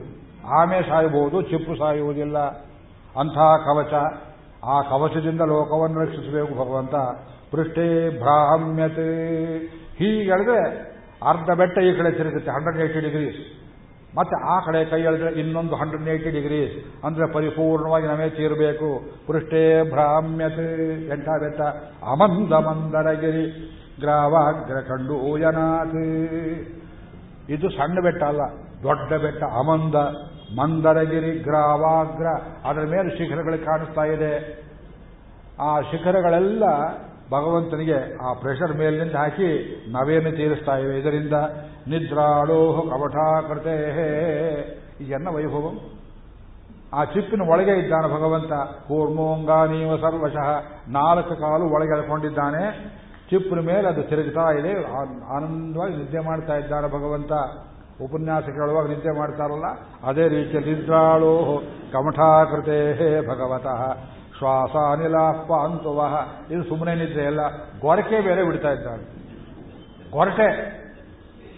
ಆ ಗೊರಟೆ ಹೇಗಿದೆ ಅಂದ್ರೆ ಅದು ಗಾಳಿ ಶ್ವಾಸ ಅನಿಲ ಹೊರಗೆ ಬರೋದಕ್ಕೆ ಜಾಗ ಎಲ್ಲ ಆ ಕ್ಷೀರ ಸಮುದ್ರದಲ್ಲಿ ಅಲ್ಲೋಲ ಕಲ್ಲೋಲವಾಗಿ ಹೀಗೆ ಹಾಗೆ ಅಲೆಗಳು ಹೇಳ್ತಾ ಇವೆ. ಭಗವಂತನ ಉಚ್ಛ್ವಾಸ ನಿಶ್ವಾಸದಿಂದ ಅಲೆಗಳು ಮೇಲೆ ಕೇಳ್ತಾ ಇವೆ. ಅದರಿಂದ ಏನಾಯಿತು? ಆ ಅಲೆಗಳು ಭಗವಂತನ ಶ್ವಾಸದಿಂದ ಎದ್ದ ಅಲೆ, ಆ ಶ್ವಾಸ ನಮ್ಮನ್ನ ಕಾಪಾಡಲಿ ಅಂತ ಭಗವಂತನ ಉಸಿರಿಗೆ ಪ್ರಾರ್ಥನೆ ಶ್ಲೋಕ. ಶ್ವಾಸ ನಿಲಾಪ ಅಂತುವಹ.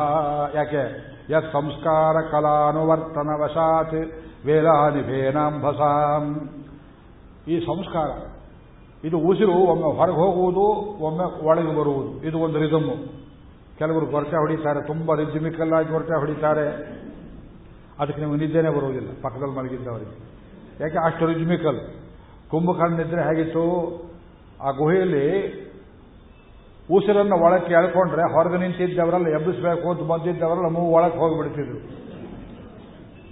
ಉಸಿರು ಹೊರಗೆ ಬಿಟ್ರೆ ಗುಹೆಯಿಂದ ಆಚೆಗೆ ಗನ್ ಫೈರ್ ಮಾಡಿದಾಗ ಹೊರಗಡೆ ಢಮ್ ಅಂತ ಬಂದ್ಬಿಡು ನಿಂತುಕೊಂಡು ಅವನನ್ನು ಎಬ್ಬಿಸೋಕೆ ಆಗ್ತಾ ಇಲ್ಲ. ರಾಮಾಯಣದ ವರ್ಣನೆ ಮಾಡ್ತಾರೆ, ಭಗವಂತನ ಉಸಿರು ಉಚ್ಛ್ವಾಸ ನಿಶ್ವಾಸ ಹೇಗಿತ್ತು?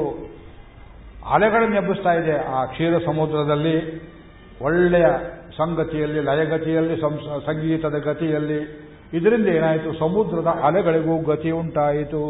ಯತ್ ಸಂಸ್ಕಾರ ಕಲಾ ಅನುವರ್ತನ ವಶಾತ್ ವೇಲಾನಿಭೇನ ಅಂಬಸಾಂ ಯಾತಾಯಾತ ಮತಂದ್ರಿತಂ ಜಲನಿಸೇ ನಾದ್ಯಾಪಿ ವಿಶ್ರಾಮ್ಯತಿ. ಇವತ್ತಿಗೂ ಸಮುದ್ರದಲ್ಲಿ ಅಲೆಗಳು ಮತ್ತೆ ಮತ್ತೆ ಯಾತ ಕೇಳ್ತಾ ಇವೆ? ಒಂದು ಸಮುದ್ರ ಅಲ್ಲ.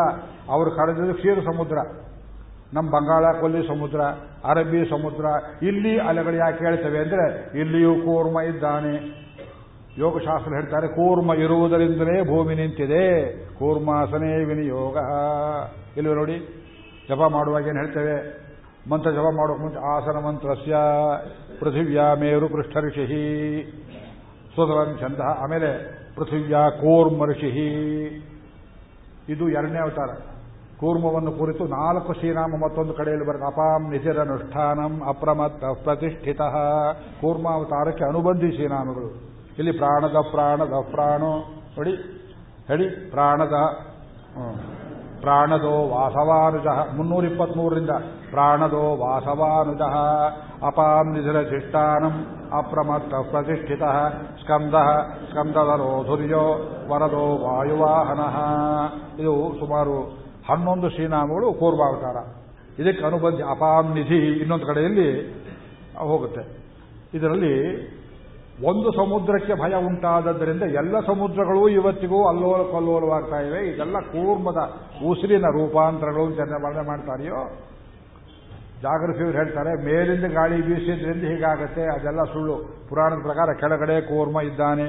ಅವನು ಇರೋದ್ರಿಂದಲೇ ಭೂಮಿ ಸ್ಥಿರವಾಗಿದೆ, ಗಟ್ಟಿಯಾಗಿದೆ. ರಾಕ್ಷಸರು ಏನೇ ತೊಂದರೆ ಮಾಡಲಿ, ಇದು ಒಂದು ಶ್ಲೋಕ. ಇದನ್ನು ಅನುಸರಿಸಿ ವೇದಾಂತ ದೇಶಿಕರು ಇದೇ ಛಾಯೆ ಬರುವ ಹಾಗೆ ದಶಾವತಾರ ಸ್ತೋತ್ರದಲ್ಲಿ ಅವ್ಯಾಸು ಭುವನತ್ರಯೀಮನಿಭೃತಂ ಕಂಡು ಏನೈ ಅದ್ರಿಣ.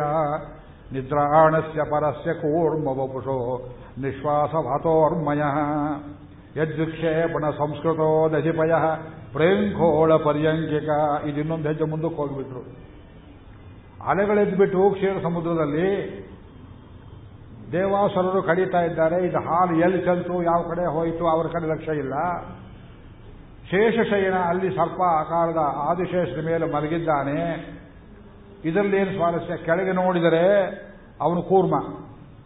ದೇವತೆಗಳು ನೋಡಿದರು, ಏ, ಅವನು ಬಂದು ಸೇರ್ಕೋಬೇಕು, ದೇವತೆಗಳ ಕಡೆ ಇಲ್ದ್ರೆ ನಾವು ಕಡೆಯೋಕ್ಕಾಗೋಗಿಲ್ಲ ಅದಕ್ಕೊಂದು ಶ್ಲೋಕ ಕೊಡ್ತಾರೆ ಭಾಗವತದಲ್ಲಿ. ತನ್ನ ಸುಂದರವಾದ ಕುಟಿಲ ಕುಂತಲ ಕೇಶಗಳು ಹೀಗೆ ಹೇಗೆ ಆಡುವಂತೆ ದೇವತೆಗಳ ಪಂಕ್ತಿಯಲ್ಲಿ ಅಗ್ರವಾಗಿ ನಿಂತುಕೊಂಡು ಭಗವಂತನೂ ಕಡಿತಾ ಇದ್ದಾನೆ.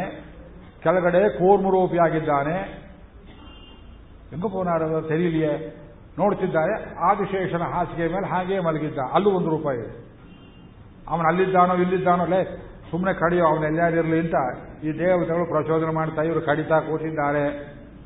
ಕಡಿದಿದ್ರಿಂದ ಏನಾಯಿತು ಸಮುದ್ರ ಅಲ್ಲೋಲ ಕಲ್ಲೋಲವಾಯಿತು ಇದರಿಂದ ಏನಾಯಿತು? ಭಗವಂತನಿಗೆ ತೊಟ್ಲಲ್ಲಿ ಹಾಕಿ ತೂಗಿದಾಗಾಯಿತು. ಯದ್ವಿಕ್ಷೇಪಣ ಸಂಸ್ಕೃತೋದಧಿಪಯ ಪ್ರೇಂಖೋಳ ಪರ್ಯಂಕಿಕ ಉಂಜಲ್ ಸೇವೆ, ಉಯ್ಯಾಲೆ ಸೇವೆ. ಕ್ಷೀರ ಸಮುದ್ರ ತೊಟ್ಲು ಹಾಕೋದು ಹಾಗೆ? ಅದಕ್ಕೆ ನಿಂತ್ಕೊಳ್ಳೋಕೆ ಸ್ಟ್ಯಾಂಡಲ್ಲಿ ತಗೊಂಡ್ಬರ್ತೀರಿ. ಇವನಿಗೂ ನಿದ್ದೆ ಬರಲಿಲ್ಲ. ಒಂದು ಕಥೆ ಹೇಳು ಲಕ್ಷ್ಮಿಗೆ. ನಿಮ್ಮದೇ ದೊಡ್ಡ ಕಥೆ ಆಗಿದೆ. ಏನು ಕಥೆ ಹೇಳಿ ದಶಾವತಾರದ ಕಥೆ. ತೂಕುಮರಾದೆ ನಿದ್ದೆ ಬರಲಿಲ್ವಲ್ಲ? ಸರಿ, ಒಂದು ಟೆಕ್ಸ್ಟ್ ಬುಕ್ ಆರು ತಗೊಂಡು ಬಾ. ಟೆಕ್ಸ್ಟ್ ಬುಕ್ ತಲೆದಂಬಿ ಇಟ್ಕೊಂಡು ಕೆಲವು ನಿದ್ದೆ ಬರುತ್ತೆ ಹುಡುಗರಿಗೆ. ಇದ್ರ ನಿದ್ದೆ ಬರೋದಿಲ್ಲ. ಯಾವ ಟೆಕ್ಸ್ಟ್ ಬುಕ್ಕು ಇಲ್ಲ ಅದಕ್ಕೆ ಏನು ಮಾಡಿದ ಉಪಾಯವನ್ನು ಸಮುದ್ರ ಕಡೆಯೋ ವ್ಯಾಪಾರವನ್ನು ಏರ್ಪಡಿಸಿ ಅದು ಸ್ವಿಂಗ್ ಇದ್ದ ಹಾಗೆ ಅಲೆಗಳು ಹೀಗೆ ಹಾಗೆ ಹೇಳುವಾಗ ಲಕ್ಷ್ಮಿ ரொம்ப ನನ್ನ ತೂಕಂ வருது ನೀನು ತೂಂಗು ನಾನು ತೂಂಗ್ರೆ ತಿರುವಾಡಿ ಪೋರೋ ಅಪಡಿಯೇ ಇರುಗಿಟ್ಟು ಅಂತ ಹೇಳಿ ಪ್ರೇಂಖೋಳ ಪರ್ಯಂಕಿಕ ನಿತ್ಯಾರೋಹಣ ನಿರ್ವೃತೋ ವಿಹರತೆ ಇದು ನಿತ್ಯಾರೋಹಣ ದೇವಸ್ಥಾನದಲ್ಲಿ ಉಂಜಲ್ ಸೇವೆ ಇವತ್ತು ಮಾಡ್ತೀರಿ ನಾಳೆ ಬಿಟ್ಬಿಡ್ತೀರಿ ಸಮುದ್ರ ಇರುವ ತನಕ ಕ್ಷೀರ ಸಮುದ್ರ ಇರುವ ತನಕ ಈ ಕಲ್ಪ ಪೂರ್ತಿ ಮುಗಿಯುವ ತನಕ ನಿತ್ಯಾರೋಹಣ ನಿರ್ವೃತೋ ವಿಹರತೆ ದೇವ. ಸಹೈವ ಶ್ರೀಯ. ಲಕ್ಷ್ಮೀ ಸಮೇತನಾಗಿ ತೂಗಾಡ್ತಾ ಇದ್ದಾನೆ. ಒಂದು ಅಪಡಿಯೇ ಅಶಕ್ಕೆ ಉಡುಮಾಟೆ ಉಡುಮಾಟೆಯನ್ನುಟ್ಟಿಯ ನಾನೇ ಅಶಕರೆಂಪಾರು ಅಂತ ತಾನೇ ಕೂರ್ಮವಾಗಿ ಸಮುದ್ರವನ್ನು ಚೂಬಿಟ್ಟು ಹಾಸಿಗೆಯಲ್ಲಿ ಮಲ್ಕೊಂಡು ಶ್ರೇಷ್ಠ ಸಮೇತನಾಗಿ ಮೊದಲೇ ಅವನು ಹೆಡೆ ಹಾಗೆ ಹೀಗೆ ಮಾಡುವವನು. ಅದು ಸಾಲದು. ಬೀಸಣಿಗೆ ಸಾಲದು. ಸಮುದ್ರವನ್ನೇ ಅಲ್ಲೋಲ ಕಲ್ಲೋಲ ಮಾಡಿ ಈ ಕೂರ್ಮಾವತಾರವನ್ನು ಮಾಡಿದ ಭಗವಂತ. ಇದರ ಲೀಲೆ ತುಂಬ ವರ್ಣಿಸಬೇಕು. ಸಂಕ್ಷೇಪವಾಗಿ ಹೇಳ್ತೇನೆ, ವೇಳೆ ಅಭಾವ ಇರೋಣದ್ರಿಂದ ಪ್ರಾಣದ ಈ ಅವತಾರದ ಗುಟ್ಟು ಎಲ್ಲಿದೆ ಕೂರ್ಮಾವತಾರದ್ದು ಸಾಯಿತಾ ಇದ್ದ ದೇವತೆಗಳಿಗೆ ಸಾಯದೇ ಇರುವಂತೆ ಪ್ರಾಣವನ್ನು ಕೊಡುವುದಕ್ಕಾಗಿ ಮಾಡಿದ ಅವತಾರ ಪ್ರಾಣದ ಪ್ರಾಣಂ ದದಾತೀತಿ ಪ್ರಾಣದ ಆತ್ಮವನ್ನು ಕೊಡುವುದು ಬೇರೆ. ಆತ್ಮದ ಬಲದಾಯ ವಿಶ್ವ ಉಪಾಸತೆ. ಹಿರಣ್ಯಗರ್ಭ ಸೂಕ್ತ. ಪ್ರಾಣದ ಪ್ರಾಣ ಹೋಗುವನು ಪ್ರಾಣವನ್ನೇ ಕೊಡಬೇಕು. ಸ್ವಾಮಿ, ಪ್ರಾಣ ಹೋಗ್ತಾ ಇದೆ, ಪ್ರಾಣ ಕೊಡಿ ಅಂದ್ರೆ, ಅಯ್ಯ ನನ್ನ ದೊಡ್ಡ ಲೈಬ್ರರಿ ಇದೆ, ಕೊಡ್ತೀನಿ ಅಂದ್ರೆ, ಲೈಬ್ರರಿ ಆಮೇಲೆ ಆಗಲಿ ಪ್ರಾಣ ಮೊದಲು ಕೊಡಿ. ಅನ್ನ ಹಾಕ್ತೇನಯ್ಯ ಅನ್ನ ಬೇಡಿ ಸ್ವಾಮಿ, ಪ್ರಾಣ ಕೊಡಿ. ಪ್ರಾಣ ಹೋಗುವವನಿಗೆ ಪ್ರಾಣವನ್ನೇ ಕೊಡಬೇಕು. ಪ್ರಾಣ ಕೊಡುವುದಕ್ಕೇನು ಉಪಾಯ? ಇವರು ಅಮೃತವನ್ನು ಕುಡಿಯಬೇಕು. ಅಮೃತ ಕುಡಿಯುವುದಕ್ಕೇನು ಉಪಾಯ? ಸಮುದ್ರವನ್ನು ಕಡಿಯಬೇಕು. ಸಮುದ್ರ ಕಡಿಯೋದಕ್ಕೆ ಉಪಾಯವೇನು? ತಾನು ಕೂರ್ಮವಾಗಬೇಕು ಇಷ್ಟು ದೊಡ್ಡ ಪ್ಲಾನ್ ಹಾಕ್ಕೊಂಡು ಪ್ರಾಣದ ವಾಸವಾನುಜ. ಇದಕ್ಕೆ ಸಂಬಂಧಪಟ್ಟ ಹಾಗೆ ಇಂದ್ರನಿಗೆ ತಮ್ಮನಾಗಿ ಬಲಿಚಕ್ರವರ್ತಿಯಲ್ಲಿ ಹೋಗಿ ರಾಜ್ಯವನ್ನು ಕೇಳ್ಕೊಳ್ತಾನೆ. ಇಂದ್ರನಿಗೆ ಅನುಜನಾಗಿ ಉಪೇಂದ್ರ ವಾಮನಃ ಪ್ರಾಂಸು ಅತೀಂದ್ರ ಸಂಗ್ರಹ ಸ್ವರ್ಗ ಇದೆಲ್ಲ ವಾಮನಾವತಾರಕ್ಕೆ ಸೇರಿದ್ದು. ವಾಮನಾವತಾರ, ಕೂರ್ಮಾವತಾರ, ಮೋಹಿನಿ ಅವತಾರ ಲಕ್ಷ್ಮೀಧರಾವತಾರ ಪಕ್ಕಪಕ್ಕದಲ್ಲಿ ಒಂದಕ್ಕೊಂದಕ್ಕೆ ಸೇರಿಕೊಂಡವು ಅಂತ ತೋರಿಸೋದಕ್ಕೆ ವಾಸವಾನುಜ. ಇಂದ್ರನನ್ನು ಮೊದಲು ನಿಲ್ಲಿಸಿದ. ಅವನ ಹಿಂದೆ ತಾನು ನಿಂತುಕೊಂಡ ಪ್ರೋಟೋಕಾಲ್ ಇದ್ದಾಗಿ ಸಮುದ್ರ ಕಡೆಯೋದ್ರಲ್ಲೂ ಪ್ರೋಟೋಕಾಲ್ ಬೇಕಲ್ಲ. ಒಬ್ರು ಗವರ್ನರ್ ಬರ್ತಾರೆ ಪ್ರೈಮ್ ಮಿನಿಸ್ಟರ್ ಬರ್ತಾರೆ ಚೀಫ್ ಮಿನಿಸ್ಟರ್ ಬರ್ತಾರೆ, ಯಾರು ಮೊದಲು, ಯಾರು ಹಿಂದೆ, ನಮಗೊಂದು ಡಾಕ್ಟರೇಟ್ ಕೊಟ್ಟರು ಆನರ್ ಆನರರಿ ಡಾಕ್ಟರೇಟ್ ಅದನ್ನು ರಿಹರ್ಸಲ್ ಮಾಡಿ ತೋರಿಸಿದರು. ಗವರ್ನರ್ ಮೊದಲು ಹೋಗ್ತಾರೆ. ಅದಕ್ಕೆ ಮೊದಲು ವೈಸ್ ಚಾನ್ಸಲರ್ ಹೋಗ್ತಾರೆ. ಅದಕ್ಕೆ ಮುಂಚೆ ಆ ಗದೆ ಯಮದಂಡ ಹಾಗೆ ಒಂದಿರುತ್ತೆ ನೋಡಿ. ಆ ಕಾನ್ವಿಕೇಶನ್ ತಗೊಂಡು ಹೋಗ್ತಾರಲ್ಲ, ಅವರು ಮೊದಲು ಹೋಗಬೇಕು. ಆಮೇಲೆ ನೀವು ಡಿಲಿಟ್ ತಗೊಳ್ಳೋರು ಹೋಗಬೇಕು, ಆಮೇಲೆ ಪಿ ಎಚ್ ಡಿ ಮಾಡಿದ ಒಂದು, ಅದು ಕೃತಿ. ತೋರಿಸಿ ನಡೀಲಿ ಅಂತ ಮಾಡಿ ತೋರಿಸಿದ ಹಾಗೆ, ಸಮುದ್ರ ಕಡಿಯುವುದರಲ್ಲಿ ಪ್ರೋಟೋಕಾಲ್ ಇನ್ಸಿಸ್ಟ್ ಮಾಡೋರು ಯಾರು? ಅಸುರರು. ಏನೋ ಮೋಸ ಆಗುತ್ತೆ ಅಂತ. ಕಡಿಯೋದು ಕಡಿದ್ರಲ್ಲ, ಸರಿ. ಆ ವಾಸುಕಿಯ ಬಾಯಿ, ತಲೆ ಭಾಗವನ್ನು ಯಾರು ಹಿಡ್ಕೊಂಡು ಕಡಿಬೇಕು, ಬಾಲವನ್ನು ಯಾರು ಹಿಡ್ಕೊಂಡು ಕಡಿಬೇಕು? ಮೊದಲು ಪ್ರಶ್ನೆ ಇತ್ತು. ಅಸುರರು ನೋಡಿದ್ರು ಇದು ಆದಿ ವಿಶೇಷ ಇದ್ದಾನಲ್ಲ ವಾಸುಕಿ, ಇವನ ಬಾಯೊಳಗಿಂದ ಅಮೃತ ಬರುತ್ತೆ ಅನ್ನುವ ಭ್ರಾಂತಿ ಕಲ್ಪನೆ. ಸಂಘರ್ಷದಿಂದ ನಾನು ರಾಜ್ಯಭಾರ ಮಾಡ್ತೇನೆ ಅಂತ ಹಾಗೆ. ಅಲ್ಲ, ಅವನ ಬಾಯಿಂದ ವಿಷ ಬರುತ್ತೆ ಅನ್ನೋ ಕಲ್ಪನೆ ಇಲ್ಲ. ಮೊದಲೇನು ಮಾಡಿದ್ರು, ದೇವತೆಗಳು ಬೃಹಸ್ಪತಿ ಹೇಳಿದ ಹಾಗೆ ಬಾಲದ ಕಡೆ, ದೈತ್ಯರು, ಆ ಹಾವಿನ ಹೆಡೆಯ ಕಡೆ ದೇವತೆಗಳು ನಿಂತ್ಕೊಂಡು ಇನ್ನೇನು ಕಡಿಬೇಕು, ಹೋ ಜಗಳ ಇಲ್ಲ ಇಲ್ಲ. ಮೋಸ ಆಗಿದೆ ಮೋಸ ಆಗಿದೆ, ಏನು ಮೋಸ ಆಗಿದೆ? ನೀವು ನಿಂತು ಬಿಟ್ರಿ ಬಾಯಿ ಕಡೆ, ಅಲ್ಲಿ ಅಮೃತ ಬರುತ್ತೆ, ನಾವು ಅಲ್ಲೇ ನಿಂತ್ಕೋಬೇಕು. ಬೃಹಸ್ಪತಿ ಹೇಳ್ದ ಅಪ್ಪಡಿಯೇ ಅಲ್ಲೇ ಹೋಗಿ ಸಾಯಿರಿ, ಎಂಬುದಾಗಿ ಅಲ್ಲಿ ನಿಲ್ಲಿಸಿದ ಅವರನ್ನ. ಕಡಿತಾ ಕಡಿತಾ ವಿಷವನ್ನು ಕಕ್ಕುವುದು ಪ್ರಾರಂಭ ಮಾಡಿದ ವಾಸುಕಿ ಆ ಹೊಗೆಯಲ್ಲಿ ಸುಟ್ಟು ಸತ್ತರು. ನಾ ಮೊದಲೇ ಸೊನ್ನೆ ಕೇಟಿಯ ಮೊದಲೇ ಹೇಳಿದ ಬಡ್ಕೊಂಡಲ್ಲ ಅರ್ಥವಾಯ್ತಾ ನಿಮಗೆ? ಅವ್ರ ಸಹವಾಸ ಬೇಡ ಅಂತ ಹೇಳಿಲ್ವೇ? ಕುಟುಂಬದ ರೀತಿ ತರ್ತಾರೆ ನಿಮ್ಗೆ ತಿಳಿಯಲಿಲ್ಲವೇ ಹಾಳಾಗ್ತೀರಿ? ನೋಡಿ, ಈ ಕಥೆಗಳಿಗೆಲ್ಲ ಸಾಂಕೇತಿಕ ಮೂಲವನ್ನು ಕೊಡುತ್ತೆ. ಆಮೇಲೆ ಇನ್ನೇನು ಈ ಕಡೆ ಬಂದು ಸೇರಿಕೊಂಡು ದೇವತೆಗಳು ಅಲ್ಲಿ ಜಾಗ ಅದಲು ಬದಲಾಯಿತು. ಕಡೆಯೋಕೆ ಹೋದಾಗ ಇಲ್ಲ ಇಲ್ಲ. ದೇವತೆಗಳಲ್ಲಿ ಮುಖ್ಯನಾದವನು ಮಹಾವಿಷ್ಣು ಬರಲಿಲ್ಲ ತಕರಾರೆತ್ತಿದ್ರು ಸ್ವಾಮಿ, ನೀ ಬರಬೇಕು ಅಂತ ಕೇಳಿಕೊಂಡ್ರು ಭಗವಂತ ನೋಡಿದ, ಇಲ್ಲಿ ಪ್ರೋಟೋಕಾಲ್ ತಕರಾರೆತ್ತಬಹುದು ಇಂದ್ರ ದೇವತೆಗಳಿಗೆ ಮೊದಲೋ, ವಿಷ್ಣು ಮೊದಲೋ, ಪರತತ್ವ ನಿರ್ಣಯ ಇಲ್ಲದೆ ಇದ್ದವರು. ಇಂದ್ರನೇ ಸರ್ವೇಶ್ವರ ಅಂತ ತಿಳ್ಕೊಂಡಿದ್ದಾರೆ. ಅವನನ್ನೇ ಮೊದಲು ನಿಲ್ಲಿಸಿ ಅವನ ಹಿಂದೆ ನಾನು ನಿಲ್ಲೋಣ ಅಂತ ಹೇಳಿ ಇಂದ್ರನ ಹಿಂದೆ ನಿಂತವನಾದ್ದರಿಂದ ವಾಸವಾನುಜ. ಅಪಾಂ ನಿಜೋಡಿ ಹಾಗೆ ಮಾಡಿದ್ದಾರೆ? ಪರಾಶರ ಭಟ್ರು, ವಾಕ್ಯ ಓದಿ ತೋರಿಸಿದ್ರೆ ಒಂದೊಂದು ಶ್ರೀನಾಮ ಒಂದೊಂದು ದಿವಸ ಆಗುತ್ತೆ ಕಾಲಕ್ಷೇಪ. ಅಪಾಂ ನಿಧಿ. ನಿಧಿ ಅಂದ್ರೆ, ನೀವಿವತ್ತು ಅಕ್ವೈರ್ಡ್ ಮೀನಿಂಗ್, ಐಶ್ವರ್ಯ ಅಂತ ತಿಳ್ಕೊಂಡಿದ್ದೀರಿ. ನಿಕ್ಷಿಪ್ತವಾದದ್ದು ನಿರ್ದಿಷ್ಟವಾಗಿ ಎಲ್ಲಿಡ್ತೀರಿ? ಅಲ್ಲಿ ತತ್ರೈವ ಧೀಯತೆ ಇದು ನಿಧಿ. ಎಲ್ಲಿಟ್ರೆ ಅಲ್ಲೇ ಇರುವುದು ನಿಧಿ. ಯಾವುದು? ಮೈಕ್ರೋಫೋನ್. ಇವತ್ತಿಲ್ಲಿ ಅವರು ಎಲ್ಲರೂ ಮೂವ್ಮೆಂಟ್ ಮಾಡ್ತಾ ಇದೆಯಾ ನೋಡಿ ಅದು? ನೀವು ಕೈ ಕಾಲು ಆಡಿಸಬಹುದು. ಅದು ಮಾತ್ರ ಅದರ ಅಪ್ರಾಣೆ ಹಾಕಿದ ಜಾಗ. ಅಪ್ಪ ಇದ್ದಾರೆ, ಗೊತ್ತಿಲ್ಲ ನನಗೆ. ಅದು ಹಾಗೇ ಕೂತಿದೆ. ಮುಟ್ಟದೇ ಇದ್ರೆ ನಾಳೆ ತನಕ ಕಲ್ಪಾಂತದವರೆಗೆ ತುಕ್ಕು ಹಿಡಿದ್ರು ಅದು ಅಲ್ಲೇ ನಿಂತಿರುತ್ತೆ. ಒಂದು ಸಣ್ಣ ಪ್ರಕೃತಿಯ ಅಂಶಕ್ಕೆ, ಒಂದು ಕಬ್ಬಿಣಕ್ಕೆ ಈ ನಿಧಿತ್ವವನ್ನು ಕೊಟ್ಟಿದ್ದಾರೆ. ಎಲ್ಲೋ ಬದಲಿ ಯಾತ್ರೆ ಹೋಗಬೇಕು. ದೊಡ್ಡ ಬೇಕಾದಷ್ಟು ಬಂಗಾರ, ಬೆಳ್ಳಿ, ಒಳವೆ, ವಜ್ರ, ವೈಢೂರ್ಯ ಮಣಿಗಳೆಲ್ಲ ಇದ್ದವು ಪೂರ್ವ ಕಾಲದಲ್ಲಿ ನಿಧಿ ಇಡುವುದು, ನಿಕ್ಷೇಪ ಇಡುವುದು. ನಿಕ್ಷೇಪ ಅಂದು ಅದೇ ಅರ್ಥ, ನಿಕ್ಷಿಪ್ಯತೆ. ನಿರ್ದಿಷ್ಟವಾದ ಜಾಗದಲ್ಲಿ ಹಳ್ಳ ತೆಗೆದು ಮನೆಯಲ್ಲಿ, ಆ ಗುಳಿಯಲ್ಲಿ ಮನೆಯಲ್ಲಿ, ಅಡಿಗೆ ಮನೆಯಲ್ಲೋ, ದೇವರ ಮನೆಯಲ್ಲೋ, ಅಂಗಳದಲ್ಲೋ, ಹಜಾರದಲ್ಲೋ, ತೊಟ್ಟಿಯಲ್ಲೋ ಒಂದು ದೊಡ್ಡ ಭಾಂಡೆಯಲ್ಲಿ ಆ ಐಶ್ವರ್ಯವನ್ನೆಲ್ಲ ಇಟ್ಟು ಅದರ ಮೇಲೆ ಗುರುತಿಗೆ ಹಾಕಿ ವಾಪಸ್ ಬಂದಾಗ ಇಲ್ಲಿದೆ ಅಂತ ತಿಳಿಬೇಕು ಅಂತ ಅದಕ್ಕೆ ನಿಧಿ ಎಂಬುದಾಗಿ ಹೇಳ್ತಾರೆ. ಇಲ್ಲಿ ಭಗವಂತ ಅಪಾಂ ನಿಧಿ ನೀರಿಗೆ ನಿಧಿಯಾದ. ನೀರಿಗೆ ಹಾಗೆ ನಿಧಿಯಾದ? ಸಮುದ್ರ ಕಡಿಯುವಾಗ ಎಷ್ಟು ದಿವಸ ಕಳೆದ್ರು? ಎಂದ್ರೆ ಕಡಲ್ ಕಳೆಯಿಂದದು ಒಂದು ನಾನು ಮೊದಲು ಅಳ್ವಾರ್ ಹೇಳಿದ್ರು. ಯಾವತ್ತು ಸಮುದ್ರ ಕಳೆದರು? ನನಗೆ ಡೇಟೇ ಗೊತ್ತಿಲ್ವಲ್ಲ ಅಂದ್ರು. ಡೇಟ್ ತಗೊಂಡೇನು ಮಾಡ್ತೀರಿ? ಅಮೃತ ಬಂತಲ್ಲ. ಗೊತ್ತಾಯಿತು. ಆಮೇಲೆ ಆಮೇಲೆ ಲಕ್ಷ್ಮಿ ಬಂದಳಲ್ಲ, ಆಮೇಲೆ ಲಕ್ಷ್ಮಿ ಕಲ್ಯಾಣವಾಯ್ತಲ್ಲ, ಅದು ತಿಳ್ಕೊಳ್ಳಿ ಸಾಕು. ಅಮುದ್ದ ಕಳೆದ ಡೇಟ್ ತಗೊಂಡೇನು ಮಾಡ್ತೀರಿ? ಡೇಟ್ ಎಲ್ಲ ಪಶ್ಚಿಮದವರು ಬಿಡಿ, ಅರ್ಥವೆಲ್ಲ ನೀವು ಇಟ್ಕೊಳ್ಳಿ ಭಾರತೀಯರು. ಅಪಾಮ್ ನಿಧಿ. ಅಷ್ಟು ಕಡಿದು ಕಡಿದು ಕಡಿದು. ಕೊನೆಗೆ ಒಂದು ಹನಿ, ಹಾಲು, ನೀರು ಇಲ್ಲದೆ ಆಗಿಬಿಟ್ಟಿದ್ರೆ ಏನು ಗತಿಯಾಗ್ತಿತ್ತು ಯೋಚನೆ ಮಾಡಿ. ಕಡೆಯವರ ಅಂಶದಲ್ಲಿ ಆ ಕಡೆ ಈ ಕಡೆ ಚೆಲ್ಲಿ ಹೋದದ್ದು ಅಷ್ಟೊಂದು ಬಿಸಿ, ಶಾಖ ಉತ್ಪನ್ನವಾಗಿ ಹಾಲು ಡ್ರೈ ಅಪ್ ಆಗಿದ್ರೆ ಏನು ಮಾಡ್ತಿದ್ರಿ? ಸಮುದ್ರವೆಲ್ಲ ಶೋಷಣೆ ಆಗಿದ್ರೆ ಏನು ಮಾಡ್ತಿದ್ದೆ ಅಂದ್ರೆ ಅದು ಶೋಷಣೆ ಆಗದೆ ಇರುವಂತೆ ಎಲ್ಲಕ್ಕೂ ಆಧಾರವಾಗಿ ಪೂರ್ಣವಾಗಿಯೂ ನಿಂತ ನೀರು ಅಲುಗಾಡದಂತೆ ಕಾಪಾಡಿದ, ನೀರೆಂಬ ತತ್ವವನ್ನು ಕಾಪಾಡಿದ, ಇದ್ದದ್ದು ಇದ್ದಂತೆಯೇ ಕಾಪಾಡಿದ, ಜಲಚರಗಳಿಗೆ ಏನೂ ತೊಂದರೆ ಮಾಡಲಿಲ್ಲ. ಅಲ್ಲಿದ್ದ ಮೀನು, ಮೊಸಳೆ ಮೊದಲಾದವೆಲ್ಲವನ್ನೂ ಕಾಪಾಡಿದ. ಅಪಾಂ ನಿಧಿ ಮುಂದಕ್ಕೆ ಅಧಿಷ್ಠಾನಂ. ಎಲ್ಲ ಲೋಕಕ್ಕೆ ಬೇಸ್ ಆಧಾರವಾಗಿ ನಿಂತುಕೊಂಡ ಭಗವಂತ ಕೂರ್ಮಾವತಾರ ಸಾಮಾನ್ಯವಲ್ಲ. ಅಧಿಷ್ಠಾನಂ. ಒಂದು ಕಡೆ ಕೂತ್ಕೋಬೇಕಾದ್ರೂ ಕೂರ್ಮಾಸನ ಅಂತ ಹೇಳ್ತೇವೆ. ಜಪ ಮಾಡುವಾಗ ವೈದಿಕರಿಗೆ ಕೂರ್ಮಾಸನೇ ವಿನಿಯೋಗ ಬಾಯಲ್ಲಿ ಹೇಳೋದಲ್ಲ. ಮಣೆಯನ್ನೇ ಕೂರ್ಮಾಕೃತಿಯಾಗಿ ಚಿತ್ರವನ್ನು ಮಾಡಿ ಅದರ ಮೇಲೆ ಕೂತ್ಕೊಂಡು ಕೃಷ್ಣಾಜಿನ ಹಾಕಿ ಜಪ ಮಾಡಬೇಕು ಅಂತ ಹೇಳ್ತಾರೆ. ವೈದಿಕರು ಮನೆಗಳಲ್ಲಿ ಇವತ್ತಿಗೂ ಒಂದು ತಾತಾಗೀತ ಉಪಯೋಗ ಮಾಡ್ತಿದ್ದ ಮನೆಗಳು ನೋಡಿ ಹಳೆಯ ಕಾಲದ ನೋಡಿ ಆ ಕೂರ್ಮಾಕಾರವನ್ನು ಕೆತ್ತಿರ್ತಾರೆ ಅದರ ಮೇಲೆ.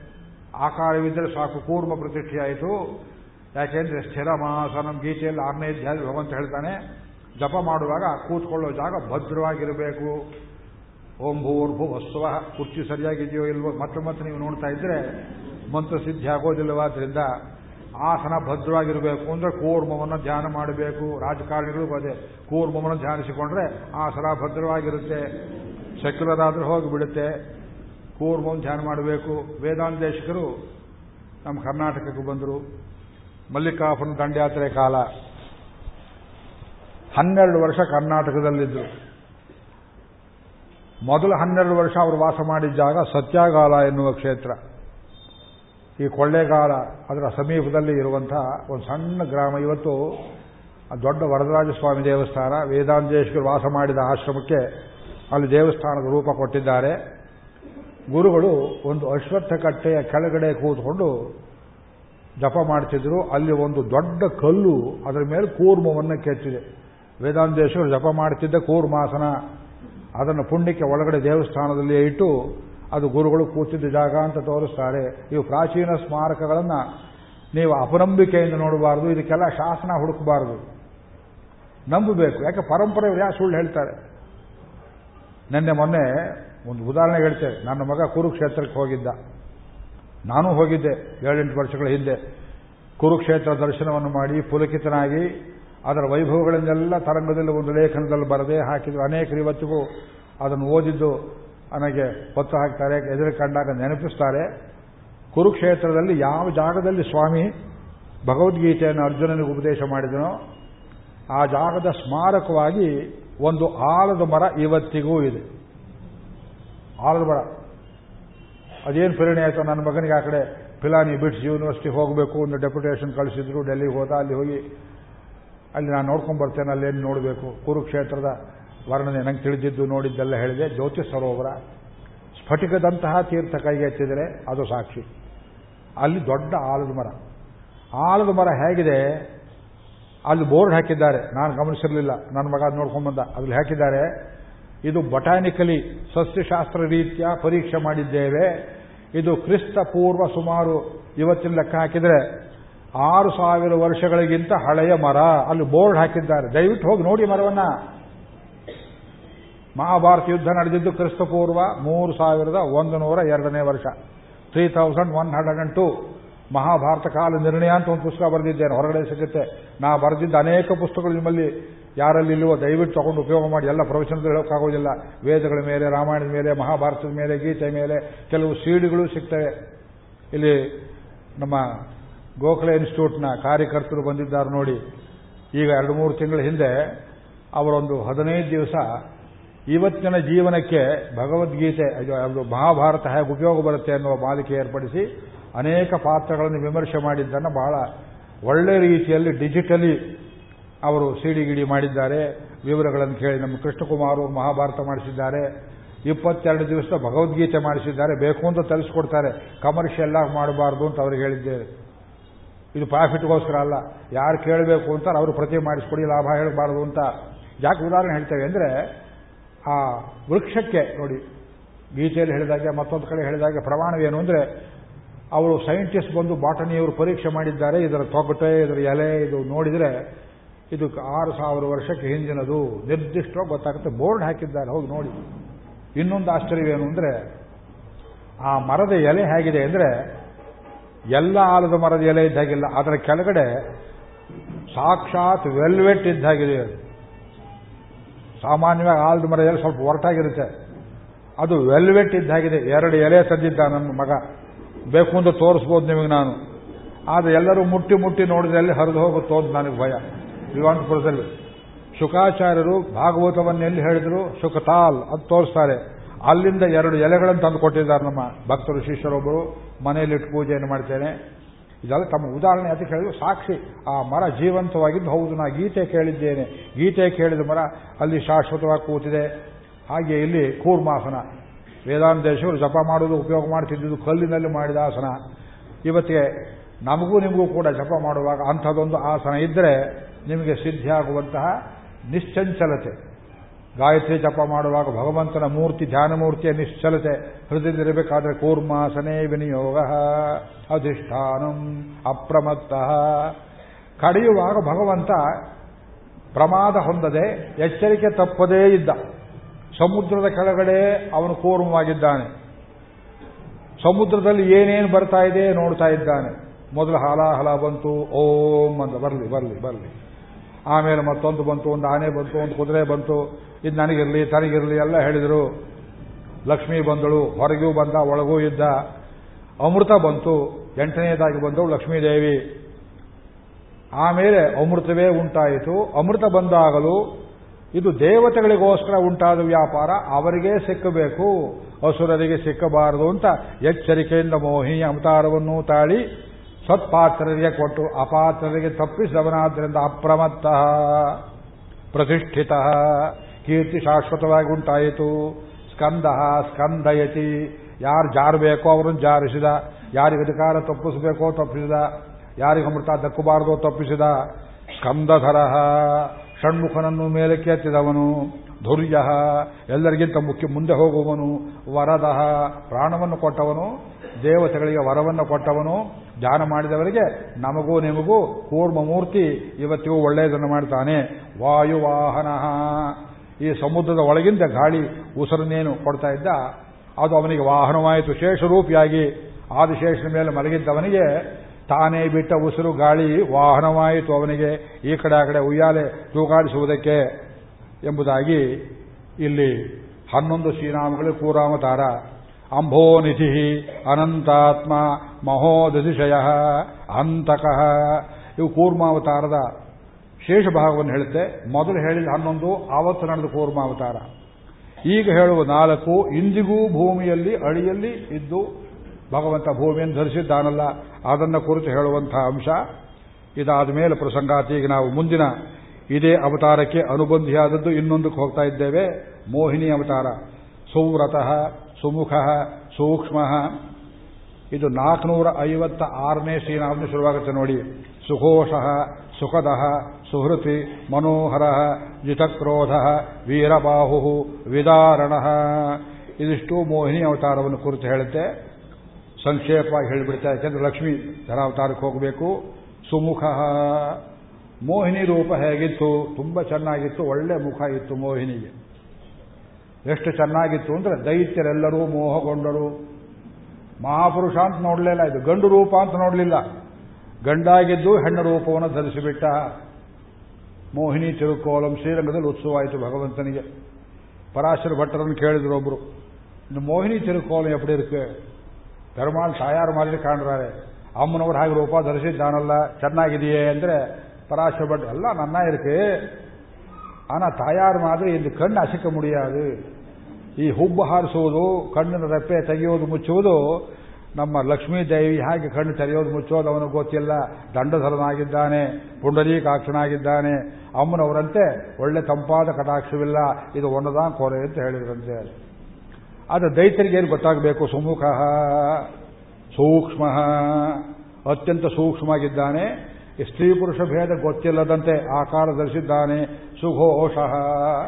ಸಮುದ್ರ ಘೋಷಣೆ ಮಾಡೋದ್ರ ಮೇಲೆ ಇವನು ಹಾಡ್ತಾ, ನರ್ತನ ಮಾಡ್ತಾ ಇದ್ದಾನೆ, ಸಂಗೀತ ಹಾಡ್ತಾ ಇದ್ದಾನೆ, ಸುಖದ ದೇವತೆಗಳಿಗೆ ಅಮೃತವನ್ನು ಕೊಡ್ತಾನೆ.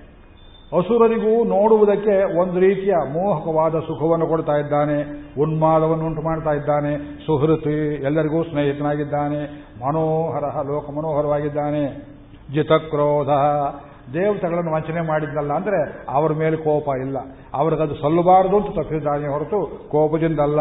ವೀರಬಾಹು ಯಾವ ತೋಳಿನಿಂದ ಒಂದು ಕೈಯಲ್ಲಿ ಅಮೃತವನ್ನು ಹಿಡಿದನೋ, ಯಾವ ಇನ್ನೊಂದು ತೋಳಿನಿಂದ ಸೌಟನ್ನು ಹಿಡ್ಕೊಂಡನೋ, ಎರಡೂ ವೀರ ಕುಣಿಯುವಾಗ ಸೌಟು ಕೆಳಗೆ ಬೀಳಲಿಲ್ಲ, ಅಮೃತದ ಪಾತ್ರೆ ಕೆಳಗೆ ಬೀಳಲಿಲ್ಲ. ನರ್ತನವನ್ನು ನೋಡಿದ್ರೆ ನೋಡ್ತಾ ಇದ್ದಾರೆ, ಅಮೃತ ಹೆಂಗು ಹೋಚು ಕರಂಡಿ ಹೆಂಗು ಹೋಚು ಯಾರಿಗೂ ಲಕ್ಷ್ಯವೇ ಇಲ್ಲ. ವೀರಬಾಹು ವಿದಾರಣ. ತಂತ್ರ ನಾಟ್ಯದಿಂದಲೇ ಅಸುರರ ಎದೆಗಳನ್ನು ಸೀಳಿಬಿಟ್ಟ. ಸ್ವಾಪನಃ, ಎಲ್ಲರಿಗೂ ನಿದ್ದೆ ಬರುವಂತೆ ಮಾಡಿಬಿಟ್ಟ. ನಾನಲ್ಲ, ಅವನು ಮಾಡಿದ್ದು. ಸ್ವಾಪನಃ, ಸ್ವವಶಃ. ತಾನು ತನ್ನ ನಿಯಮವನ್ನು ತಪ್ಪಲಿಲ್ಲ, ತನ್ನ ವಶದಲ್ಲಿ ತಾನಿದ್ದ. ವ್ಯಾಪಿ, ಎಲ್ಲ ಕಡೆ ವ್ಯಾಪಕನಾಗಿದ್ದ. ನೈಕಾತ್ಮ ಒಂದೇ ಆತ್ಮ ಅಲ್ಲ, ಕೆಳಗಡೆ ಕೂರ್ಮ. ಮೇಲೆ ನೋಡಿದ್ರೆ ಶೇಷಶಯನ, ಇಲ್ಲಿ ನೋಡಿದರೆ ಮೋಹಿನಿ. ಇನ್ನು ಲಕ್ಷ್ಮೀಧರಾವತಾರ, ಒಂದಾತ್ಮವಲ್ಲ, ಅನೇಕಾತ್ಮ. ನೈಕ ಕರ್ಮ ಕೃತ ಅನೇಕ ಕರ್ಮಗಳನ್ನು ಮಾಡಿದ. ಇದು ಸಂಕ್ಷೇಪದಲ್ಲಿ ಇದು ಮೋಹಿನಿ ತಿರುಕೋಲ ತೃಪ್ತಿಯಾಗಲಿಲ್ಲ ನನಗೆ. ನಿಮಗೂ ತೃಪ್ತಿಯಾಗಲಿಲ್ಲ. ಲಕ್ಷ್ಮಿ ಕಾಯ್ಕೊಂಡಿದ್ದಾಳೆ ತಾಯಿ ಕೋಪ ಮಾಡಿಕೊಳ್ಳಬಾರದು. ಈ ಲಕ್ಷ್ಮೀಧರಾವತಾರ ಭಗವಂತನ ವೈಭವಾವತಾರದ ಕೊನೆಯಲ್ಲಿ ಬರುವಂತಹ ಸುಮಾರು ಹತ್ತೊಂಬತ್ತು ಶ್ರೀನಾಮಗಳು. ನೀವೆಲ್ಲ ನನ್ನ ಜೊತೆಯಲ್ಲಿ ಹೇಳಿ, ಎಲ್ಲಿಂದ ಶುರು ಮಾಡಬೇಕು ಅಂದರೆ ಶ್ಲೋಕ ರೂಪದಲ್ಲಿ ಹೇಳೋದ್ರಿಂದ ಒಂದು ಕಡೆ ನಿಲ್ಲಿಸ್ಕೊಂಡು ಮುಂದೆ ಶುರು ಮಾಡಬೇಕು. ಅನಿವರ್ತಿ ನಿವೃತ್ತಾತ್ಮ. ಹೇಳಿ. ಅನಿವರ್ತಿ ನಿವೃತ್ತಾತ್ಮ. ಸಂಕ್ಷೇಪ್ತಾಕ್ಷೇಮಕೃತ್ ಶಿವ ಶ್ರೀವತ್ಸವಕ್ಷ ಶ್ರೀವಾಸ. ಶ್ರೀಪತಿ ಶ್ರೀವತಾಂಬರ. ಶ್ರೀಧ ಶ್ರೀಶಃ ಶ್ರೀನಿವಾಸ. ಶ್ರೀನಿಧಿ ಶ್ರೀವಿಭಾವನ. ಶ್ರೀಧರ ಶ್ರೀಕರ ಶ್ರೇಯ. ಶ್ರೀಮಾನ್ ಲೋಕತ್ರಯಾಶ್ರಯ. ಸ್ವಕ್ಷ, ಸ್ವಂಗ, ಶತಾನಂದ. ನಂದಿಲ್ ಜ್ಯೋತಿರ್ಗಣೇಶ್ವರ ಇದು ಹತ್ತೊಂಬತ್ತು ಶ್ರೀರಾಮ. ವಿಜಿತಾತ್ಮ, ವಿಧೇಯಾತ್ಮ, ಇದು ಅಂತರ್ಯಾಮಿಗೆ ಸಂಬಂಧಪಟ್ಟದ್ದು. ವಿಜಿತ, ಅವತ್ತು ಹೇಳಿದ್ದೇನೆ, ವಿಜಿತಾತ್ಮ, ವಿಧೇಯಾತ್ಮ, ಅಂತರ್ಯಾಮಿ ಅವತಾರ. ಇದು ಹತ್ತೊಂಬತ್ತೇ ಶ್ರೀರಾಮ. ಇದು ಅನಿವರ್ತಿ, ನಿವೃತ್ತಾತ್ಮ ಸಂಕ್ಷೇಪ್ತ ಕ್ಷೇಮ ಕೃತಿ ಅದು ಹಿಂದಕ್ಕೆ ಹೋಗಿಬಿಡ್ತು. ಲಕ್ಷ್ಮಿಯನ್ನು ಎದೆಯಲ್ಲಿ ಧರಿಸುವ ಭಾಗಕ್ಕೆ ಎಲ್ಲಿಂದ ಶುರುವಾಗುತ್ತೆ? ಶಿವ ಅಲ್ಲಿಂದ ಆರಂಭವಾಗುತ್ತೆ. ಲೋಕರೂಢಿಯಲ್ಲಿ ನೀವು ಈಶ್ವರನಿಗೆ, ಈಶಾನನಿಗೆ ರುದ್ರ ಮಹಾದೇವರಿಗೆ ಶಿವ ಅಂತ ಹೇಳುವುದು ಗೌಣಾರ್ಥ. ಇಲ್ಲಿ ಪರಮಾತ್ಮನಿಗೆ ಶಿವ ಅಂತ ಹೆಸರು ಉಂಟಾಗಿದೆ, ಎರಡು ಮೂರು ಕಡೆ ಬರುತ್ತೆ ಇದು. ಮಂಗಳನಾಗಿದ್ದಾನೆ ಮಂಗಳ ಸ್ವರೂಪನಾಗಿದ್ದಾನೆ ಮಂಗಳಾಯತನಂ ಹರಿಹಿ ಮಂಗಳಂ ಭಗವಾನ್ ವಿಷ್ಣು. ನೀವು ಉತ್ಸವ ಶುರು ಮಾಡುವಾಗ ಮೊದಲೇ ಹೇಳ್ತೀರಿ ಇದನ್ನು, ಹೌದಲ್ವೋ? ಬೇರಿ ತಾಡನ, ಅಂಕುರಾರ್ಪಣ, ಧ್ವಜಾರೋಹಣ ಗರುಡ ವಾಹನ ಎಲ್ಲಕ್ಕೂ ಈ ಶ್ಲೋಕ ಮೊದಲು ಹೇಳ್ತಾರೆ ಪಾಂಚರಾತ್ರದಲ್ಲಿ. ಶಿವ ಪರಮ ಮಂಗಳತ್ವ ಯಾತ್ರೆಯಿಂದ ಉಂಟಾಯಿತು? ಲಕ್ಷ್ಮಿಯನ್ನು ಎದೆಯಲ್ಲಿ ಧರಿಸಿದ್ದರ ನಿಮಿತ್ತವಾಗಿ ಲೋಕಕ್ಕೆ ಕ್ಷೇಮಕರವಾದ. ಅದನ್ನು ಪ್ರಾರಂಭದಲ್ಲಿಯೇ ಶಿವ ಅಂತ ವರ್ಣನೆ ಮಾಡಿಬಿಟ್ಟು ಹಾಗಿದ್ರೆ ನಮಗೊಂದು ಡೌಟ್ ಬರ್ತದೆ. ದೇವತೆಗಳು ಸಾಯ್ತಾ ಇದ್ರು, ನಾವು ಬದುಕಬೇಕು ಅಂತ ಆಶೆಯನ್ನು ಮಾಡಿದ್ರಿಂದ ಇವನು ಸಮುದ್ರವನ್ನು ಕಡಿಯಿರಿ ಅಂತ ಹೇಳಿದ್ನು? ಅಥವಾ ಇನ್ನರ್ ಅಜೆಂಡಾ ಏನಾರು ಒಳಗಿತ್ತು ಇವನಿಗೆ? ಒಂದು ಇನ್ನರ್ ಅಜೆಂಡಾ ಇತ್ತು. ಲಕ್ಷ್ಮಿಯನ್ನು ಪ್ರಕಟವಾಗಿ ಸಮುದ್ರದಿಂದ ಹೊರಗೆ ತೆಗೆದು ಎದೆಯಲ್ಲಿ ಧರಿಸಬೇಕು. ಅಮುದ ಅವರಿಗೆ ಕೊಟ್ಟ ಪೆಣ್ಣಮುದಂ. ಲಕ್ಷ್ಮಿ ಎಂಬ ಅಮೃತವನ್ನು ತಾನಿಟ್ಟುಕೊಂಡ. ಆಲೋಕ್ಯತ್ವಾಮೃತ ಸಹಜೇ. ವಿಷ್ಣು ವಕ್ಷಸ್ಥಲಸ್ಥಾಂ ಶಾಪಾಕ್ರಾಂತ ಶರಣಮಗಮನ್ ಸಾವರೋಧಾಸುರ ಇವತ್ತು ಶ್ರೀಸ್ತುತಿ ಹೇಳಬೇಕು. ಶ್ರೀಸ್ತವ ಹೇಳಬೇಕು. ಶ್ರೀಗುಣ ರಕ್ತಕೋಶವನ್ನು ಹೇಳಬೇಕು. ಮಹಾದೇವಿಯ ಗುಣಗಳನ್ನೆಲ್ಲ ಅನುಸಂಧಾನ ಮಾಡಬೇಕು. ಲಕ್ಷ್ಮೀನಾರಾಯಣ ದ್ವಂದ್ವಕ್ಕೆ ಮಂಗಳಾಶಾಸನ ಮಾಡಬೇಕು. ಲಕ್ಷ್ಮೀ ವಿರಹಿತನಾಗಿದ್ದರೆ ಭಗವಂತ ಲೋಕವನ್ನು ಹೇಗೆ ಬೇಕಾದ್ರೆ ಹಾಗೆ ದಂಡಿಸ್ತಾನೆ. ತಾಯಿ ಮನೆಯಲ್ಲಿ ಇಲ್ದಿದ್ರೆ ಬಾಗಿಲು ಬೋಲ್ಟ್ ಹಾಕಿ ಹೋಮ್ವರ್ಕ್ ಮಾಡದೇ ಇದ್ದ ಮಗುವಿಗೆ ಬಾಸುಂಡೆ ಬರು ಹಾಗೆ ಬೆನ್ನ ಮೇಲೆ ಹೊಡಿತಾನೆ ತಂದೆ, ಇವತ್ತು ಅಮ್ಮ ಇಲ್ಲ, ನಿನ್ನನ್ನು ಕಾಪಾಡೋದಕ್ಕೆ ಹುಟ್ಟಲಿಲ್ಲ ಅನಿಸ್ಬಿಡ್ತೇನೆ ನಿನ್ನನ್ನು. ಮಂಚದ ಕಡೆಗೆ ಹೊಕ್ಕರು ಆ ಕಡೆಯಿಂದ ಬಂದು ಮಗುವನ್ನು ಹೆಳೆದು ಹಾಡುದು ಹಾಡುದು ಹಾಡುದು. ಮಗು ಒಳ್ಳೇದಾಗಲಿ ಅಂತ ಉದ್ದೇಶ. ಆದರೆ ಅಮ್ಮ ಅಮ್ಮ ಅಮ್ಮ ಅಂತ ಮಗು ಕಿರಿಸ್ಕೊಂಡ್ರೆ ತಾಯಿ ಅಡ್ಡು ಬರ್ತಾಳೆ ಅನ್ನುವ ಅಡ್ಡಿ ಇಲ್ಲದೆ ಮನಸೋ ಇಚ್ಛೆ ಹೊಡಿತಾನಂತೆ ತಾಯಿ ಹತ್ರ ಇಲ್ಲದೆ ಹೊಡಿತಾನೆ. ಭಗವಂತನಿಗೆ ದಂಡಧರತ್ವ ಒಂದುಂಟು. ಕೈಯಲ್ಲಿ ಶಸ್ತ್ರ ಹಿಡಿದಿದ್ದಾನೆ. ಅವನ ನಿಯಮಗಳನ್ನು ಯಾರು ಮೀರು ಹಾಗಿಲ್ಲ. ಭೀಷಾಸ್ಮಾದ್ವಾತಃ ಪವತೆ ಭೀಷೋ ಭಯ. ಸಕಲ ದೇವತೆಗಳು ಭಯದಿಂದ ನಿಯಮ ತಪ್ಪಿದರೆ ದಂಡನೆ ಬರುತ್ತೆ ಅಂತ ಹೆದರಿ ಹೆದರಿ ಲೋಕದಲ್ಲಿ ಧರ್ಮ, ಋತ, ಸತ್ಯಗಳು ಒಂದು ನಿಯಮಕ್ಕೊಳಗಾಗಿವೆ ನಮಗೂ ನಿಮಗೂ ಆ ಭಯ ಅನ್ನೋದು ಬೇಕು. ಇದು ಒಂದೇ ದೇವರಲ್ಲಿದ್ದರೆ ದಂಡಧರತ್ವ ಒಂದೇ ಇದ್ರೆ, ಅವನು ಮುಸಲ್ಮಾನರ ಅಲ್ಲಾಗಿ ಬಿಡ್ತಿದ್ದ ಕ್ರೈಸ್ತರ ಜಿಹೋವಾ ಜೂಪಿಟರ್ ಆಗಿ ಬಿಡ್ತಿದ್ದ ಅವನಲ್ಲಿ ಕರುಣೆ ಎಂಬುದು ಒಂದಿರಬೇಕು ದಂಡಧರತ್ವ ಜೊತೆಗೆ ಸೌಲಭ್ಯ ಎಂಬುದಿರಬೇಕು, ಕರುಣಾಶೀಲತ್ವ ಎಂಬುದಿರಬೇಕು ಪುಂಡರೀಕಾಕ್ಷತ್ರದಲ್ಲಿ ನಿಗ್ರಹ, ಅನುಗ್ರಹ ಎರಡೂ ಭಗವಂತನಿಗೆ ಹೇಳ್ತೇವೆ. ಭಾರತೀಯರ ದೇವತಾ ಕಲ್ಪನೆ, ವೇದದಿಂದ ಆಗಮ, ಪುರಾಣ, ಇತಿಹಾಸಗಳಲ್ಲಿರುವುದು, ಶಿಕ್ಷಣೆ, ರಕ್ಷಣೆ ಎರಡೂ ಭಗವಂತನಿಗೆ ಸಮಾನ ವ್ಯಾಪಾರಗಳು. ಹಾಗೆ ನೋಡಿದರೆ ಶಿಕ್ಷೆ ಎಂಬುದು ರಕ್ಷಣೆ ಇನ್ನೊಂದು ರೂಪೇ ಹೊರತು ಬೇರೆಯಲ್ಲ ಇದಕ್ಕೆ ಇತಿಹಾಸಗಳೆಲ್ಲ ಉದಾಹರಣೆ. ರಾಮಾಯಣದಲ್ಲಿ ನೋಡಿ, ನಾಳೆ ರಾಮಾವತಾರ ತಗೊಳ್ತೇವೆ. ವರಾಹಾವತಾರ ಚುಟುಕಿ ಹಾಕಿಬಿಟ್ಟು, ರಾಮಾವತಾರ ಎರಡು ದಿವಸ, ಕೃಷ್ಣಾವತಾರ ಮೂರು ದಿವಸ, ಉಳಿದದ್ದೆಲ್ಲ ಸೇರಿ ಓಣಿ ಚೀಲದಲ್ಲಿ ಕಟ್ಟಿ ಇನ್ನೊಂದು ದಿವಸ ಮುಗಿಸಿಬಿಡ್ತೇನೆ. ಅತೃಪ್ತಿಯಲ್ಲಿ ಯಾಕೆ ಅಂದರೆ ವೇಳೆ ಇಲ್ಲ, ನಾನೇನು ಮಾಡಲಿ? ಒಂದೊಂದು ಅವತಾರವೂ ಇಷ್ಟೊಂದು ರುಚಿ ಕೊಡುವುದು ನಮಗೆ ವೇಳೆ ಇಲ್ಲ. ಹತ್ತು ದಿವಸ ಮುಗಿಸಬೇಕು. ಆದ್ದರಿಂದ ರಾಮಾಯಣದ ಉದಾಹರಣೆ, ನಾಳೆ ವಿಸ್ತಾರ ಮಾಡ್ತೇನೆ. ದೇವಿ ಸೀತಾದೇವಿ ಹತ್ರ ಇಲ್ಲದೇ ಇದ್ದಾಗಲೆಲ್ಲ ಭಗವಂತ ತುಂಬ ಕ್ರೂರವಾಗಿ ಭಕ್ತರನ್ನ, ದುಷ್ಟರನ್ನ ದಂಡಿಸಿದ್ದಾನೆ ಜನಸ್ಥಾನದಲ್ಲಿ ಹದಿನಾಲ್ಕು ಸಾವಿರ ರಾಕ್ಷಸರು ಶೂರ್ಪಣಿಕೆ ಕೋಲಿ ಶೂರ್ಪಣಿಕೆ ಮಾತನ್ನು ಕೇಳಿಕೊಂಡು ವಿಚಾರಣೆ ಸರಿಯಾಗಿ ಮಾಡಿದೆ. ಯಾರು ತಪ್ಪು ಅಂತ ವಿಚಾರಣೆ ಮಾಡಿದ ರಾಮನ ಮೇಲೆ ಸೈನ್ಯ ತಗೊಂಡು ಬಂದರು. ನಿನಗೇನಾಯ್ತು ಮೂಗು? ಯಾತಕ್ಕೆ ಯಾವ ಲಕ್ಷಣ ಅಂತ ಕೇಳಿದ. ಅಯ್ಯೋ, ನಾನೇನು ಹೇಳಿ? ಅವನು ತುಂಬ ಸುಂದರವಾಗಿದ್ದಾನೆ. ಇರಲವೆಂಟ್ ರಿಪ್ಲೈ ಇದು. ಮೂಗು ಯಾತಕ್ಕೆ ಹೋಯಿತು ಅಂತ ರಾಮ ಸುಂದರವಾಗಿದ್ದ ರಾಮ ಸುಂದರವಾಗಿರೋಕ್ಕೆ ಮೂಗು ಹೋದಕ್ಕೆ ಏನು ಕಾರಣ?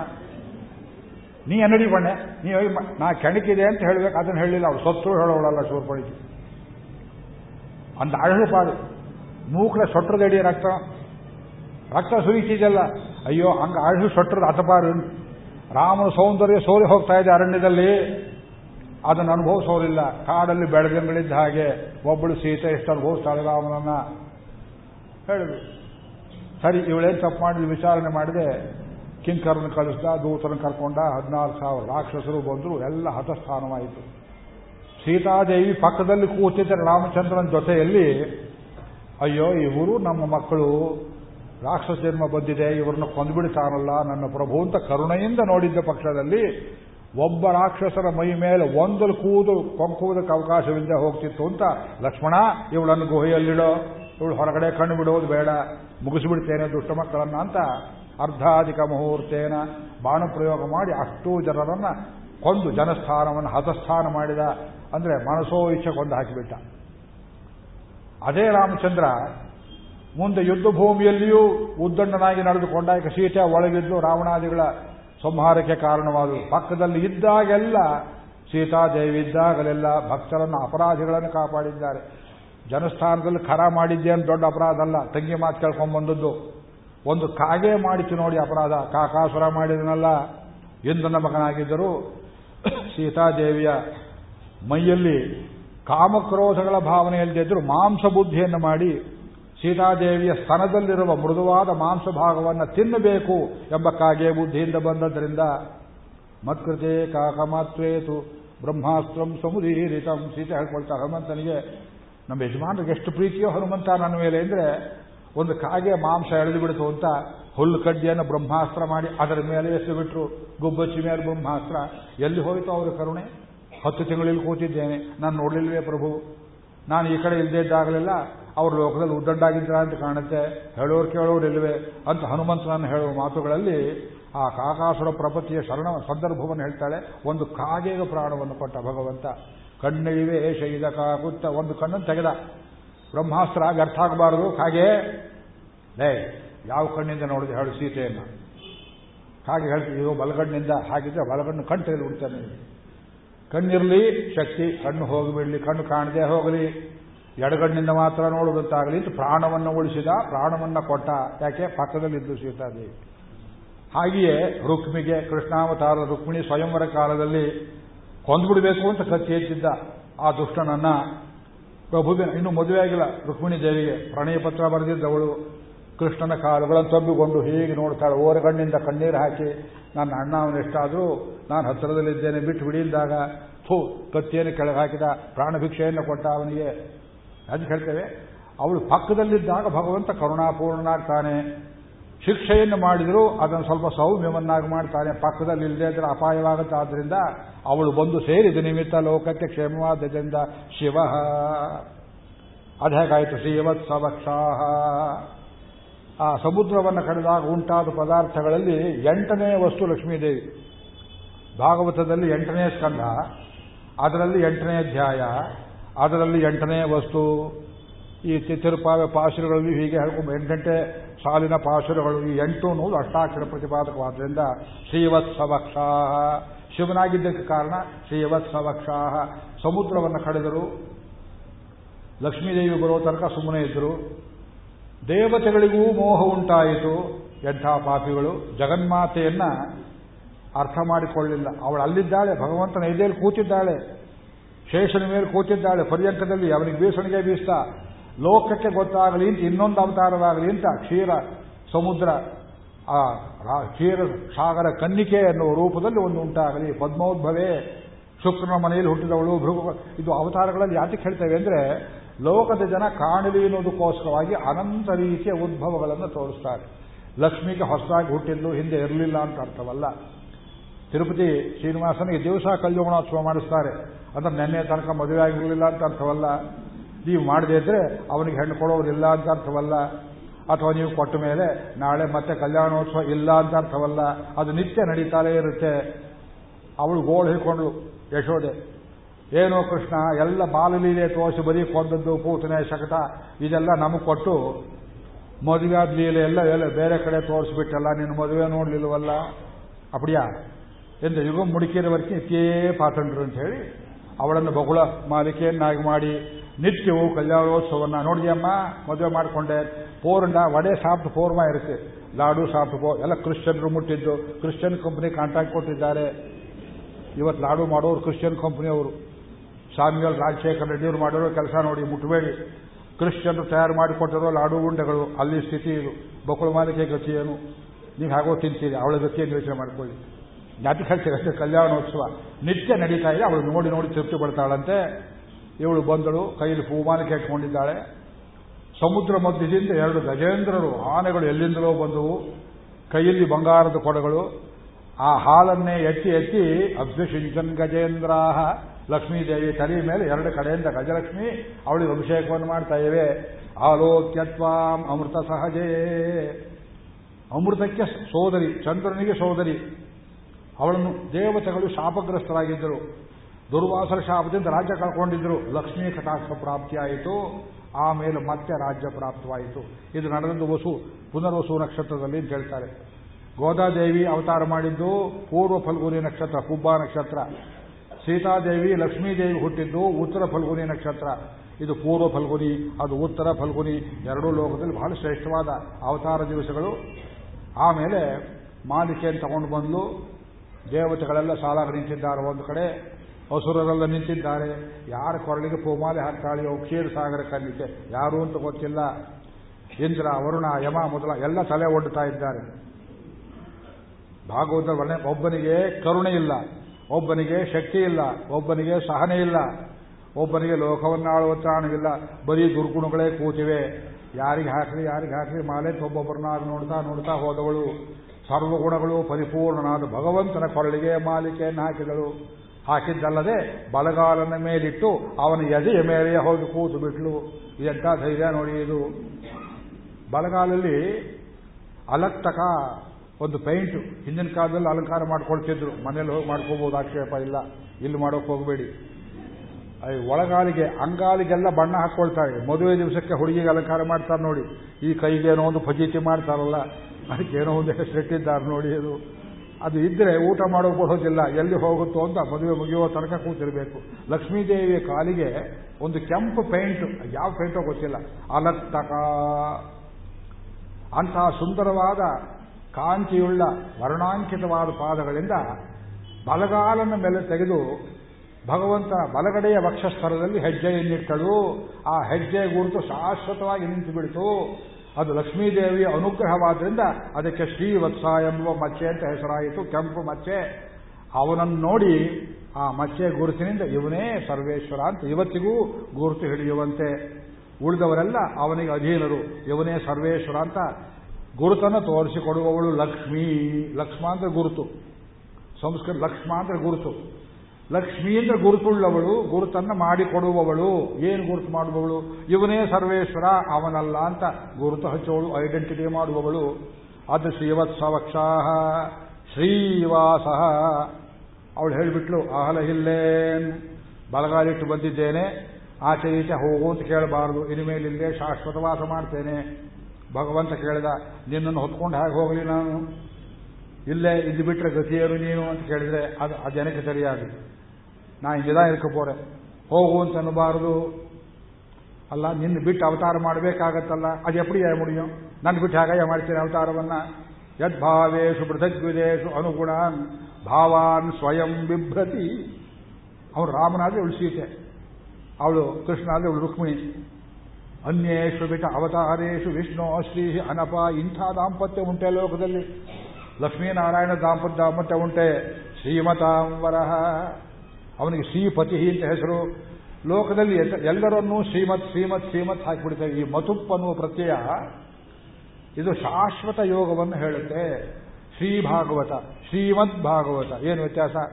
ಶ್ರೀ ಭಾಗವತ ಅಂದ್ರೆ ಇದರಲ್ಲಿ ಸಂಪತ್ತಿದೆ. ಲಕ್ಷ್ಮೀ ಮಾಸ ಮಾಡ್ತಾಳೆ.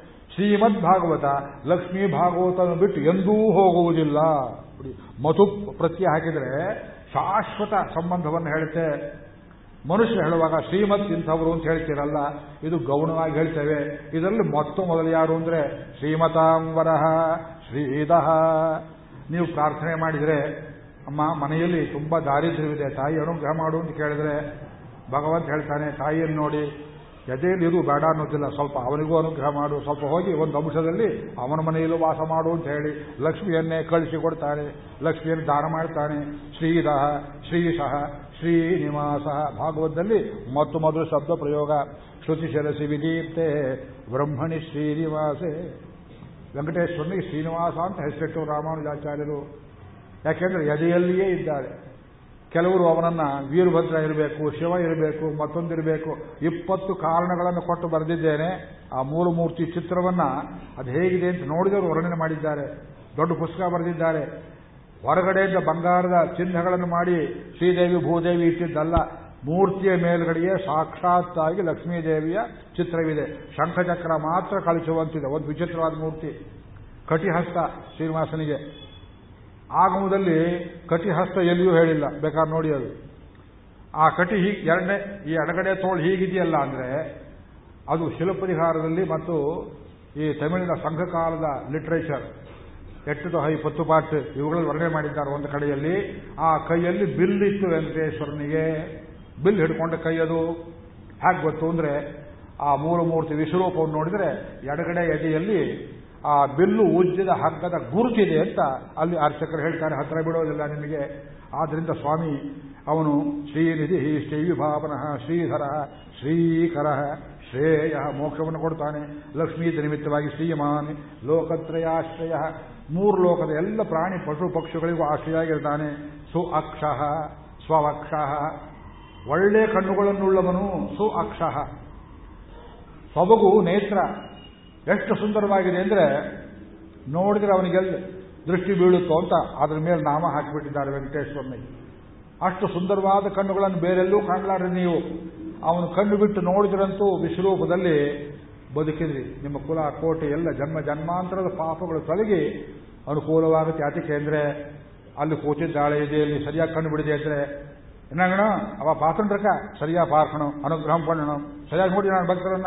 ಅನುಗ್ರಹ ಮಾಡಿ ಅಂತ ಮುಸುಡಿ ಸಿರಿಯುವಂಥ ಲಕ್ಷ್ಮೀದೇವಿ ಎದೆಯಲ್ಲೇ ಕೂತಿದ್ದಾಳೆ, ಕಂಟ್ರೋಲ್ ಮಾಡ್ತಾ ಇದ್ದಾಳೆ. ಅದರಿಂದ ಸ್ವಕ್ಷಃ ಸು ಅಂಗ ಸರ್ವಾಂಗ ಸುಂದರನಾಗಿದ್ದಾನೆ. ಶತಾನಂದ, ತೇಯೇ ಶತಂ ಮಾನುಷ ಆನಂದ. ಲೆಕ್ಕ ಹಾಕೊಂಡು ಹೋಗಿ. ಅಳತೆ ಮಾಡೋಕೆ ಶತ ಅಂದ್ರೆ ಅಸಂಖ್ಯಾತವಾಚಿ ಪರಮಾನಂದ ಸ್ವರೂಪನಾಗಿದ್ದಾನೆ ಆನಂದ ವಿಮಾನದಲ್ಲಿದ್ದಾನೆ. ನಂದಿಹಿ ಆನಂದವನ್ನು ಕೊಡ್ತಾನೆ. ಅವನನ್ನು ಧ್ಯಾನ ಮಾಡಿದರೆ ನಿಮಗೂ ಆನಂದವನ್ನು ಕೊಡ್ತಾನೆ. ಹೇಗೆಂದ್ರೆ ಜ್ಯೋತಿ ಗಣೇಶ್ವರ ಲೋಕದಲ್ಲಿ ಅಸಂಖ್ಯಾತ ಜ್ಯೋತಿಗಳನ್ನು ನಕ್ಷತ್ರ ರೂಪದಲ್ಲಿ ಬೆಳಕಲ್ಲಿ ಹಚ್ಚಿಟ್ಟು ತಮಗೆಲ್ಲರಿಗೆ ಮಂಗಳವನ್ನು ಉಂಟು ಮಾಡ್ತಾನೆ ಎನ್ನುವುದು ಲಕ್ಷ್ಮೀಧರ ಅವತಾರ. ಇವತ್ತು ಈ ಘಟ್ಟಕ್ಕೆ ತಗೊಂಡು ಬಂದು ನಿಲ್ಸಿದ್ದಾನೆ ಭಗವಂತ ಇಷ್ಟು ದೂರ ಬರೋಕ್ಕಾಗುತ್ತೆ ಅಂತ ಯೋಚನೆ ಮಾಡ್ತಿದ್ದೆ. ಇದು ಅಮ್ಮನವರ ಕೃಪೆ. ಆಂಡಾಳ್ ಅವತಾರ ಮಾಡಿದ ತಿರುವಾಡಿ ಪೂರಂ. ತಮಗೆಲ್ಲರಿಗೂ ಮಹಾದೇವಿ, ಸಕಲ ಸಂಬಂಧಗಳನ್ನು ಉಂಟು ಮಾಡಲಿ. ಶರೀರ, ಆರೋಗ್ಯ, ಭಾಗ್ಯ, ಆಯುಷ್ಯ, ಐಶ್ವರ್ಯ, ಮೇಲ್ಪಟ್ಟು ಭಕ್ತಿ. ಭಗವಂತನಲ್ಲಿ ಅನುರಾಗವನ್ನು ಕೊಡಲಿ ಅಂತ ಪ್ರಾರ್ಥನೆ ಮಾಡಿ ಮಂಗಳವನ್ನು ಹೇಳೋಣ. ಎಲ್ಲರ ಜೊತೆಯಲ್ಲಿ ಹೇಳಿ. ಆರ್ತಾ ವಿಷಣ್ಣ ಆಶ್ರಿತ ರಾಷ್ಟ್ರಭೀತಾ ಘೋರೇಶು ದ್ರವ್ಯ ಆದಿಶು ವರ್ತಮಾನಾ ಸಂಕೀರ್ತ್ಯ ನಾರಾಯಣ ಶಬ್ದ ವಿಮುಕ್ತ ಭವಂತು ಆರ್ತಾ ವಿಷಣ್ಣ ಆಶ್ರಿತ ರಾಷ್ಟ್ರಭೀತಾ ಘೋರೇಶು ದ್ರವ್ಯ ಆದಿಶು ವರ್ತಮಾನಾ ಸಂಕೀರ್ತ್ಯ ನಾರಾಯಣ ಶಬ್ದಮಾತ್ರಂ ವಿಮುಕ್ತ ದುಃಖ ಸುಖಿನೋ ಭವಂತಿ ಸ್ವಸ್ತಿ ಪ್ರಜಾಭ್ಯ ಪರಿಪಾಲಯಂತ ನ್ಯಾಯೇನ ವಾಕ್ಯೇಣ ಮಹಿಂ ಮಹಿಷಾಃ ಗೋ ಬ್ರಾಹ್ಮಣೇಶ ಶುಭೋಸ್ತರಿತ್ಯಂ ಲೋಕಾ ಸಮಸ್ತ ಸುಖಿನೋ ಭವಂತು ಮಂಗಳಂ ಮಂಗಳಂ ಮಂಗಳಂ ಕೃಷ್ಣಾಯ ಪರಬ್ರಹ್ಮಣೇ ನಮಃ ತುಂಬ ಸರಿದು ಬಿಡ್ತಾ ಕೆಳಗಡೆ ನಾಳೆ